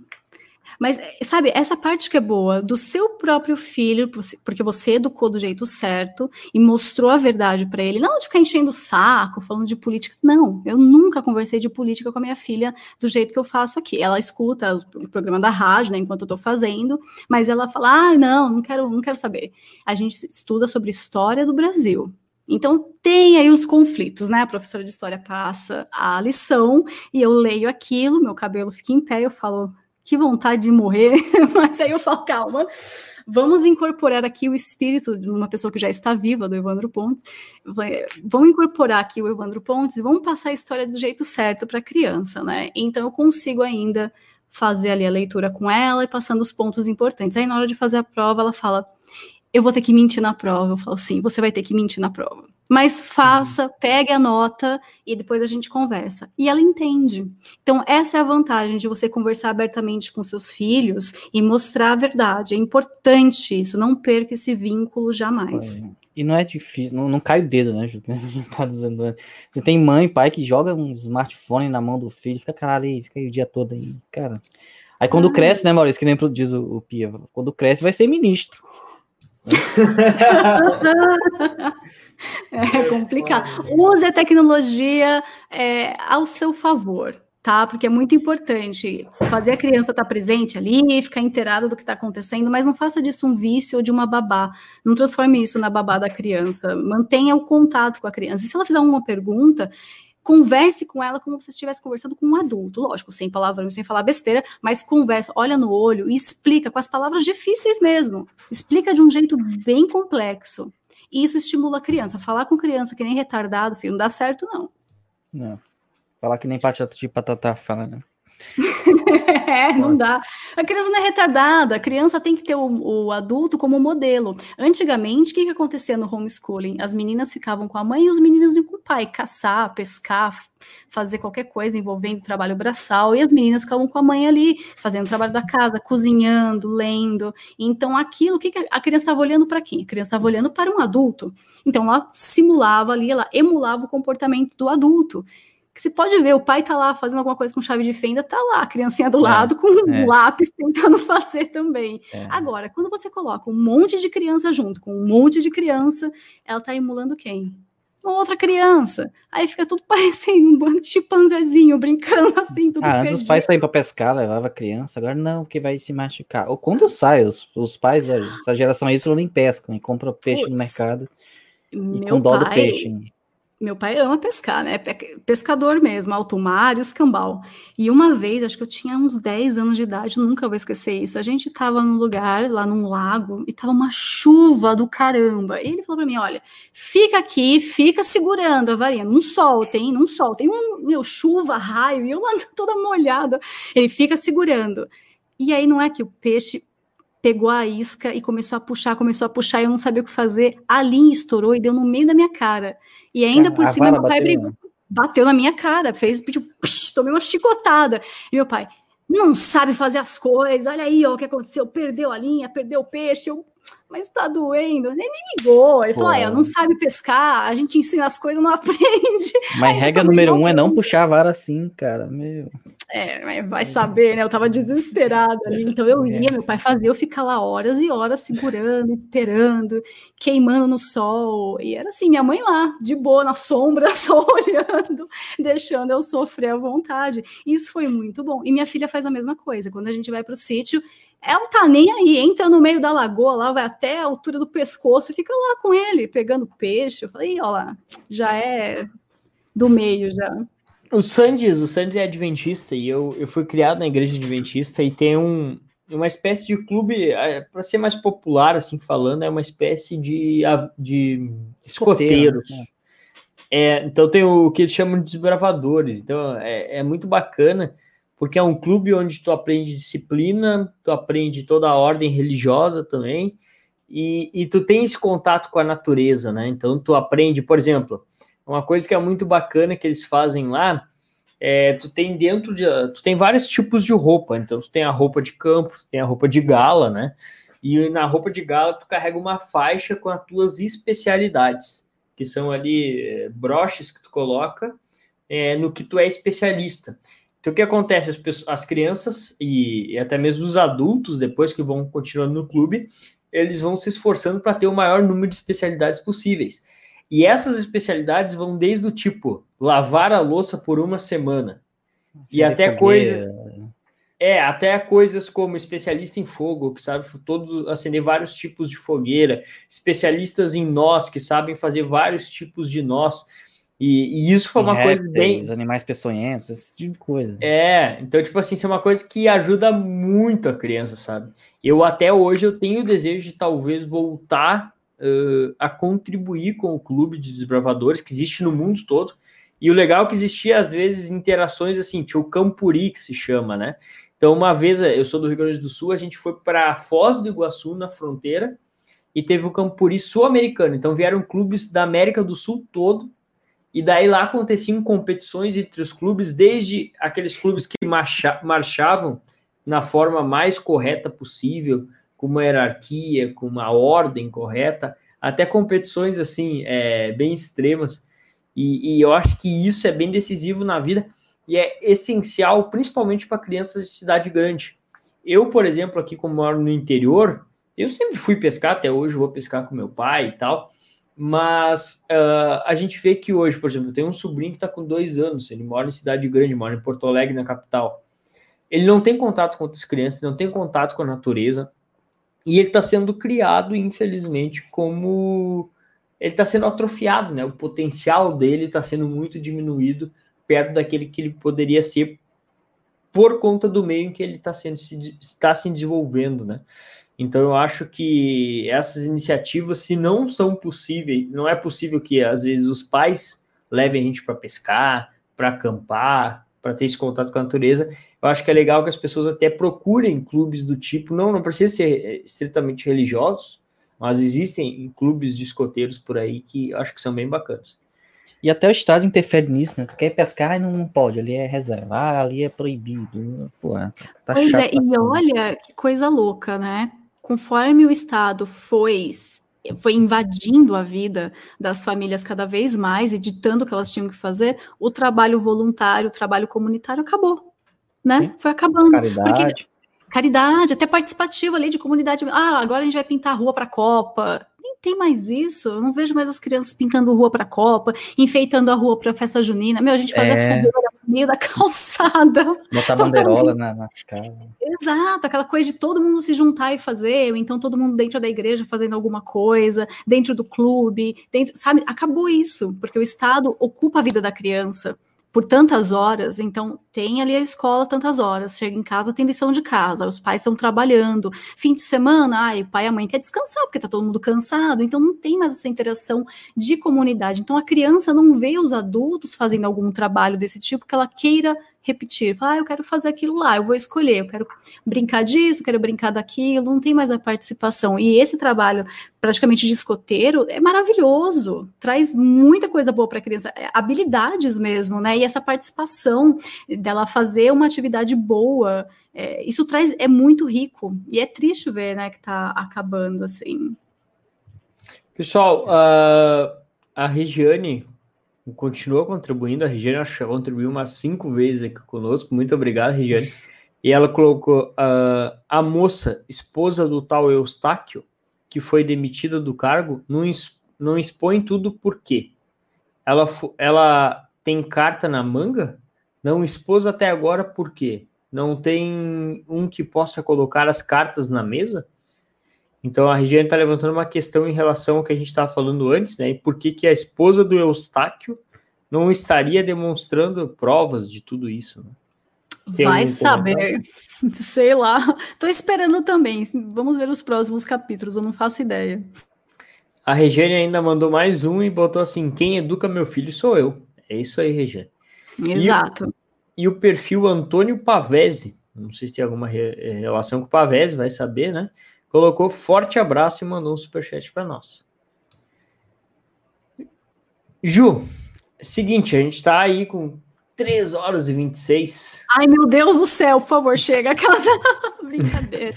Vamos fazer o seguinte: é, tu vai voltar aqui conosco, com certeza, tá? Para a gente bater mais um papo, tem muito assunto claro. para falar ainda. É, e daí a gente vai te liberar agora para a gente fazer o sorteio com o pessoal aí, para te poder descansar com a tua filha e tal. Sim. E daí, Ju, assim, foi muito bom conversar contigo. Foi muito bom ouvir, por exemplo, essa tua versão da, da, da Damares, porque como a gente, como eu falei, né, a gente não tá ligado nesse assunto, é, a bolha, entre aspas, ela fica forçando as pessoas a terem uma visão sobre as coisas. E esse trabalho que vocês estão fazendo, trazendo o outro lado, por mais que muita gente não concorde, é fundamental. A gente precisa desse debate dentro da direita. É, eu, eu, o meu sonho hoje era ver, por exemplo, pessoas que discordam dentro da direita conservadora debatendo. Sei lá, pega aí a Paula Marisa, que recentemente teve um atrito com o Evandro, e bota os dois para debater. Eu acho que isso precisava acontecer com uma frequência maior, né? Exato. Então, nossa, nossa ideia é que é ouvir vocês, é ouvir to, todos os lados, e fica o nosso agradecimento. O que tu precisar de nós, pode saber que tu conta com tanto com o Sai da Caverna como com o MBC. Tanto tu, Evandro, pessoal da rádio. Olha, eu agradeço demais, porque, como você disse, nós precisamos debater. É, não, muita gente está reclamando, ah, não, não é para fazer isso aos olhos de todos, tem que ser no privado, conversem no privado. Desculpa, eu sou meio contra isso. Eu gosto de sinceridade, porque quem faz as coisas escondidinho é comunista safado. Nós não temos nada para esconder táticas, estratégias, aí tudo bem, como você vai fazer um novo projeto, você não vai sair falando para todo mundo do jeito que você vai fazer esse projeto, mas o que, que você faz? Quando ele está pronto, você conversa com as pessoas, mostra com todo o orgulho do mundo, porque conservadorismo não precisa de estratégias, você simplesmente tem que mostrar a verdade, é muito fácil, como eu falei, não tem segredo. E o trabalho da rádio é justamente esse, primeiro, dar espaço para as pessoas, para os conservadores terem um lugar para poder falar e não precisar ser censurado e, e se sentir pressionado de, ai, se eu falar essa piada, meu Deus, o que, que vai acontecer? Só falo, tomem cuidado para não ser processados, tá? Não serem, né, processados, que é, é complicado, a gente não tem recurso, então, por favor, vamos com calma. Mas, assim, não vai ter censura de um assunto ou de uma pauta. E o que você falou, Maurício, está certíssimo, tem que ter o debate dentro da direita, porque nós somos bebezinhos ainda, né, nesse quesito de discussão, de debate, de descoberta e de estudo, principalmente. As pessoas começaram a ler sobre isso faz pouco tempo. Eu sou prova disso. A cada dia eu aprendo uma coisa nova. Tanto que às vezes eu fico revisitando os assuntos que eu já disse antes, justamente para mostrar como eu estou conseguindo evoluir aos pouquinhos, porque eu estou lendo mais, eu estou ouvindo muitas pessoas. Então eu entro na live de todo mundo. Vocês podem ver que vira e mexe, eu estou lá no chat enchendo o saco da galera porque eu fico prestando atenção. Então, eu vou lá, eu escuto Fernando Mello, vou lá, escuto os meninos do, do PH Vox, aí eu entro, vejo Terça Livre, vejo vocês, escuto o que o Henrique Oliveira está falando sobre as notícias de Brasília do dia, para ver o que todo mundo está falando. Eu quero aprender. Lógico, não vou concordar com tudo, mas isso não é. quer dizer que eu não precise ouvir o que aquela pessoa está dizendo. Aí é, é, o que eu falo, você não tem que concordar com a verdade, você tem que apenas ouvi-la. E verdade, conhecimento se faz assim, né? Com, com versões se a Ju não, não falar a versão dela, então um dia a gente, se a gente, sei lá, vai que a Ju tem razão aí, né? Tô dizendo que não tem, é o que, que tem. Mas como é que lá na frente a gente vai saber que, que, tinha outra versão, que alguém teve razão? A gente vai ser todo mundo decepcionado. Pô, a gente pensou que era uma coisa ou outra. Então é melhor ter gente dando outras versões e a gente depois não se decepcionar, né? Cair do cavalo, como diz o ditado, e ver, pô, fulano já falava disso. Quantas é. pessoas, quantas pessoas bateram na Joyce?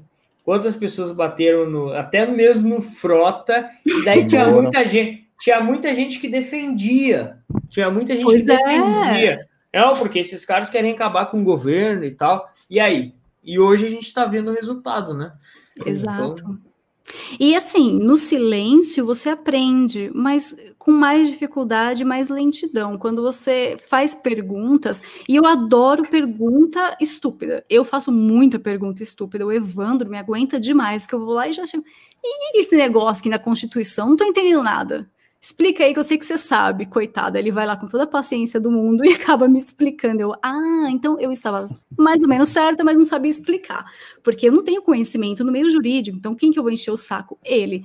E eu acho isso muito importante. Você tem que fazer pergunta estúpida para deixar a pessoa que sabe o que está falando falar bastante. Então eu falo, pessoal, olha, se eu encontrasse com o Olavo, eu ia fazer umas perguntas tão bestas e tão curtas para deixar ele falando sobre o assunto. Ou simplesmente eu ia levar um saquinho com um monte de palavras, sortear e falar aqui, ó.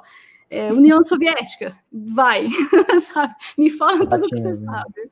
Porque e o que, é... mais, o que mais tem, né, Ju, é gente com pergunta estúpida que não faz porque quer parecer intelectual, quer parecer que sabe sobre o assunto e fica ali com uma máscara, né? Fica fingindo ser o que não é. Ou para é fazer uma pergunta, a pessoa começa assim: em 1987, eu tive um encontro com não sei quem e dei. Ai, faz logo a pergunta, puta que pariu, não precisa contar sua história, não, ninguém liga, ninguém quer saber. Então, por favor, já faz a pergunta logo. Ou então a pessoa pega, ah, então, porque de tal livro e tal livro e tal livro, de acordo com não sei o que, você fala, ai, meu filho, por favor, seja é mais porque eu tava lendo o Malthus lá no capítulo 13, ele vai explicar Sim. toda a situação. O que, que o senhor, porra? Porque a pessoa não quer fazer uma pergunta, ela quer se colocar numa posição de destaque para aquela outra pessoa fazer um elogio para ela pensando, é. nossa, como você é intelectual. Então eu falo, puta que pariu, eu gosto de gente que vai lá e fala, Ju, o que, que é ideologia de gênero? Eu não tô entendendo nada disso. Aí fala, ai que delícia, eu vou poder falar bastante. Aí eu já pego e ó, tome, tome, tome, que é muito gostoso. Quando você tem, é, você aprendeu alguma coisa, que agora eu tô lendo, lendo esse livro aqui, deixa eu até puxar ele, que tá até marcadinho. É do John Taylor Gatto, que é o emburrecimento programado, é de um professor que lecionou por 30 anos, todo no finalzinho já. E ele conta o que é ensinar escola. Ele fala, eu não ensinava literatura, eu, eu ensinava escola que você deve fazer ou não dentro de uma escola. E eu tô lendo sobre isso, então agora, pronto, já tenho um pouquinho mais de conhecimento sobre esse assunto e eu fico muito empolgada para conversar, né? Tanto que a gente vai fazer a semana da educação agora, amanhã, é, quer dizer, hoje, né, com o Oliver e o Andreas, inclusive, para a gente falar de literatura e tudo mais. Então, isso é muito importante. Quando você aprende alguma coisa, meu, passa a palavra para frente. Eu falo de um jeito, gente, eu sou da Zona Leste, tá? Eu não sou intelectual, não tenho é, vontade, essa ambição, porque eu sei meus limites. Mas mesmo assim, eu tenho muita curiosidade. Então, eu vou continuar falando errado, gaguejando às vezes, dando umas derrapadas aqui no português, porque meu cérebro vai mais rápido que a boca e às vezes dá uma atrapalhada. Mas eu gosto dessa sinceridade, dessa empolgação, quando a pessoa erra, mas ela quer aprender. Isso, para mim, é algo muito bonito bonito, assim. Eu admiro demais quem é empolgado e até um pouco ansioso como eu. E eu admiro demais também quem tem o conhecimento e a paciência de ensinar os outros. É, a gente tem que ter mais essa conexão e não naquela disputinha de vamos ver quem sabe mais, vamos na mitada, vamos ver quem está certo, quem tem razão. Eu não quero ter razão, eu quero conhecer a verdade ponto final. Então, o trabalho de vocês é muito importante. Eu fiquei super empolgada com, com a ideia do podcast, estou assistindo todos. É, pego lá e sento aqui, geralmente é de madrugada, né? que eu tenho um tempinho, coloco, fecho o olho, fico escutando, dou risada. Quando a gente está ao vivo aqui, né, a gente participa dos chats e tudo mais, então continuem, porque isso daqui, daqui um tempo, o pessoal vai falar. Lembra lá do Saia da Caverna? Puta que pariu, lá em 2020 os caras fizeram um negócio e olha, agora nesse ano aqui fez sentido, fez sentido. Isso que é interessante. Pô, da hora. E a gente vem vendo muito influenciador, né? Que participa e vem vendo o Ivan, o Braz, o Paulo. O, o chat tá o a Ju, a Ju tá sempre aí. Pô, isso é muito da hora. Uh, pessoal, só para esclarecer no chat, eu bani um cara que tava ali, não pela opinião dele. Ele tá falando que a Shockwave é lixo, foda-se. Deixa ele falar. O problema a é gente cara... é luxo e lixo ao mesmo tempo. O bicho, o bicho começou a fazer spam. Foi por isso que eu bani ele, não pela opinião dele. A gente não tá restringindo a opinião de ninguém aqui, mas o cara começou a mandar, mandar, mandar, mandar, mandar. Daqui a pouco não dá nem para usar o chat. De, tanto, de tanta mensagem igual que ele mandou. Tá? É, mas. É, foda. Aí, Ju, então, cara, é, fica, fica o agradecimento para ti aqui as portas sempre abertas, sabe? Com certeza a gente vai te chamar de novo. E o que tu precisar de nós aí, tu sabe que pode contar conosco, tá? Obrigada, gente, legal. de coração mesmo. A gente tá aqui, ó, é na raça, é a BIM das ruas, aqui é todo mundo cachorro louco, por isso que a gente não consegue ficar preso, não tem coleira, né? Então, eu agradeço todo mundo que mandou aí, né, os 10 reais. Vamos, eu vou acompanhar o sorteio com vocês aqui do YouTube ah, mesmo. Um beijo para todo mundo. Obrigada, gente. Olha, depois, na próxima semana, eu quero vocês dois na rádio lá comigo, não tá em choque, Vamos hein? lá, vamos lá, vamos tá lá. Um beijo, Como gente. dizem na Zona Leste, pode pá. É, é, esse pai é nós. Vamos lá. Beijo, gente. Valeu. Beijo, tchau. Tchau, boa noite. Vamos ao sorteio. Deixa eu tirar esse livrinho aqui. Ah, pode deixar. Pode deixar, ficou bonitinho, pô. Até para esconder tua cara, faz maior a próxima aí, que fica melhor. É. Pô, beleza. uh, o Wilton ainda botou aqui, Ju, prossiga com excelente trabalho, valeu, valeu tu, Wilton, pelo teu comentário, pela tua ajuda financeira, que nos ajuda demais. O José Cláudio também contribuiu e botou excelente entrevista, sucesso ao canal. Obrigado, José. Amém. Pessoal, então vamos ao sorteio. Sandy, o Wilton também contribuiu com valor, acho que dá mais de 10 aqui. Aí Wilton. tu pode colocar. Deixa eu ver aqui. Ali. Aí, pessoal, assim, a gente está sempre sorteando livros, tá? Amanhã nós vamos estar aqui com o Zapa Cartunista. Eu vou colocar aqui no chat para vocês, para vocês já ativarem o lembrete, porque o YouTube não está entregando notificações. Talvez assim fique mais fácil. Mas também existe o nosso canal no Telegram, para vocês fazerem parte lá. E lá a gente está sempre trocando uma ideia, mandando uh, as lives, a agenda, deixando todo mundo atualizado com o que está acontecendo no Sai da Caverna. Além disso, eu vou deixar também o nosso canal de cortes Tá todo dia sendo postado três cortes por dia. Hoje foram três cortes do Evandro lá. É, então é importante que vocês inscrevam-se também. Às vezes não dá tempo de acompanhar toda a live, então vocês conseguem acompanhar uh, pelo menos os cortes, tá? Uh, enquanto o Sandes organiza o sorteio, que é uma ferramenta que realiza, eu vou fazer o seguinte: eu vou mostrar para vocês aqui o nosso canal de cortes, tá? Para vocês inscreverem-se lá. Eu já coloquei o link aí. É, e o nosso canal de cortes é o seguinte aqui.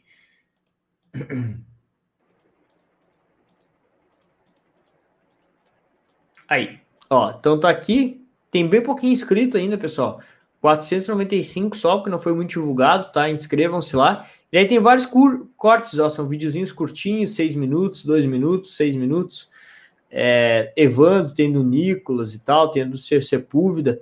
A gente até agradece o Davidson, que está nos ajudando nos cortes, mandou um e-mail para nós lá no ouvinte.saidacaverna.gmail.com e está dando suporte para nós aqui nos cortes. Então agora vai começar a ter três cortes por dia aqui. Então inscrevam-se no canal, o link já está aí no, nos comentários, tá? É, no chat. Sandes, bora lá então fazer o sorteio? Bora lá. Bom, temos aqui o nome de todo mundo né? Vou deixar aqui um tempinho para vocês conferirem depois. Se alguma injustiça foi feita, mandem um e-mail aí embaixo. Bom. É, se não, se por algum motivo faltou algum nome, vocês vão enviar um e-mail para ouvinte.saidacaverna.gmail.com. Além disso, nós vamos em breve fazer um programa de leitura de e-mails. Então, contando a história de vocês, como vocês saíram da caverna, lendo os comentários. Tem muito comentário engraçado que a gente está separando, né, Santos? Do cara certo. que quer mandar no podcast, do cara que quer mandar na barba do Santos, quer mandar no meu cachimbo, que a gente vai fazer um programa só sobre isso. Então enviem e-mails contando a história de vocês, como vocês saíram da caverna, quem são as principais referências, quais livros vocês estão lendo, para ouvinte.saidacaverna.gmail.com. Inclusive, esse e-mail está aqui na descrição. Santos, toca a ficha aí, vamos ver quem vai ganhar uh, as crônicas de Nárnia. Vamos lá. Pá. Ok. E o sorteado de hoje é. Foi Henrique Oliveira, cara. Não vai. Olha aí. Quem ganhou foi o Henrique Oliveira, nosso grande irmão aí, um dos coordenadores do MBC. É isso aí, pessoal. O Henrique é. contribuiu, participou do sorteio justo, e levou. Justo, é. é. justo, é justo. É justo então, amanhã nós estaremos novamente aqui com vocês, tá? Às, às 22 horas, com o cartunista Zapa, que faz um trabalho sensacional. Nós vamos falar muito de cultura, de histórias de vida, e, e vai ser outra live incrível, tá? E além é, do podcast aqui no YouTube e na Twitch, que nós estamos ao vivo agora, vocês podem acompanhar a partir de amanhã também nas plataformas de áudio como Spotify, iTunes, Google Podcast e várias outras, tá? Então, todos os links estão na descrição. Pessoal, a gente vai ficando por aqui. Agradece demais todas as contribuições de vocês, toda a audiência de vocês aqui nos comentários. O Sandes deve estar rindo de algum comentário aí. Cara, né? tá reclamando do sorteio. Porra, foi feito pelo Smart Fatigue, que é uma. É, né? Vocês viram, cara, botei o nome de todo mundo, o Henrique doou e foi justo. é assim, pessoal. Amanhã vai ter outro livro, então vocês investem em 10 reais no nosso trabalho e concorrem a uma puta obra como a que foi sorteada hoje. Às vezes a gente sorteia até mais de um livro. Então amanhã, às 22 horas, a gente espera vocês aqui de novo, tá? Fiquem com Deus aí.